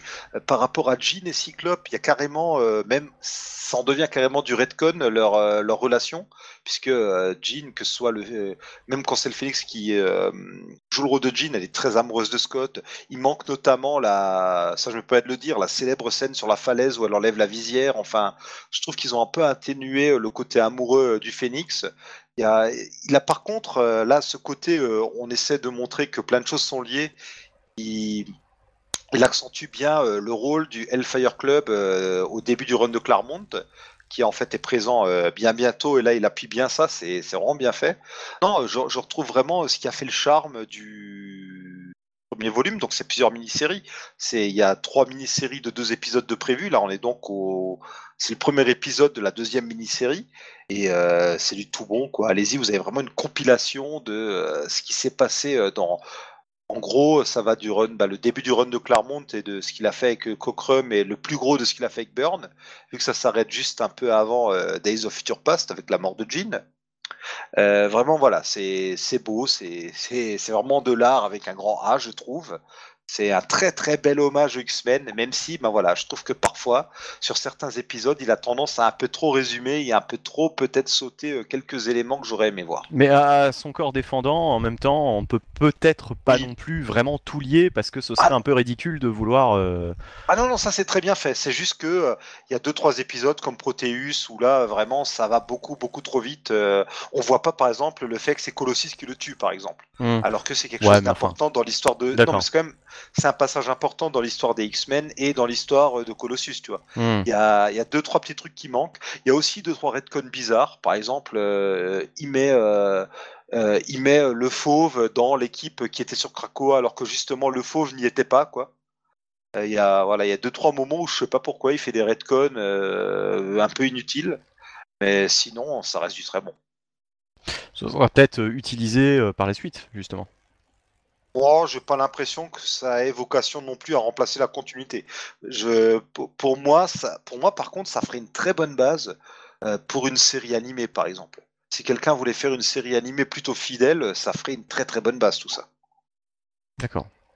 Ok. Bah, bah, à bien des égards, la série des années 90 avait très bien présenté euh, la Dark Phoenix Ah oui, saga. oui, oui, bien sûr. Oui, oui, et avait bien euh, brassé énormément de continuité euh, de bien belle manière quand même. Ouais.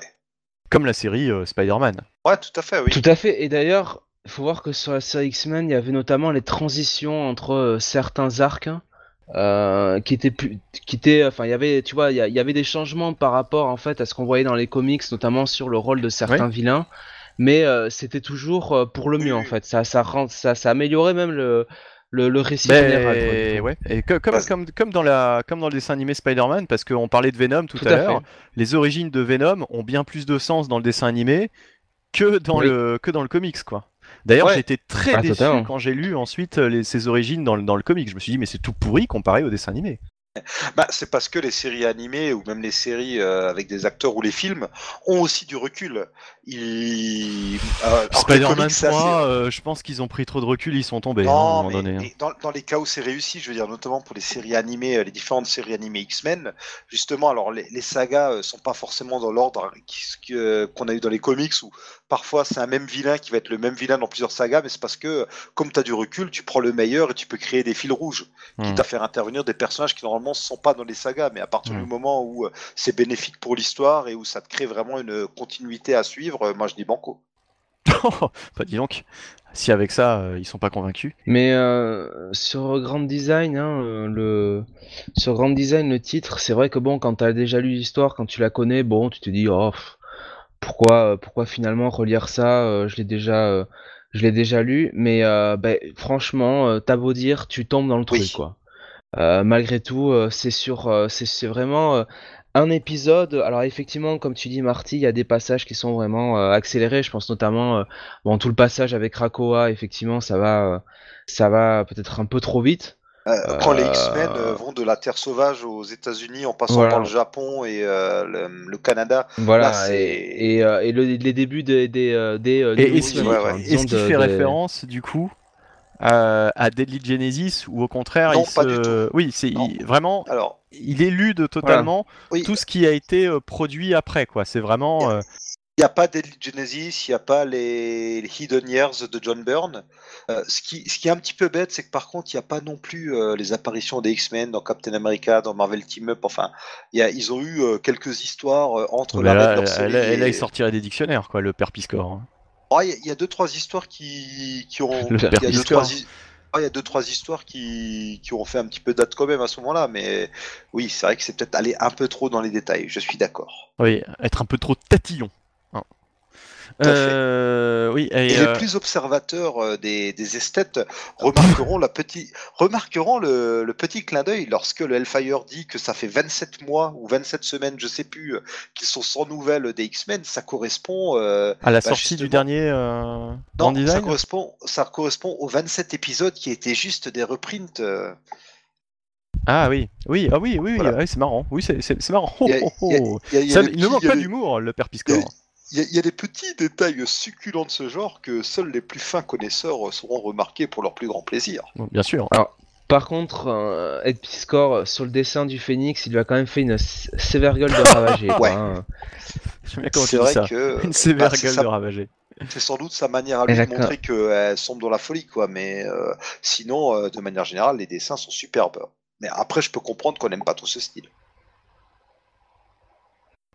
Mais globalement, voilà, c'est euh, et pour je dirais pour tous les gens, bon, euh, que le côté, euh, le côté, euh, si tu veux, cosmique, les chiars, tout ça, euh, l'empire chiar, euh, ça les intéresse pas trop. Bon, là, on nous introduit à cet empire de manière rapide et Ah efficace. quoi. oui, on- On est un, Oh, voilà, ouais. donc ça c'est, on comprend le rôle de Lilandra, de Deacon, euh, du cristal, voilà. ouais, il s'attarde pas trop dessus non plus. Non, en fait, il s'attarde, tu vois. euh, il s'attarde peut-être, euh, bon, pour certains trop, euh, pour d'autres pas assez. Enfin, il s'attarde quand même beaucoup sur le, le Hellfire Club, hein, comme tu le disais. Sur le Fur Club ou sur le Phénix en lui-même, mais pas trop sur les origines cosmiques du Phénix. Même s'il en parle. Voilà, Ouais. allez lire ça, c'est trop bien. Et effectivement, n'allez pas voir la page 38 parce qu'il y a un phénix. euh, ça fait peur. Euh, en a-t-on terminé avec euh, Marvel et, et il est, il- franchement, il est. Et non, Ah merde, bah oui, parce que là. et non, il reste, il reste une review de l'enfer encore. Eh oui, oui, eh ben oui, ah bah, super, magnifique. Mais ça va aller très vite, vous allez voir, vous allez aimer. C'est euh, le petit moment comique de l'émission. Darede- Dare- Daredevil, pardon, 605. Euh, bah, ce, ce- j'ai presque envie de dire ce chef-d'œuvre hein, en puissance. Souvenez-vous du, du- alors c'est toujours Charles Soule hein, au, au, au scénario. Bah oui, quand même. Hein, il faudrait pas non plus, euh, faudrait pas changer une équipe qui gagne. Donc Charles Soule qui euh, bah, qui, euh, qui est là, qui est au scénario donc depuis, depuis, depuis un certain temps, accompagné au dessin de Mike Henderson, donc un artiste que moi je ne, je ne connais pas. Je préfère quand même nettement Ron Garnet. Hein, je vais pas vous. Ça fait longtemps qu'il n'est plus là, mais je préférais quand Dare- Daredevil était avec euh, Ron Garnet, mais ça passe encore. Et donc on est euh, donc toujours dans ce run magnifique où euh, Daredevil euh, se bat euh, avec euh, une confrérie de, de prêtres euh, du Vatican euh, contre euh, les ninjas de la main et spécifiquement euh, leur maître, euh, la bête, cette espèce de gros pu vert hein, euh, qui, euh, qui porte une petite cagoule. Euh, en gros, c'est un bouffon vert qui aurait trop mangé de à Burger King. Donc euh, voilà, donc. euh, Tu le caïd. Et ben ouh. justement, belle transition puisque le, Ah le- oui, le- euh, ah, il est là. le, le cliffhanger du, du numéro 604, c'était le caïd. Ah qui oui, revenait, euh, oui, c'était toi. Je suis là. Qui revenait directement de l'hôpital, c'est-à-dire qu'il avait même pas eu le temps dans le- Ah, directement de l'hôpital, il avait- me chercher. La bouffe était dégueulasse. Il avait encore C'était sa dégueu. perf, euh, il avait encore sa perf, ses bandages et euh, sa petite chemise, euh, sa petite chemise verte, tu sais. euh, donc, euh, je ne sais pas si ça pendouillait, mais en tout cas, il était euh, direct euh, de l'hôpital. Et puis, il voulait reprendre son trône de mer, hein, Et visiblement. Alistair va me faire des bons petits plats.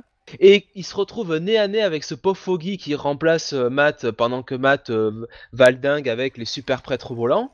Ouais, Euh, moi, je suis là. là. Mais oui, oui. Et, et du coup, bah, euh, le pauvre Caïd, malheureusement, ça va peut-être m'arranger pour cette review, eh bien, euh, tombe net. C'est-à-dire qu'il nous fait un espèce d'arrêt cardiaque, et euh, visiblement, il va falloir qu'il retourne à l'hôpital. Oui, oui, oui, oui. oui, oui, Et donc, euh, Matt est là, euh, bon, avec, euh, avec les ninjas, pas les ninjas, les prêtres volants, pardon, qui sont dans une espèce de supérette, en train de se cacher, des, ben, des ninjas de la main qui arrivent, toujours aidés de ce nuage vert, hein, cette espèce de pu qui traîne. Et donc, ils ont un plan. Donc ils parlent un petit peu tous, qu'est-ce qu'on va faire, c'est terrible. Et donc euh, le plan, euh, parce qu'ils ont trouvé quand même un plan incroyable, hein, le plan incroyable c'est on sort euh, ben, par la porte d'entrée et on fonce dans le tas, tout simplement. Voilà, et donc on essaye de buter le maximum de, de ninjas. Et eh bien, vous le croyez ou non, juste à côté, juste à côté, ils arrivent à quelques, blocs de là à trouver ben, un espèce de garage où ils rentrent. Et ils sortent du garage euh, en pétant la porte en bois et euh, ils sont tous euh, sur le dos d'un cheval. Donc on a Daredevil et les prêtres volants qui sont sur un cheval, qui sont sur des chevaux et qui vont ben tout de suite à la mairie pour ben, s'attaquer s'attaquer à l'obèse, hein, à la bête. Et donc euh, C'est dommage, alors le Kaid il est plus là. Moi j'aurais bien aimé le voir sur un cheval quoi. Oui, Ah, oui, oui, fait deux chevaux du coup. Hein. Oui, oui, Et donc, euh, et donc, faut savoir que quand même, euh, Daredevil n'est pas tout seul, hein, parce que on- euh, ils nous ressortent Spider-Man, euh, euh, Moon Knight, euh, Elektra, hein, pour l'aider, en plus de, en plus des prêtres, non pas des prêtres brûlants, mais des prêtres chevauchants du coup. Euh, et ça tombe bien, Daredevil trouve une épée magique, visiblement, une épée, euh, une épée légendaire qui le permet, ben, finalement, euh, tout simplement, de transpercer la grosse bête hein, en plein dans le ventre, tu vois. Ouh, hein, j'ai et- mal au ventre. et- bon, je te signale que t'as fait un AVC là, t'es à l'hôpital avec les infirmières autour. Et donc, affirme bien. c'est formidable. Matt finit par gagner. La bête a disparu hein, dans grand- un grand nuage vert. disparu. Coupe ça, pouf, disparu. Eh ben oui, tout simplement. ouais. Et donc, euh, ben finalement, Matt, une semaine plus tard, euh, est dans le bureau du maire et il reçoit la visite de qui? Je vous le donne dans le mid, du Caïd, qui Et cette fois-ci je vous apporte des fleurs. Monsieur Kate, vous avez quand même eu le temps de mettre le costard cette fois-ci avec Ah la oui, belle veste le blanche. costard, Voilà. beau costard, il est beau, hein. Il est beau. Et euh, bah, finalement, vous finissez par reprendre votre poste de maire puisque Eh oui, Bah, c'est, euh, la loi, le siège hein. là, et hop euh, Matt Murdock n'était qu'un suppléant et maintenant que vous Allez, êtes... tu euh, dégages, ouais. et exactement, il dégage et donc vous reprenez votre place de maire. Eh oui Et, et oui, et oui, et visiblement, euh, comme vous le dites, tout le monde dégage, hein, même les flics. oui. Sauf, sauf Wesley qui a le droit de rester. Hein, Ah oui, voilà. lui il a le droit, lui il a le droit, lui il il a, il le a- droit, il a le droit, il a le droit. Et vous dites quand même, vous finissez quand même avec cette grande phrase Ah oui en disant Ma ville a besoin de moi. Et Voilà. ma il a besoin de moi. C'est vrai, C'est-à-dire que pendant que la ville était à feu à sang avec les ninjas à la main, l'autre est en train de croupir sur un lit d'hôpital, hein, à ronfler. Et euh, il revient une fois que tout est fini pour faire le gogol. Bon, voilà. Euh, vous n'avez pas fait grand-chose, hein, monsieur le Caïd, hein, sur cet arc. Oui, oui, oui, ça va, ouais. Ça va, ouais. Et voilà, et donc ça se finit là-dessus. Euh, Qu'est-ce que va nous faire euh, euh, Charles Soule maintenant que le Caïd est de retour? Ça, vous le saurez dans le numéro 606. Non, mais c'est moi qui vais faire un AVC tellement je me marre là. C'est, ça a l'air d'être un grand moment de gaudriole quand même. Ce oui, après on embellit un petit peu la review quand même, hein, parce que... Oui, il faut, euh, il faut, enfin, on est là pour ça. Voilà. Ah là, si vous n'avez pas donné envie à tout le monde, moi inclus, d'aller lire ce numéro, je sais pas De toute façon, on n'allait pas le lire, j'ai tout spoilé, donc... euh, De, de l'humour. hein. de Ah. l'humour. Ouais, mais enfin, moi je, je demande à voir pour le croire maintenant. Ah oui, oui, je- surtout, euh, quel est le ton employé dans le comics? Si ça se trouve, c'est Je super dois, je dois sérieux, dire super que premier Mike degré. Anderson, il est quand même euh, pas très sympathique avec le Caïd parce qu'on voit que le Caïd il a la bedaine, hein, quand même. euh, C'est euh, c'est pas le Caïd de Frank Miller, hein, c'est. euh, Ou de Mazukeli, pardon. Bon, et, et sinon, euh, c'est pas pour vous alarmer, mais j'ai l'impression qu'on va exploser le temps de cette émission là.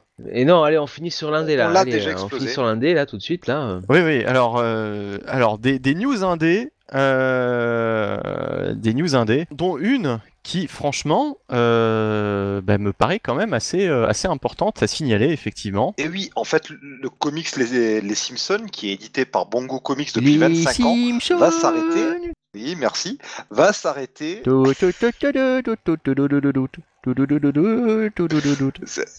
C'est votre série préférée, monsieur le. Bon, j'ai quand même. Euh, faudrait peut-être euh, un petit peu accélérer là, monsieur le. C'est vrai.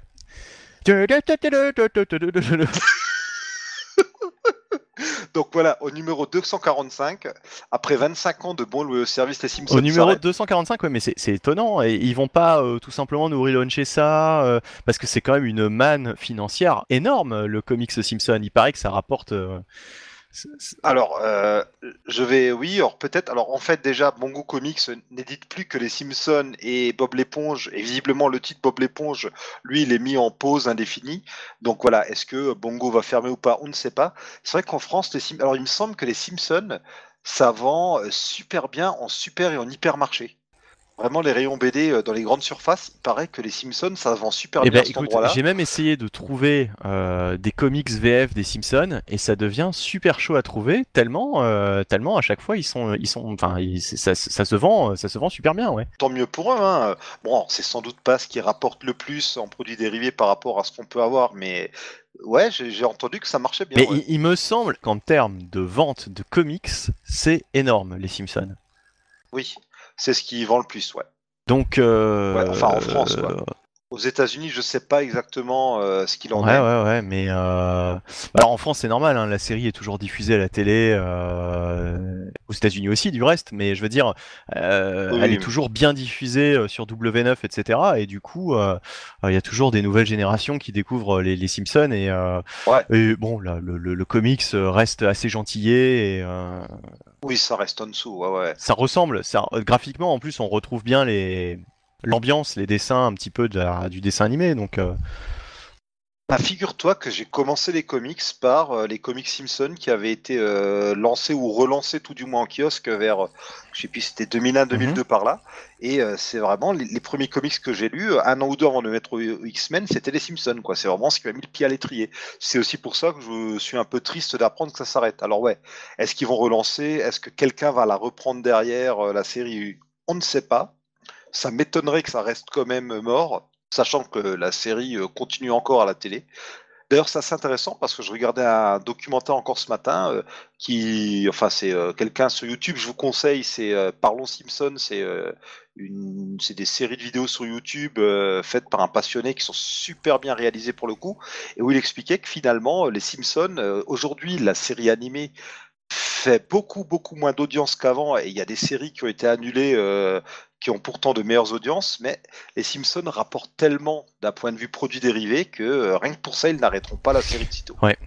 Ben oui, oui. euh, Enfin, moi, ça me, ça ça m'a donné envie à un moment donné de, de, de, de, de lire un petit peu les comics Simpson et voir ce que ça, ce que ça, ce que ça valait, mais j'en ai même pas trouvé euh, tellement, euh, tellement ça se vend, quoi. Eh ben écoute, eh ben écoute, tu sais quoi Si je retrouve mes comics Simpsons, je te les prêterai. Ah, je croyais que t'allais me- m'en faire cadeau. Tu vois, tu vois, le- la déception.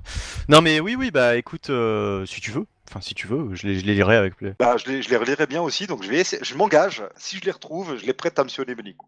Mais, mais deux- deux- 245 numéros, moi, ça me semble finalement peu euh, depuis le temps. Ouais. Ouais, j'étais étonné aussi sur 25 ans, il y a dû y avoir des pauses, je sais pas. J'aurais dit plus, quoi, tu vois. C'est bizarre. J'aurais dit plus. En même temps, euh, j'ai pas calculé. hein, si ça tombe, c'est euh, le, le, le, le compte est bon, quoi. Bah, à raison de 12 numéros par an, t'as 240 épisodes en 20 ans. Alors, s'il y a eu des pauses ou peut-être parfois des numéros spéciaux qui remplaçaient euh, les numéros normaux, euh, ouais, va savoir. Euh, ok. Voilà. Euh, donc rapidement, j'ai aussi sélectionné euh, James Bond qui est relancé chez Dynamite sous le titre James Bond 007 par euh, Greg Pak et Mark Laming. Il y avait une série qui est qui une série, alors je sais plus si c'était Dynam, je crois que c'était chez Dynamite aussi, où notamment Warren Ellis a écrit dessus. Donc euh, voilà, bah, James Bond, c'est une licence qui continue en comics. Et chez Dark Horse, qui, alors chez Dark Horse quand même, c'est un peu la loose, hein. vu qu'ils ont perdu Conan récemment, euh, ils ont vraiment plus beaucoup de licences. Du coup, pour fêter les 25 ans de Hellboy, ils vont lancer euh, deux mini-séries, à savoir Crimson Lotus et Hellboys and the BRPD 1956, et un one-shot Hellboy Winter Special, euh, où on retrouvera trois histoires dessus. Euh, Mignola ne dessinera pas, hormis peut-être des couvertures, mais écrira dans chacun, ou coécrira du moins euh, dans chacun des projets. Voilà, c'est tout pour les news indés. Et oui, euh, j'avais coupé mon micro euh, pour allumer les lumières. Euh, voilà, c'est super passionnant. Et, et on va euh, passer euh, tout de suite au review. Euh, alors c'est que du image, je crois. Hein Peut-être pas d'ailleurs. Ouais non, bah non, non, non, non, non, non, non, non, non, ouais. non, non. Le dernier, Le dernier pas pas, non, non, faudra vérifier. Alors on dit pas ce que c'est, parce qu'on Exactement. pour la fin. hein. Mais, mais c'était pas mal en l'occurrence. Et, justement, ce dont je vais vous parler euh, en premier lieu, euh, bah, c'est une euh, petite déception, donc je vais aller très vite. C'est Die Die Die. Alors Die Die Die, la démarche est assez intéressante puisque c'est Robert Kirkman qui nous sort un comics sans faire de promo à l'avance. voilà, c'est un truc qui est sorti un petit peu de nulle part. C'est du Robert Kirkman et alors au dessin, je ne sais plus. Encore une fois, j'ai vraiment des problèmes avec les dessinateurs ces temps-ci. Euh, enfin, toujours est-il que euh, le scénario, c'est un scénario un peu à la Garcenis, je trouve. C'est Chris Burnham. Voilà, Chris Burnham au dessin. Euh, donc, donc graphiquement, c'est pas mal. C'est assez, assez rentre dedans, assez gore. C'est Scott McGimble aussi qui est co-scénariste. voilà, citons-le. Donc c'est assez gore, assez rentre dedans. c'est, ça m'a fait penser pas mal, pardon. Ouh là là, un petit comics de de, de Garcenis dans le ton, euh, avec des personnages assez euh, assez barrés, euh, assez assez fous. Euh, bon, alors c'est une histoire de, de règlement de compte, de. Enfin, pff, c'est- comment le résumer euh, simplement? Parce qu'il se passe quand même euh, pas mal de choses, mais juste. Ah, déjà, c'est une série régulière ou une mini-série? Alors, je pense qu'on est parti là sur une mini-série, hein, simplement.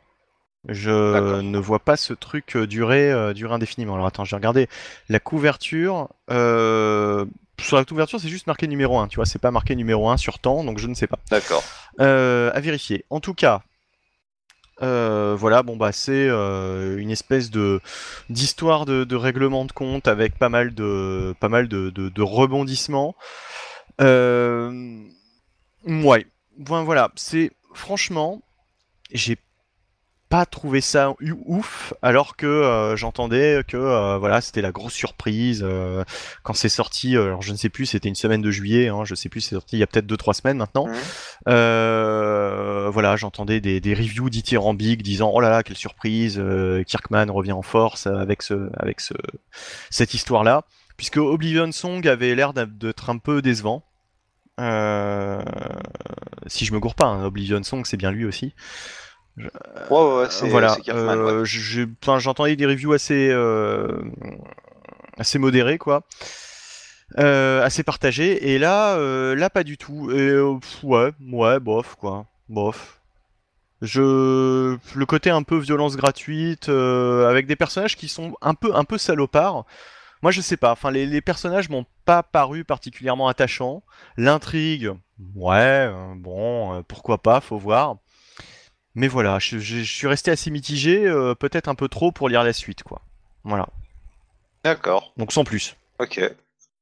Ouais, d'accord. Ouais, c'est pas quelque chose que tu conseillerais euh, au lecteur. Non, non, je, franchement, non. C'est, voilà, je suis resté sur ma faim, quoi. Ok. Ouais, ben. Bah oui, bah, tu en- en- enchaîne avec, euh, avec les tiennes. hein. Ah oui, d'accord. Bah alors euh, justement, oui, j'attends que tu me dises d'enchaîner. Alors, euh, j'ai lu deux titres chez Image, euh, deux titres écrits par deux de mes chouchous. Alors moi, une de mes séries coup de cœur absolu, je pense que ce sera le cas pour toute ma vie de lecteur, ça restera dans mon top de ce que j'ai lu. C'était la série Chou, ou bien en français Tony Chou, détective cannibale, de John Lehman et de Rob Guillory. C'est vraiment une série que j'adore, qui euh, a euh, un très bon succès critique, mais par contre au niveau des ventes, c'est pas ça du tout. Et vraiment, si vous avez jamais lu euh, Tony Chou, allez-y, c'est disponible chez Delcourt en français. C'est génialissime. Et donc ce mois-ci sortait la nouvelle série des deux compères, mais la nouvelle série de chacun. Disons que c'est pas c'est pas ah, je reprends mes mots. Voilà ce mois-ci sortait euh, deux nouvelles créations de chacun d'entre eux. À savoir d'un côté Léviathan écrit par John Lehman et dessiné par Nick Pitara et de l'autre côté Farmhand qui était écrit et dessiné par euh, Rob Guillory alors, euh, John Lehman, on l'a aussi vu sur des titres plus sérieux, hein, notamment euh, Detective Comics. Et finalement, euh, John Lehman, sorti de Chou, c'était jamais terrible, terrible. Et je commence à me demander si Rob Guillory n'était pas finalement autant, si ce n'est plus, une force créatrice sur Chou. Alors, je commençais par Léviathan. Donc, Léviathan, c'est John Lehman qui se fait plaisir. Et j'ai eu l'impression, en lisant ce titre, de relire un peu. euh, je sais pas si vous avez lu euh, euh, Rusty le robot et Big Guy Oui, Frank Miller oui. et Jeff Darrow. Et, euh, et de- le, le dessin animé aussi. Oui, voilà, qui est adapté en dessin animé. Et en fait, là, j'ai l'impression que euh, John Lehman se fait un peu euh, son Big Guy et Rusty le robot. Euh, Léviathan, donc, c'est dans une ville, un, beau jour, sans crier gare, il y a un énorme kaiju, donc un, un monstre type Godzilla qui apparaît, qui détruit tout, et on va avoir un couple qui se retrouve au cœur de la destruction de la ville, et peut-être que ce couple est lié à la à l'arrivée de, de ce monstre. Euh, alors je sais pas si c'est une mini-série ou euh, une série régulière, mais euh, vraiment, vu ce qu'on nous tease, on va un peu vers le Big Guy et Rusty le robot. Ce qui me fait aussi penser à ça, c'est le trait de Nick Pitara. Alors Nick Pitara, vous l'avez peut-être vu aux côtés de Jonathan Hickman sur la mini-série The Red Wing ou sur la série The Manhattan Project. Il a un style, ben qui peut un peu euh, rappeler euh, vite fait Chris Burnham et qui peut aussi un peu rappeler euh, Jeff Darrow. Il a un style assez détaillé. Alors là, c'est, il est beaucoup, beaucoup, beaucoup plus délirant et cartoony que Jeff Darrow. Il a peut-être même louché un petit peu vers le Rob Guillory pour le coup. Et ce qu'il y a, c'est que c'est rigolo à lire, mais ça va très très vite, quoi. Vraiment, c'est assez décérébré. C'est pour ça que je le rapproche aussi de Big Guy et Rusty, qui, euh, si c'est très beau euh, et très rigolo, ben, ça reste de la destruction massive. Il n'y a pas de grande. euh, Frank Miller avait pas de grandes ambitions scénaristiques au-delà euh, de l'hommage euh, à la culture japonaise, notamment dans les années 90 aux États-Unis, euh, on est en train de découvrir les mangas. Ben là, j'ai l'impression que c'est un peu la même chose. Euh, clairement, euh, c'est si on aime euh, le style qu'utilise ici Pitara, c'est sympathique à lire, mais ça casse pas non plus trois pattes à un canard. Alors que de l'autre côté, vous avez Farmhand de Rob Guillory, qui donc à la base est plutôt dessinateur, où là c'est clairement du chou, quoi. C'est du Tony Chou, bah, dans le trait forcément c'est Guillory, en plus accompagné aux couleurs de Taylor Wells qui était déjà sur Chou, mais aussi au niveau des thématiques, parce qu'on va nous parler de manière assez délirante de d'OGM, d'expérience sur les plantes. euh, Il y a un petit côté, un petit côté euh, complot gouvernemental derrière aussi, dans les thématiques développées, à savoir la famille. Parce qu'en fait, Farmhand, c'est l'histoire d'un homme qui a une petite famille et qui va euh, reconnecter avec son père qui a une ferme où on cultive des organes. Son père est un fermier qui a inventé un procédé qui permet de faire pousser des organes ou aussi des mains, euh, des, des membres sur des plantes. C'est un délire à la chou en fait. Et euh, comme dans Chou, Ça- ça- on ça traite pousse comme des choux, quoi.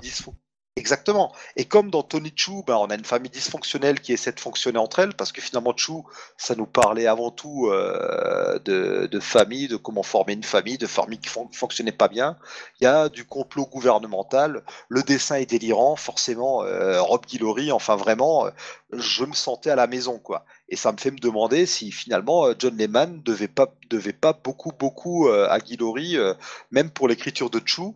Et si on n'était peut-être pas avec ce duo-là dans un fonctionnement à la euh, Stanley Jack Kirby, à savoir ben, un scénariste qui donne un pitch, le dessinateur qui s'éclate, qui rajoute des éléments, voire même des personnages, et le scénariste qui revient derrière et qui repasse en mettant les dialogues et en discutant avec le dessinateur de ah ben qu'est-ce que t'as voulu C'est pas impossible, hein, parce que franchement, euh, John Lehman sur euh, Detective Comics, c'était pas terrible, terrible. Hein. Oui, ouais, et John Lehman, je sais plus sur quoi d'autre je l'avais vu, mais j'étais assez déçu, quoi.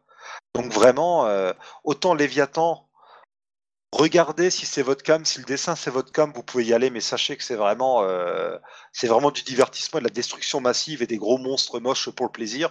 Autant Farmhand, il y a vraiment du fond derrière, quoi. On sent Oui. que euh, il y a des thématiques euh, politiques qui sont euh, qui sont développées. Bon, dans J'ai lu. Ah, tu l'as lu, Farmhand? Ouais, je l'ai lu, Farland, et Ah. je souscris euh, totalement à ce que tu dis. C'est vraiment, je trouve, un titre très très intéressant, quoi. Ouais, énorme surprise. J'ai failli passer à côté. On me l'a conseillé. J'ai pas regretté quoi. C'est pour moi, Ouais. il y a le potentiel Le le nouveau début, Chou. euh, le début démarre un petit peu, euh, bon, euh, tu vois, on a l'impression que c'est tout simple entre guillemets, que ça va être une histoire sans grandes envergures, et en fait, le- Rob Guillory nous mène vraiment très très bien. Ouais, il nous mène en bateau. Ouais. il nous mène, euh, il nous mène vers la fin d'un épisode où effectivement sur le cliffhanger, c'est quand même, euh, moi honnêtement le cliffhanger je l'ai pas vu venir, hein, sur le coup. euh, Pareil. Et on passe un peu par toutes les étapes. Il y a de la comédie, il y a de l'horreur, il y a de la. Ben, j'ai presque envie de dire que c'est politique. c'est alors je- C'est du corrige-moi si quoi. je me trompe je trouve que c'est peut-être plus sérieux encore que Chou Oui, oui, ça a l'air plus sérieux que Chou. Même si Chou, il y avait des moments très dramatiques. Hein. La fin de Chou, j'en Oui. suis encore Chut, traumatisé. J'en suis pas encore là. Bah, sans, sans mauvais jeu de mots, c'est une fin qu'il faut digérer. Oh, Vraiment, euh, en tout cas- oh. En tout cas, voilà. Farmhand, gros coup de cœur du mois. Et Léviathan, euh, divertissant mais décevant. Ok, très bien. Et on va passer à la dernière review de la de, de, de ce mois-ci, euh, toujours euh, de l'indé et euh, cette fois-ci, je crois que c'est chez Boom Studio euh, ou chez Dynamite, je ne sais Ouais. plus. Chez, chez, chez Boom, Boom, ouais. Studio Euh, bah vas-y, Jonath. c'est Bonne Parish de Cullen Bunn avec Oh. euh, au dessin euh, Jonas Scharf, Scharf pardon et euh, bah, la colorisation Alex Guimarèche et ben euh, vous dites oh non Non, mais moi, Eh moi, ben, je- moi, ouais, je moi, j'ai dis, moi, j'ai euh, bien ma- aimé, hein, je l'ai lu, je l'ai bonne surprise. Ma grande surprise, euh, Oh, je très troll, bonne je troll. surprise, très très bonne surprise. Donc, euh, ben, en fait, on est, euh, alors on est un petit peu euh, dans euh, dans un univers. Enfin là, sur les premières pages, on suit euh, on suit quelqu'un qui semble un petit peu, euh, comment dire, un petit peu divaguer quoi. C'est-à-dire que il il mime un petit peu un chanteur de rock dans la rue en fait, tout seul. Il fait son fait son petit spectacle. On comprend pas, enfin les, les passants en tout cas ne comprennent pas trop ce qu'il ce qu'il ce qu'il fait. Et ce coup, il monte cette bite. euh, et... non. Et en l'occurrence, euh, le chanteur euh, du dimanche en question, lui, vit totalement, si vous voulez, ce spectacle de rock dans la réalité, quoi. C'est-à-dire qu'il il est, euh, il est dans son rêve, quoi. Il, il, il se voit comme, comme un chanteur de rock. Et on comprend très vite, en fait, par l'intervention, enfin, en bac, en, euh, comment dire, en fond d'un personnage qui surveille un peu la scène, tout ça, euh, que bah, c'est autour d'un espèce de trafic de drogue, un peu une espèce de euh, trafic de, de, de- je dirais de pas d'héroïne, Si, mais si, une oui, nouvelle, forme nouvelle de, drogue. une forme ouais, de, une nouvelle drogue qui permet un petit peu de, bah, voilà, de, de se laisser libre cours à ses rêves, vraiment de, de rentrer dans les éto- les o- des- l'ésotérisme. ouais. Et complet, justement, on parlait de. Tony Chou, il y a un côté Tony Chou à cette, euh, à cette série. Ah ouais, Aussi. d'accord. aussi. Et, euh, et par Enfin, contre, euh, on est très vite. Enfin, un côté de l'intrigue qui fait penser à Tony Chou, mais c'est pas du tout dans le même esprit. hein. Hmm. Et en parallèle de ça, on est quand même introduit avec un personnage qui semblera être le, bah, probablement l'un des persos les plus importants de la série, euh, qui, c'est-à-dire tout simplement une, une femme qui, euh, euh, on va dire euh, à la quarantaine, j'imagine, qui euh, a l'air Quelque chose du d'être, euh, 31, je crois. bah, tout ça, qui, qui tout simplement est à la tête de ce, bah, de ce trafic, hein, grosso modo. Euh, et, euh, et on comprend bien que euh, voilà, euh, c'est tout, euh, c'est tout un business qui se met en place, qu'elle doit développer.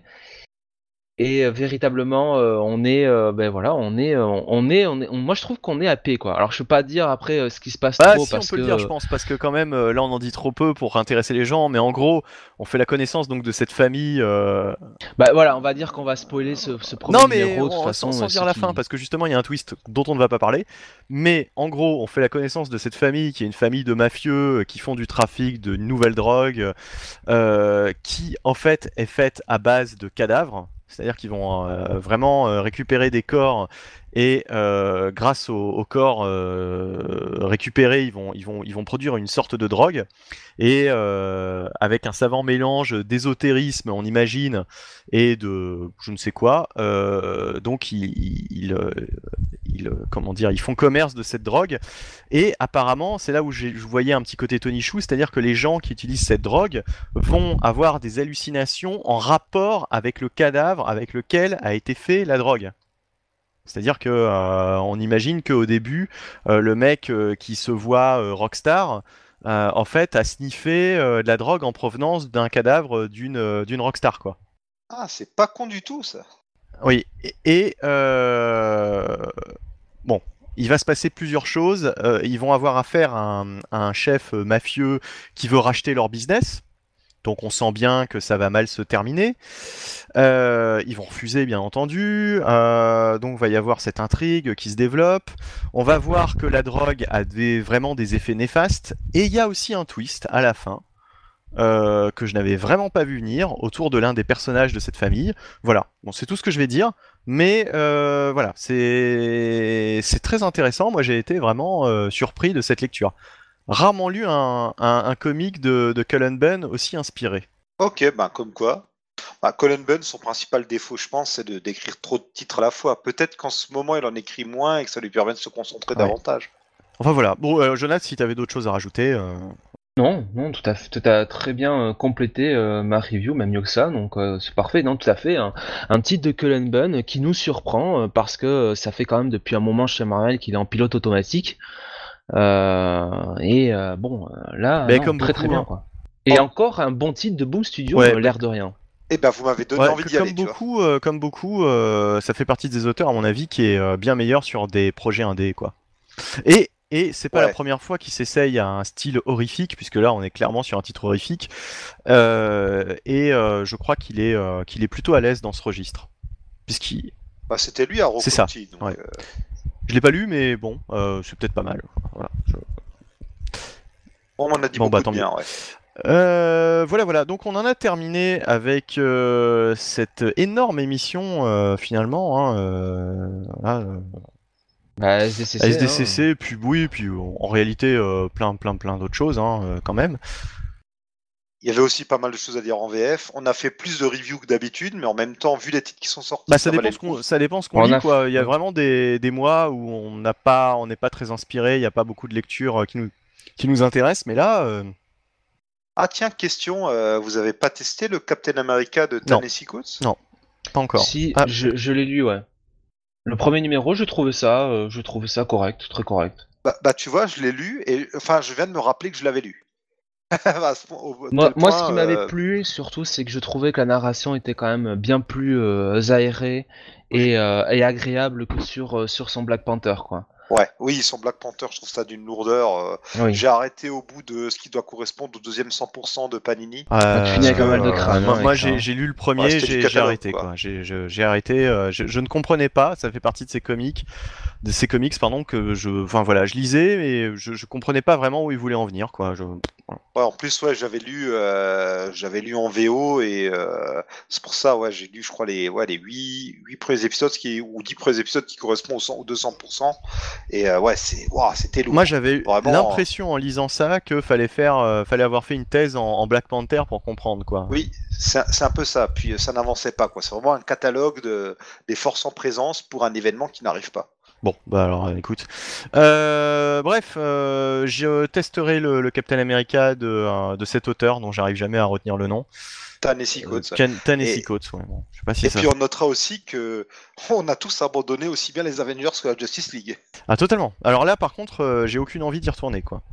Moi, Ah, le- Les Avengers, je vais peut-être y retourner quand même, mais la Justice League, euh, Moi les deux, franchement, m'ont pas, m'ont pas spécialement convaincu sur les premiers épisodes. Ouais, Justice League, c'est quand même. euh, bon, Scott Snyder, là, ça commence à. Ah si, la Justice League, j'ai peut-être quand même y retourner, je voulais en parler parce que de temps en temps, euh, euh, James Tanyon Ford va faire des one-shots sur des vilains. Putain, mais euh, Marty, euh, sur le Joker, par exemple. Marty, c'est le mec qui retourne sa veste le plus rapidement quand même.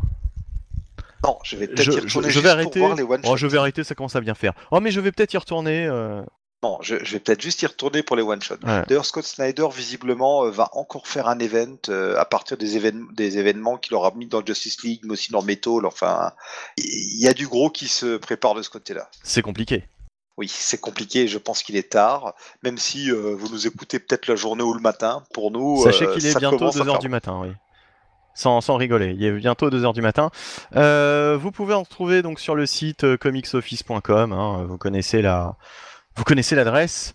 Euh, sur le site, vous retrouvez euh, tous les podcasts, les, les co, hein, les, les Comics Office ou Watching et les, euh, les précédents numéros de, des COP, donc les Comics Office podcast, comme celui que vous venez d'écouter. Les articles aussi, il y en a toujours quelques-uns de, de Ben Wave. dont celui sur Magnus dont on parlait tout à l'heure. hein. Tout à fait, ouais. Voilà. Euh, que dire d'autre Que dire d'autre Euh, Si vous voulez nous contacter, euh, vous pouvez le faire par mail à l'adresse Marty. Contact arobase comicsoffice.com. Voilà. Donc, on, a, on, a, on a cherché hein, une adresse mail originale. Et et c'est tout. Et les réseaux les sociaux, réseaux oui, bon alors là, euh, je pense que vous connaissez tous le trajet, hein, Facebook, Twitter. Est-ce qu'on est autre part? Je ne crois pas. Non. Bref, euh, tout ça, tout ça, euh, il reste plus qu'à vous remercier. euh, merci pour cette euh, émission riche en, en fou rire, hein, en humour pas drôle, et puis en news et en, en review et, et en comics. Voilà. Je, je crois qu'on arrive à toucher le fond de plus en plus profondément à chaque émission au niveau humour. Donc, euh, au mois prochain, hein, pour le numéro donc de septembre. Et euh, cette fois-ci, euh, je pense qu'on va euh, faire un break un peu plus important, puisque cette émission, vous devriez pouvoir l'écouter bah, assez rapidement. Quand quoi. vous l'aurez. Oui, non, mais oui. enfin voilà, je pense, euh, je pense. Bon, après, euh, c'est les vacances aussi, donc niveau montage et compagnie, on risque de peut-être prendre notre temps, mais. ah oui, bon, euh, voilà. ah bah, bah alors d'accord, bah alors t'aimes bien, j'aime bien, je, je donne de l'espoir aux gens et puis tout de suite. euh, Oui, bah, c'est pas, parce que c'est pas toi qui monte. Euh, voilà, c'est ça, exactement. Et, et d'ailleurs, je m'en lave les mains, comme dirait un grand philosophe, dont j'ai la. Celui qui s'occupe du montage principal est déjà parti se coucher pour prendre des forces, là, j'ai l'impression. Non, non, mais euh, en tout cas, euh, merci, au revoir, hein, euh, tout le monde. Et, euh, et voilà, et dites au revoir aux auditeurs. Salut à tous Allez, merci tout le monde de nous écouter et à la prochaine. Ciao, ciao. Et lisez surtout plein de comics.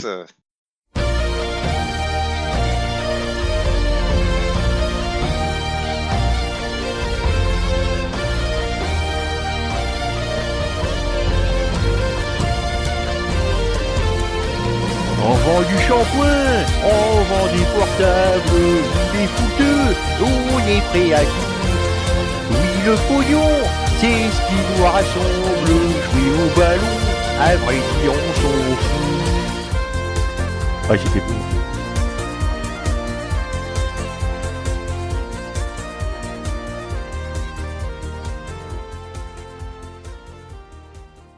Hop ah, Directement de l'hôpital, il, euh, me cherchait, euh, euh, c'était dégueu. Et Alistair va me faire des bons petits plats.